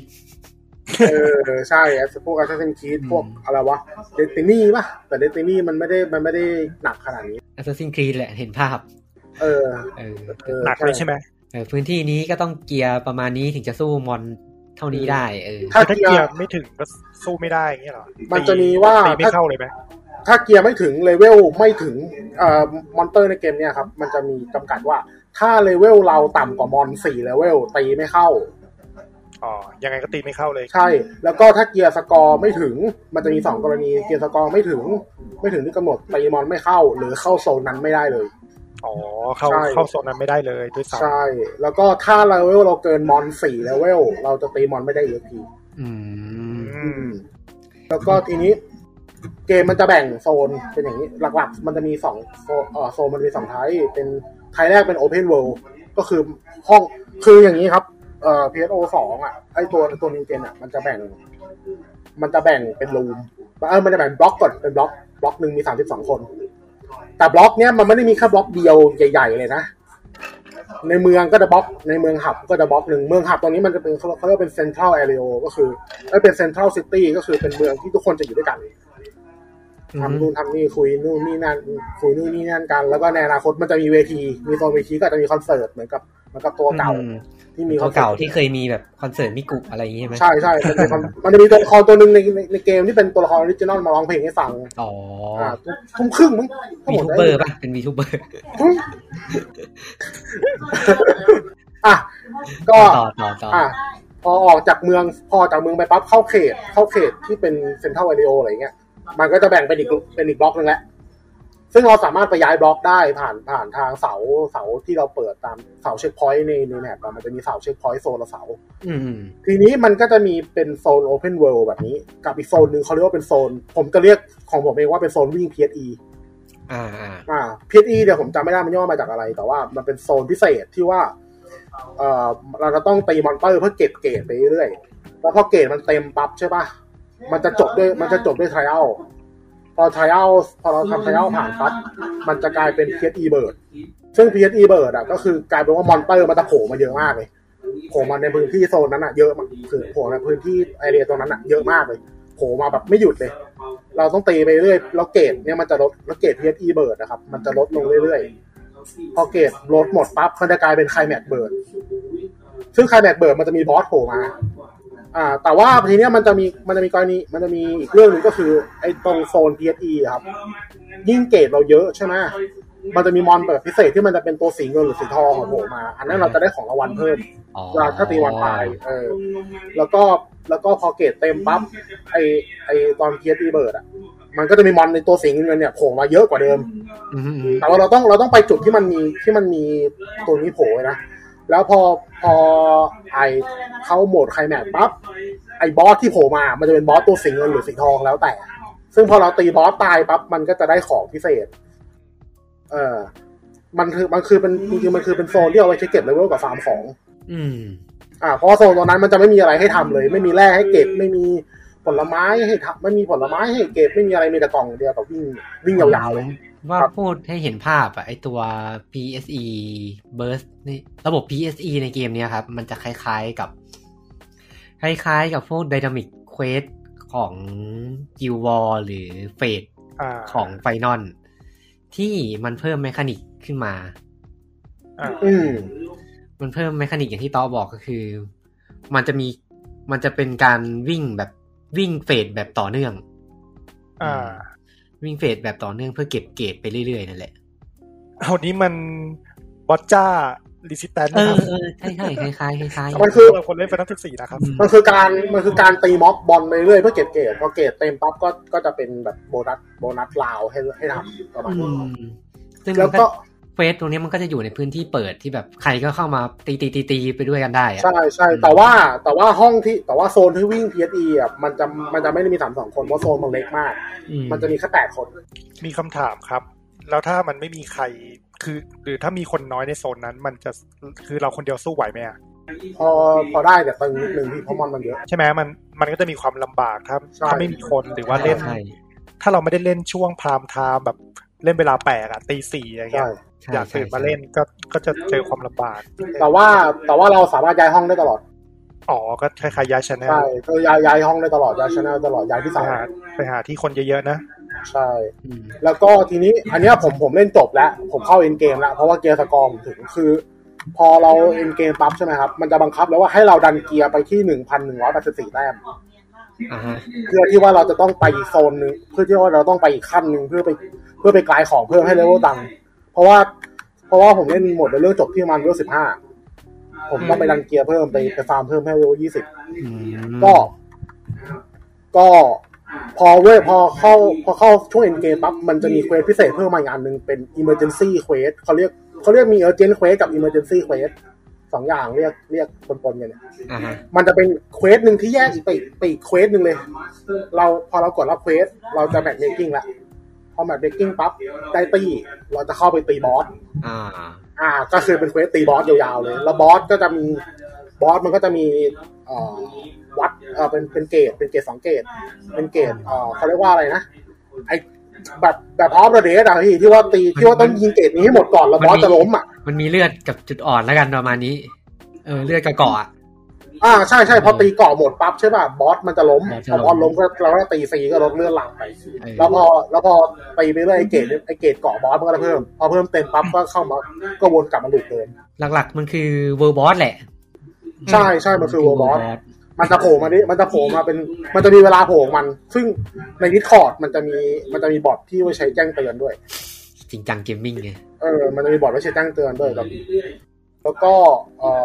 อ ตอนเนี้ยมันตอนแล้วก็พอเรารู้ตันใช่ไหมครับ มันจะมีบอสอีกแบบหนึ่ง อ๋อ มันจะมีบอสอีกแบบหนึ่งเขาเรียกว่าแจงแกนติก อ่า ซึ่งแจงแกนติกเนี่ยมันคือ มันเป็นบอสในแอเรียที่มันเกิดทั่วๆไป แต่มันจะมีคอนดิชันที่ผมบอก ที่ผมไตเปดบอกคือเวเทอร์เช็คอะบอสเช็คสภาพอากาศ อือฮึ เพราะว่ามันจะมาเฉพาะตอนเวลาฝนตกหนักๆเท่านั้น อ๋อ เออซึ่งไอ้บอสตัวเนี้ยแม่งไอ้บอสตัวเนี้ย มันเป็นบอสที่ถ้าเวลไม่ถึง ถ้าเวลไม่ตันอะเวลไม่ยี่สิบอะตีไม่ได้ อ่า เพราะว่าเพราะมันเวลยี่สิบสี่ อ๋อ มันจะไปเข้ากับเงื่อน มันก็คือเอ็นเกมที่แท้จริงของตอนนี้ มัน มัน มั มัน น ไม่ ไม่ เข้า เชิง เงื่อนไขไงว่า เออ ต้องต้องเลเวลไม่เกินห่างไม่เกิน ใช่ สี่ อืม ตีครับ มันจะมันจะเป็นบอสที่ดรอปดรอปชุดเอ่อดรอปอาวุธแบบพิเศษอีกแบบหนึ่งแบบอาวุธสีดาวอะเป็นอาวุธสีดาวแต่เป็นอาวุธอีกเซตหนึ่งที่ว่าที่ว่าไม่หาหาจากหาจากที่ไหนก็ไม่ได้ไปวิ่งพีเอก็ไม่เจอ อ่าฮะ มีแค่บอสแจกันแจกันติกเนี่ยที่ว่ามันจะดรอป ซึ่ง เคยไปวิ่งกับเขารอบหนึ่งสองสามรอบอะวิ่งแบบห้องสามสองคนอะรุมตีบอสอะไม่ทัน มัน เพราะว่า จำกัดเวลาใช่ไหม เวลาของมันคือช่วงที่ฝนตกอะพี่ พอพอฝนมันหยุดตกปั๊บท้องฟ้าแจ่มใสบอสหายไปเลย อ๋อ วาร์ปหายไปเลยเหรอ ว้าไปเลยวิ่งหายไปเลย ทุเรศว่ะ ใช่ แล้วทีนี้ตอนแรกคือที่ผมวิ่งกันอะคือช่วงนั้นมันเป็นช่วงที่มันบั๊กไงช่วงฝนตกมันจะสั้นอะสั้นมากๆอะมันคือบั๊ก อืม แต่ตอนนี้เขาแก้บั๊กแล้วพอแก้บั๊กปั๊บฝนไม่ตกเลย หนักกว่าเดิม เออ หนักกว่าเดิม เออ ผมอะรู้สึกว่าเกมมัน มันยังเป็นเกมที่แบบเหมือนเดโมเลยอะ มันมันคือโปรล็อกกับพี่ มันคือโปรล็อกจริงๆอ่ะเอ่อแล้วก็ที่อย่างที่ผมบอกก็คือที่ว่าไอเหตุผลที่ว่าทำไมเราถึงเรียนสกิลเพิ่มหรืออัพสกิลเพิ่มไม่ได้ เพราะว่ามันมีระบบอีกระบบหนึงคือมัลติเวทอน อือฮึ อ่าเราตัวเราตัวเราสามารถเลือกซับคาร์ดได้คาร์ดหลักคาร์ดหลักก็คือตัวที่เราเล่นตอนแรกซับคาร์ดเราจะมาเลือกที่หลังว่าเราจะเอาอะไรเป็นซับซึ่งเราสามารถเอาพาสซีฟของของคาร์ดนั้นอะมาใช้ได้ อื แต่มันก็จะมีเงื่อนไขว่าถ้าเราอัพสอ่าสกิลบางสกิลของซับคาร์ดนะครับมันจะบังคับเลยว่าเราต้องตั้งคาร์ดนั้นเป็นเมนอย่างเดียวถึงจะใช้ได้ อ่าฮะ อ่าอย่างสมมุติว่าผมผมเล่น ผมเล่นฮันเตอร์กับเทคเตอร์ไปเทคเตอร์มันเป็นสายบัฟเนี่ยสกิลบัฟของเทคเตอร์ถ้าเราใช้เทคเตอร์เป็นซับคาร์ดเราจะเอาสกิลเนี่ยมาใช้ไม่ได้ แล้วก็อ่ามัลติเวพอนที่บอกนะครับ ก็คือเราสามารถเอาเอาอาวุธสองชิ้นมาผสมกัน แล้วเราเอามูฟเอา PA อะเอาโฟตอนอาร์ตของอาวุธ อาวุธอีกชิ้นที่สองที่เรามาผสมอะมาใช้ได้ อ่า อ่าแต่ว่ามันมีเงื่อนไขตรงที่ว่าซับไอตัว ไอตัวชื่อเซตมันอะต้องตรงกันอย่างสมมติว่าเอออย่างสมมติว่าผมมีดาบชื่อแมวดำกับกับมีกับมีปืนชื่อแมวเหมียว แมวเหมือนกันได้ อ๋อ แต่ว่า แต่ว่า ว่าซัฟฟิกอย่างนั้นปะ อ่าซับฟิกใช่เลยพอนซับฟิก เออ แต่ว่าถ้าสมมติว่าผมมีดาบชื่อแมวดำแต่ว่า แต่ว่าไอผมปืนอีกกระบอกหนึ่งชื่อหมาเหมียวอ่ะไม่ได้ละอันนี้ไม่ได้ละเออ ซึ่งเกมมันก็มีอาวุธค่อนข้างจะหลากหลาย หลากหลายหลากหลาย เพราะว่าคาร์ด หลากหลายไทป์ปะ อ่าเพราะว่าหนึ่งคลาสมันจะใช้อาวุธได้ประมาณสามชิ้น เออ ใช่สามชิ้น เออ มั้งนะ ประมาณสามชิ้นของเพราะของผมเป็นฮันเตอร์ผมจะใช้ดาบใช้ไวเบลดแล้วก็ใช้หอกได้ อืม แล้วก็แล้วก็ผมจะมีใช้คาทากับคาทากับไอตัวยิงการ์ดเพิ่มของของเทคเตอร์ พวกเนี้ยมันจะผสมกันได้หมดเลยทำมันติเลตอนได้หมดเลย แต่ว่าต้องเป็นของซับคลาสเราเท่านั้น ซึ่ง ถ้าถ้า ซึ่งอาวุธถ้าใช้ แต่ละ ราคาอ่ะ แต่ละแบบมันก็จะมีท่าโจมตีที่ต่างกันแบบค่อนข้างชัดอ่ะ ชัดมาก อืม ชัดมากแล้วทีนี้ตอนเนี้ย อาวุธที่มันมาไม่ครบ เพราะว่าการซอสยังไม่มาไอ้ที่ปืนที่เปลี่ยนเป็นดาว อืม อ่ายังไม่มา คาตานะอะไรยังไม่มาใช่ไหม คาตานะมันจะมาหลังเบเวอร์ เบเวอร์มันจะอัพตอนเดือนสิงหา อ่า สงสัยครับ ครับ ในเมื่อ อ่ามันเป็นเกมเล่นฟรีนะ มันมีแบบอะไรที่ขัดใจ เพราะมันเป็นเกมเล่นฟรีมั้งปะ ขัดใจที่เป็นเดือนเรื่องสีนั่งไหม คือเกมเล่นฟรีอื่น ๆ มันจะมีแบบต้องสมัครพรีเมียม เพิ่มช่องเก็บของหรือว่าเพิ่มความสะดวกสบายอะไรเงี้ยแล้วเกมเนี่ยถ้าถ้าเป็นสายเล่นฟรีอะมันจะมีความขัดใจนะมันมีมีข้อจำกัดอะไรไหม ตอนเนี้ยอ่า ถ้าเป็นของเก่าผมจำไม่ได้ แต่ถ้าเป็นของนิวเจนนะครับ ถ้าถ้าไม่เติมพรีเมียมจะตั้งร้านไม่ได้ ตั้งร้านขายของระหว่างผู้เล่นไม่ได้ ใช่แต่แล้วก็ ผมไม่แน่ใจว่ามันมันมีฟีเจอร์อะไรอีกไหมแต่ว่าของ เพิ่มช่องเก็บของมั้ง ประมาณนี้ใช่ไหม เออ ใช่ ประมาณเนี้ย ใช่ แล้วก็ แล้วก็ได้ของรางวัลรายวันเยอะกว่าเดิมมั้งผมก็จำไม่ได้เหมือนกันว่ะ อืม เกมมันก็ไม่ใช่ pay to win ใช่ไหมเพราะเพราะมันไม่ได้มีคอนเทนต์ PVP ปะมีไหม ไม่มีไม่ไม่มีมี เออไม่มีส่วนใหญ่ก็ส่วนใหญ่ แล้วส่วนใหญ่คือเกมเนี้ยคือไม่งเป็นเกมที่แปลกมากคือแม่งขายแม่งขายของแต่งบ้านขายแต่ของแต่งบ้านขายแต่ราชาเออ แล้วแม่งก็อยู่ได้ คือผม ไม่เห็นแปลกเลย ขายแต่แฟชั่น ผ่านออกเบ็กไซด์ก็เป็นอย่างนั้นก็ยังอยู่ ปัญหาคือ ปัญหาคือเอ้ยมันไม่ได้ขายพี่มันทำเป็นกาชา เออ เป็น ใช่ เป็น ใช่ ตัวขูดอ่ะ มันเป็นกาชา อ๋อ มันเป็นตัวคู่อะ ใช่ สุดดวงจริง ซึ่งตอนนี้มัน ใช่ รู้สึกจะเป็นตู้ ตู้ของ ชุด ของภาคแรกปะ ตู้ชุดผ้าเก่า ชุดผ้าเก่ามั้งเออ เอ นอกจากนั้นเห็นมันตู้ชุดผ้าเก่า เออ ซึ่งแม่งเผาไม่มีชุดเผาหุ่นเด็กเนี่ยผมก็ใช้ไม่ได้ผมไม่เผาหุ่น ผมมารู้สึกว่าเกมเนี้ยมันแตกต่างจากเกมที่เราพูดไปเมื่อต้นต้นต้นตอนเนี้ย หมายถึงเอลเดอร์สกอร์ใช่ไหมครับ เออผมรู้สึกว่าเกมนี้มันเป็นแบบ grinding MMO อะ โซมือถือ มาก ใช่ไหม มาก อ มาย าก ก เหมือนคุณเคยบอกว่าแบบอย่างกับเกมมือถือ เออ ผมผมไม่ชอบอันเนี้ยผมส่วนตัวคือผมเล่นได้สนุกนะ แต่ผมรู้สึกขัดใจกับแมคานิกการ grinding ของมันอะ อ่า คือโปรเกมปกติอะครับ เวลาเราเกม MMO ใช่ไหมอย่างไฟนอลที่เราเล่นเงี้ย เราก็เก็บ ครั เล บ เวลด้วยการลงดันเจียนนิดหน่อย ทำเฟสอะไรไป ทำเควสหลักๆ คือมาจากการทำเควส เออ คือ PSO 2อะครับโปรเกชันหลักของมันอย่างที่บอกอย่างที่ต้อบอกไปมันคือ power level อืม แล้ววิธีการที่มันจะได้เพิ่ม power level อะมันก็คือการที่เราต้องไปวิ่ง PSE อย่างเดียวอะ อืม อืมมันมันทำหลายอย่างพี่มันต้องแต่ว่าหลักๆก็คือการกายแหละเพราะว่าเราต้องไปขุดแร่ไปอะไรด้วยเพราะเราต้องอัพอาวุธอัพอาวุธออกเป็ มัน น จะ อาวุ มี ธ จังมันจะมีจังหวะหนึ่งเลยอะที่แบบเควสหมดเควสหมด ไม่มีเควสให้ทำแล้ว โดยมีเควสเดียวคือ แกไปทำ power level ให้ได้เท่านี้นะ เพื่อที่จะมาเล่นเนื้อเรื่องต่อ เออเออ เออ ใช่ นี่มันสิ่งที่คุณเคยด่าในเกมแอนเทมนี่ครับ ถูกถูกถูกซึ่งผมรู้สึกว่ามันมันมันเหมือนแบบมันหมดคอนเทนต์น่ะแล้วมันก็แบบเอาอันเนี้ยเป็นไทม์เกตของผู้เล่นน่ะ อ่า เออเหมื ให้ อนแบบ ให้เสียเวลากันไป เออให้เสียเวลาในการฟาร์ม แล้วตัวรูทที่มันดรอปอะครับ มันมันไม่หลากหลายด้วย วิธีอย่างสมมุติว่าเราเล่นเกมเกมอย่างเกมที่เป็นรูเตอร์อย่างเงี้ย ครับ ของที่ดรอปมามันจะมีความแตกต่างกันใช่ไหมมันก็จะมีแบบ variation ของดาบที่แตกต่างกันเกาะที่แตกต่างกัน หมายถึงว่าในของนั้นจะมีแรนดอมเนี่ยเหรอ เออเออเอออาจจะมีแบบออฟต่างกัน มี บ้า อง อฟต่างการเซตัสบวกลบต่างกันนิดนึง เออแต่พิธีการเพิ่ม power level ในใน Fantasy Star New Gen น่ะ มันคือการเอาของที่ดีที่สุดของเรามาอัปเกรด เออใช่ ตีบวกเนี่ยเหรอ เออเพื่อตีบวกด้วยการเอาของแบบของกากากๆมาตีบวกให้มันน่ะ เอาเชี่ยแม่งโคตรมือถือเลยว่ะ เออ แล้วก็จะมีแบบอาตีบวกเต็มแล้ว ต้องไปปลดลิมิต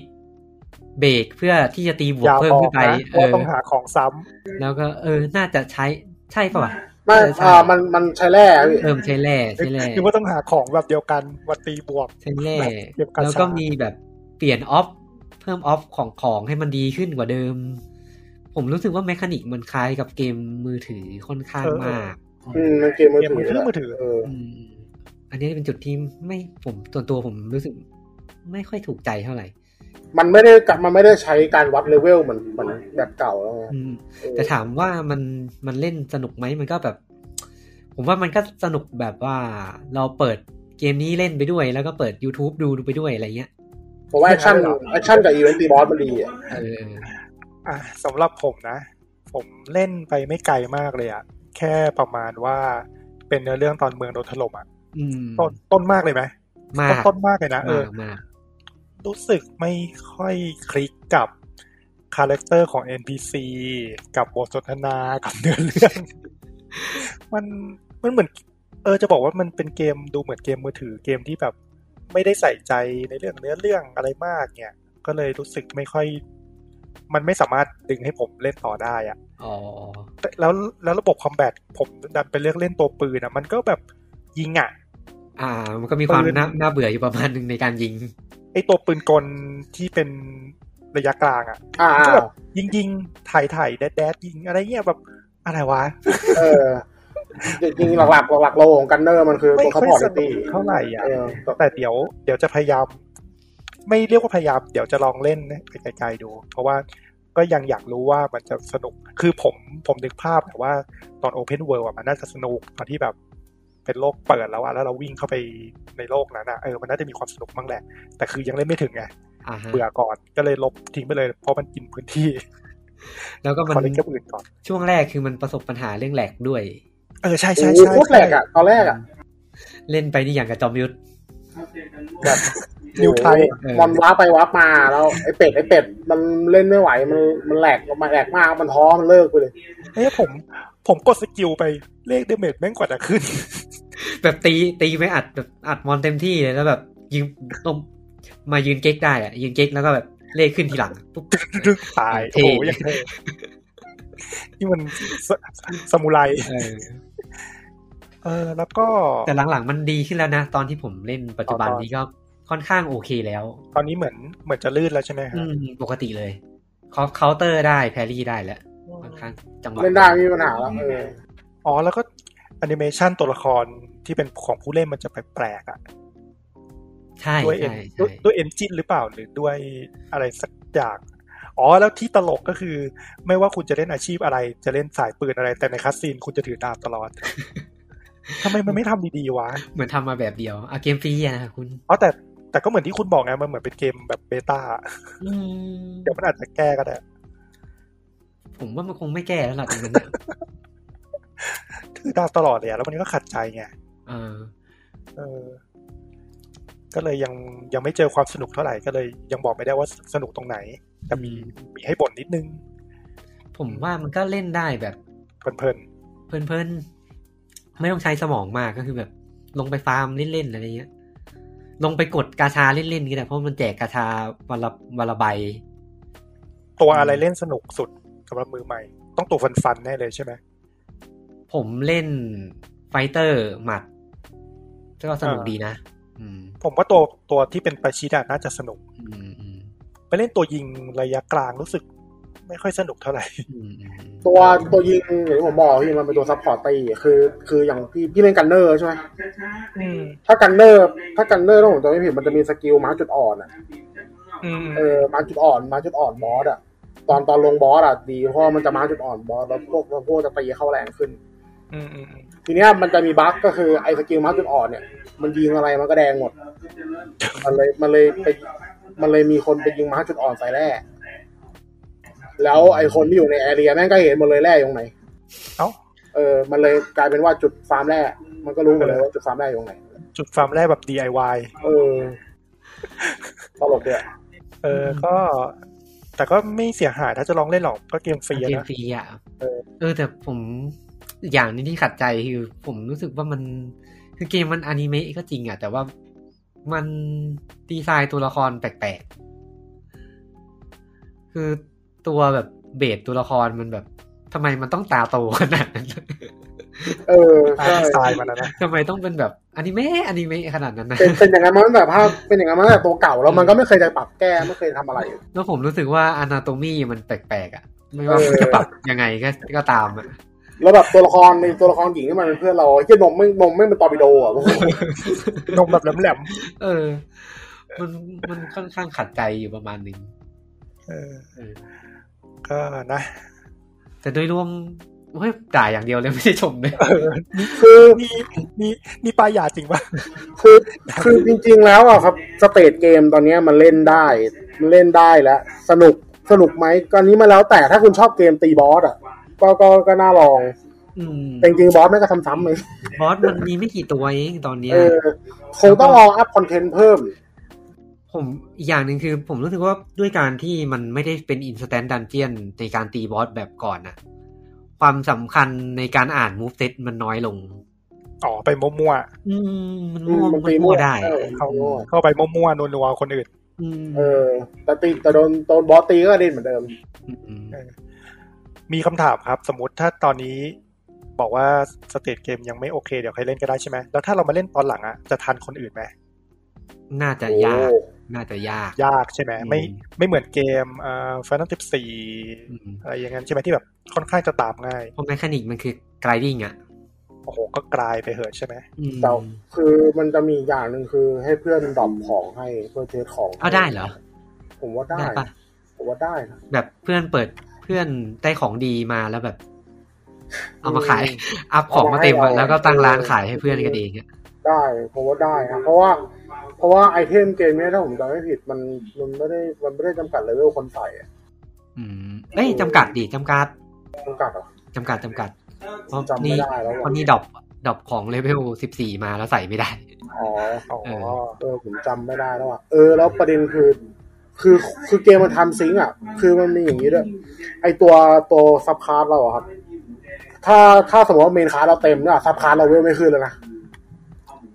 อ๋อ เออ ต้องไปเอา ต้องเอา ไปเปลี่ยนเมซับคลาส นต้องเปลี่ยนเมนคใช่ลาร์ด ต้องเปลี่ยนเมนคาร์ดขึ้นมา อ๋อ อ๋อ เพราะว่าซับคาร์ดซับคาร์ดเลเวลเลเวลแม็กมันลบห้า อ่าฮะ เออมันเป็นอย่างเงี้ยเพราะงั้นก็เลยกลายเป็นว่าแบบมันก็มันก็คือเป็นการไฟล์แบบต่อเนื่องต่อเนื่องต่อเนื่อง เกมมันก็ส่งเสริมให้เราใช้เวลากับมันเยอะนะ ใช่ ใช่ มี ตาม มี สเต็ปเกมฟรีเลยอะ มีเดลี่ทาร์กกับวีคลี่ทาร์กให้คือแม่งใจมือถืออะ เดลี่ทาร์มันแบบมันมันมันมือถืออะโซมือถือ เออ มากๆ มือ อะ ถืออะไปเปิดไอ้นี่ไอ้นี่รอบ ตี นึงแล้วทำไอ้นี่รอบนึง ผมจำได้เลยอะตีมอนให้ครบห้าสิบตัวในพื้นที่นี้ ใช้ใช้สแตนร้านค้าหนึ่งครั้ง ไปเก็บไปเก็บของวัตถุดิบห้าอัน แล้วก็ไปใช้ลีเจนแม็กลีเจน เออ แม็ก แล้วก็มันเป็น ไป เออ มันไปกดบับอะไปกดบั เอบ อเออไปรับบัฟอะ ไปกดบับหนึ่งที ซึ่งอันนี้มันเป็นแมคคานิกจากจากตัวเก่าที่ว่าเรามีมันจะมีกินอาหารบัฟตัวเองก่อนลง ก็คือมอนทันอะ มันโซเกนชินด้วยนะเนี่ย โซ อืม โซเกนชินเดลี่เควสเควสเดลี่มัน ผม ก็ ว่ามัน ก็ตามสเต็ปนะ ผมว่ามันอันนี้อันนี้ไอ้พวกไอ้พวกเกมเดไอ้พวกเฟสเดลี่แบบแบบไปทำนู่นนี่นั่นกี่ครั้งกี่ครั้งกี่ครั้งหัวมันมันตามสูตรเกมออนไลน์ทั่วไปสมัยเนี้ย อืม มันมีหมดอ่ะ เออ แล้วก็อีกอย่างหนึ่งผู้ไฟกระดาย อ่ะบทได้บท ได้ ผมมาสงสัยอย่างหนึ่งว่าไอตัวภาคเก่าอ่ะ มันคอมแบทมันเป็นยังไงวะ ผมจำไม่ได้แล้วผมจำได้ว่าตอนเล่นใหม่ๆอ่ะคอมแบทมันก็เท้าติดดินอยู่นะ แต่พอมาเป็นภาคนิวเจนน่ะ มันเหมือนกับแบบบอสในเกมแม่งก็ตัวลอย แล้วก็คอมแบทก็ต้องแบบต่อยอยู่กลางอากาศตลอดเวลา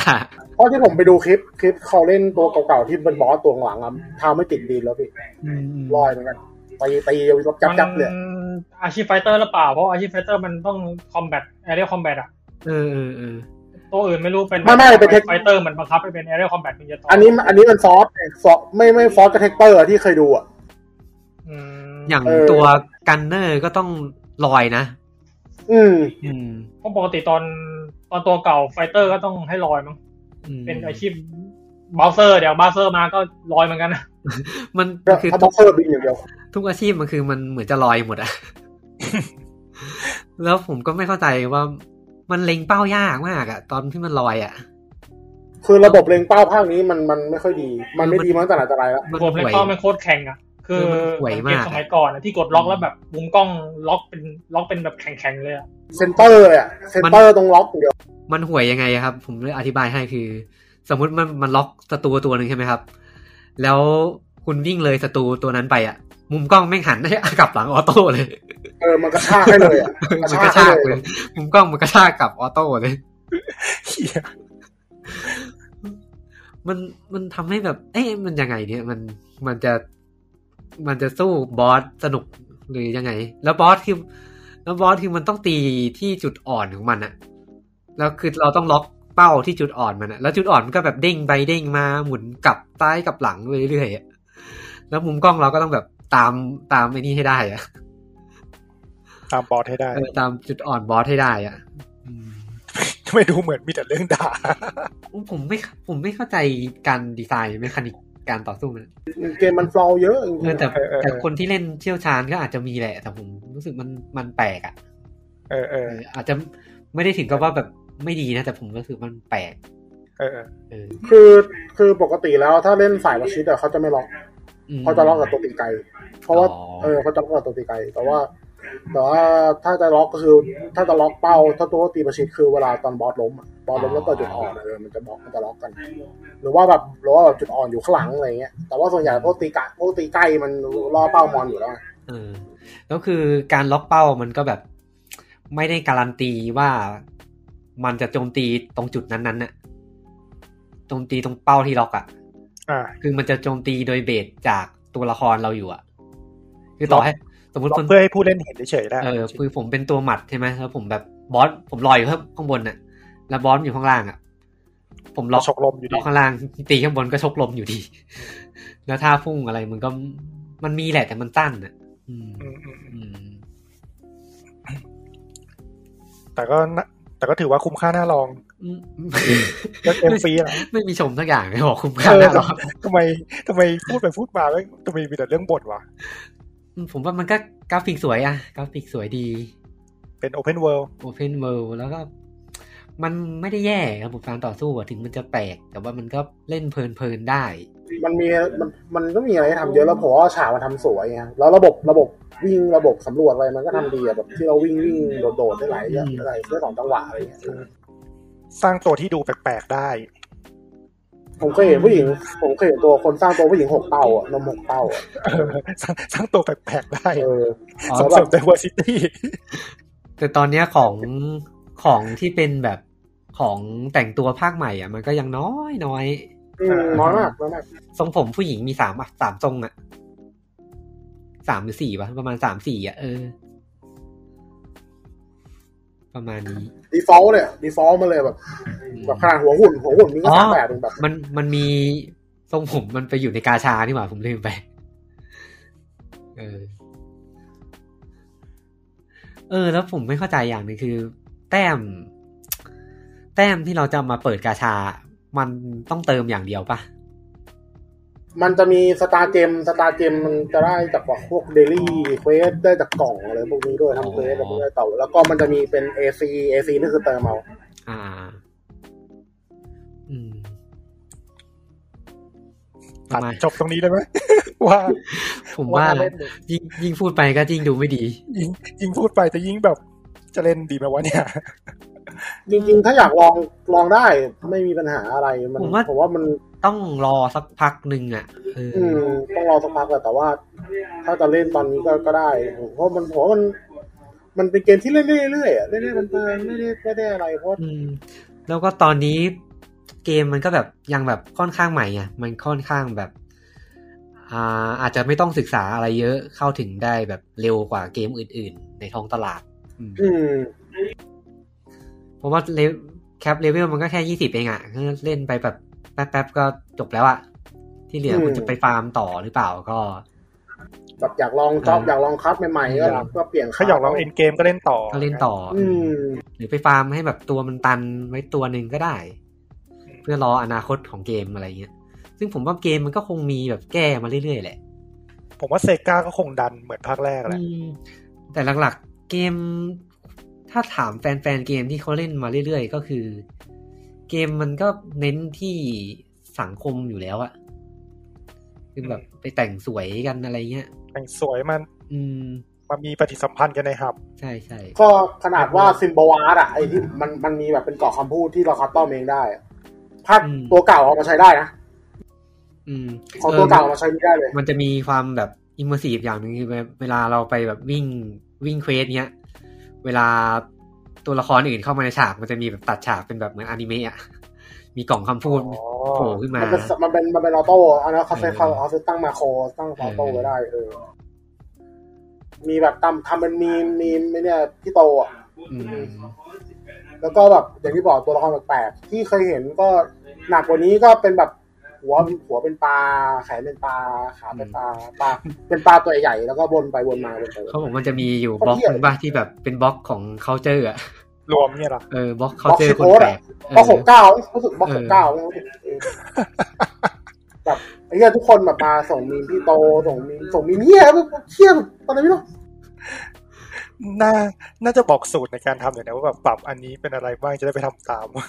เออ มัน แล้ มี ว อ ก็ ยู่พี่มันมีอยู่ แล้วก็ลืมบอกไปอย่างหนึ่งคือเข้าไปในเกมอะครับ คือหลายคนจะแบบถ้าเป็นผู้เล่นใหม่นะครับ จะเห็นแบบ อ่า คนจะแบบแฟชั่นหลากหลายครับ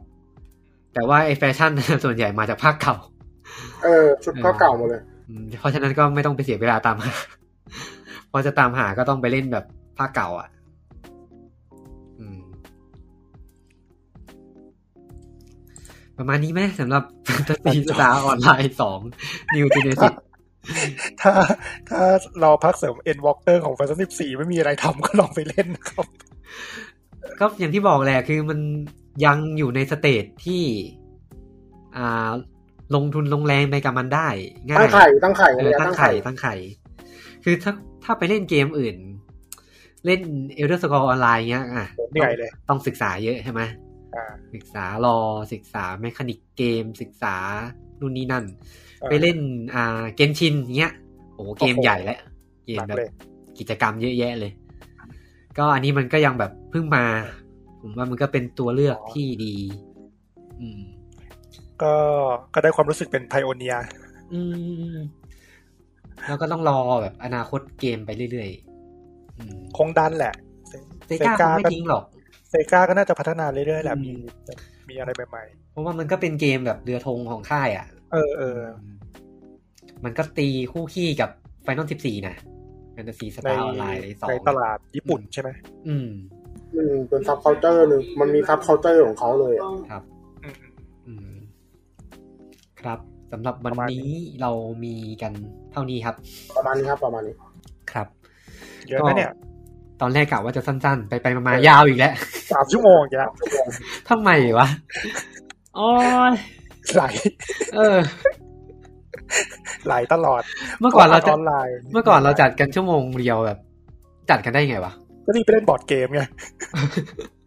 อันนี้แบบไลฟ์ไปเรื่อย เออสามชั่วโมงอีกแหละ คุยกันไปผมก็นั่ง อ่า นั่งดูอะไรไปด้วย เพลินๆหาเพื่อนคุย อ่ะครับ ไม่รู้ว่าท่านผู้ฟังชอบแบบแบบสั้นหรือแบบย าว ก็ก็เข้ามาคอมเมนต์ได้ครับอยากได้แบบสั้นหรือแบบยาว พูดถึงบอดแคสต์ใช่ไหม ใช่ใช่ใช่ถ้าพูดถึงอย่างอื่นที่ดูแย่เลยนะผมผมพูดถึงผม อ๋อ เออ ครับ อ่ะ อ๋อคุณคุณสั้นเหรอ เอ้ยผมตัดผมสั้น เอ เออ อ ตัดผมสั้นอืม ดูไม่ดีเลย เนี่ยคือนึกเขาจะโผล่มาเขาก็มาแบบอะไรก็ไม่รู้เนี่ย มาเล่นมุกคม เออแล้วก็ไป ๆเออแล้วก็ไป อ่ะครับสำหรับวันนี้นะครับ ก็ต้องขอบคุณท่านผู้ฟังนะครับ ที่อยู่ร่วมกับเรามาสามชั่วโมง ทนฟังเราบ่นได้นี่ถือว่าสุดยอดแล้วนะครับ มีเสียงแทรกเยอะ ด้วย ก็ทนทนกันไปนะครับ ยังอยู่ในสภาวะที่ยังไม่ปลอดภัยในการกลับมาอัด ก็อ่าสำหรับใครที่อยากเข้ามาพูดคุยติชมกันก็มีช่องทางครับแฟนเพจ Gamerism ครับอ่า Facebook Group Gamerism Insider ครับ แล้วก็มี Twitter ผมกลับมา Active Twitter แล้ว เฮ้ยจริงอ่ะ เออเออแอด ว่า เกมเมอริซึมนะครับ แล้วก็มีติดตามพอดแคสต์ของพวกเราได้ผ่านทางอ่า Spotify Google Podcast และ Apple Podcast นะครับ ครับ แล้วสัปดาห์หน้าเราก็มาพบกันสำหรับเกมเมอริซึม upcoming ใช่ไหม อ่า ใช่ครับ อ่า สัปดาห์หน้าผมบอกเลยว่าสั้น เพราะไม่มีเกม ผมดูผมดูแล้วเอ้ยสบายแล้ว ชิวละ ชิลแล้วอืม อ่า ครับสำหรับวันนี้เราก็ลากันไปดีกว่าครับ ครับผม ครับผมอ่าสวัสดีครับ สวัสดีครับ สวัสดีครับ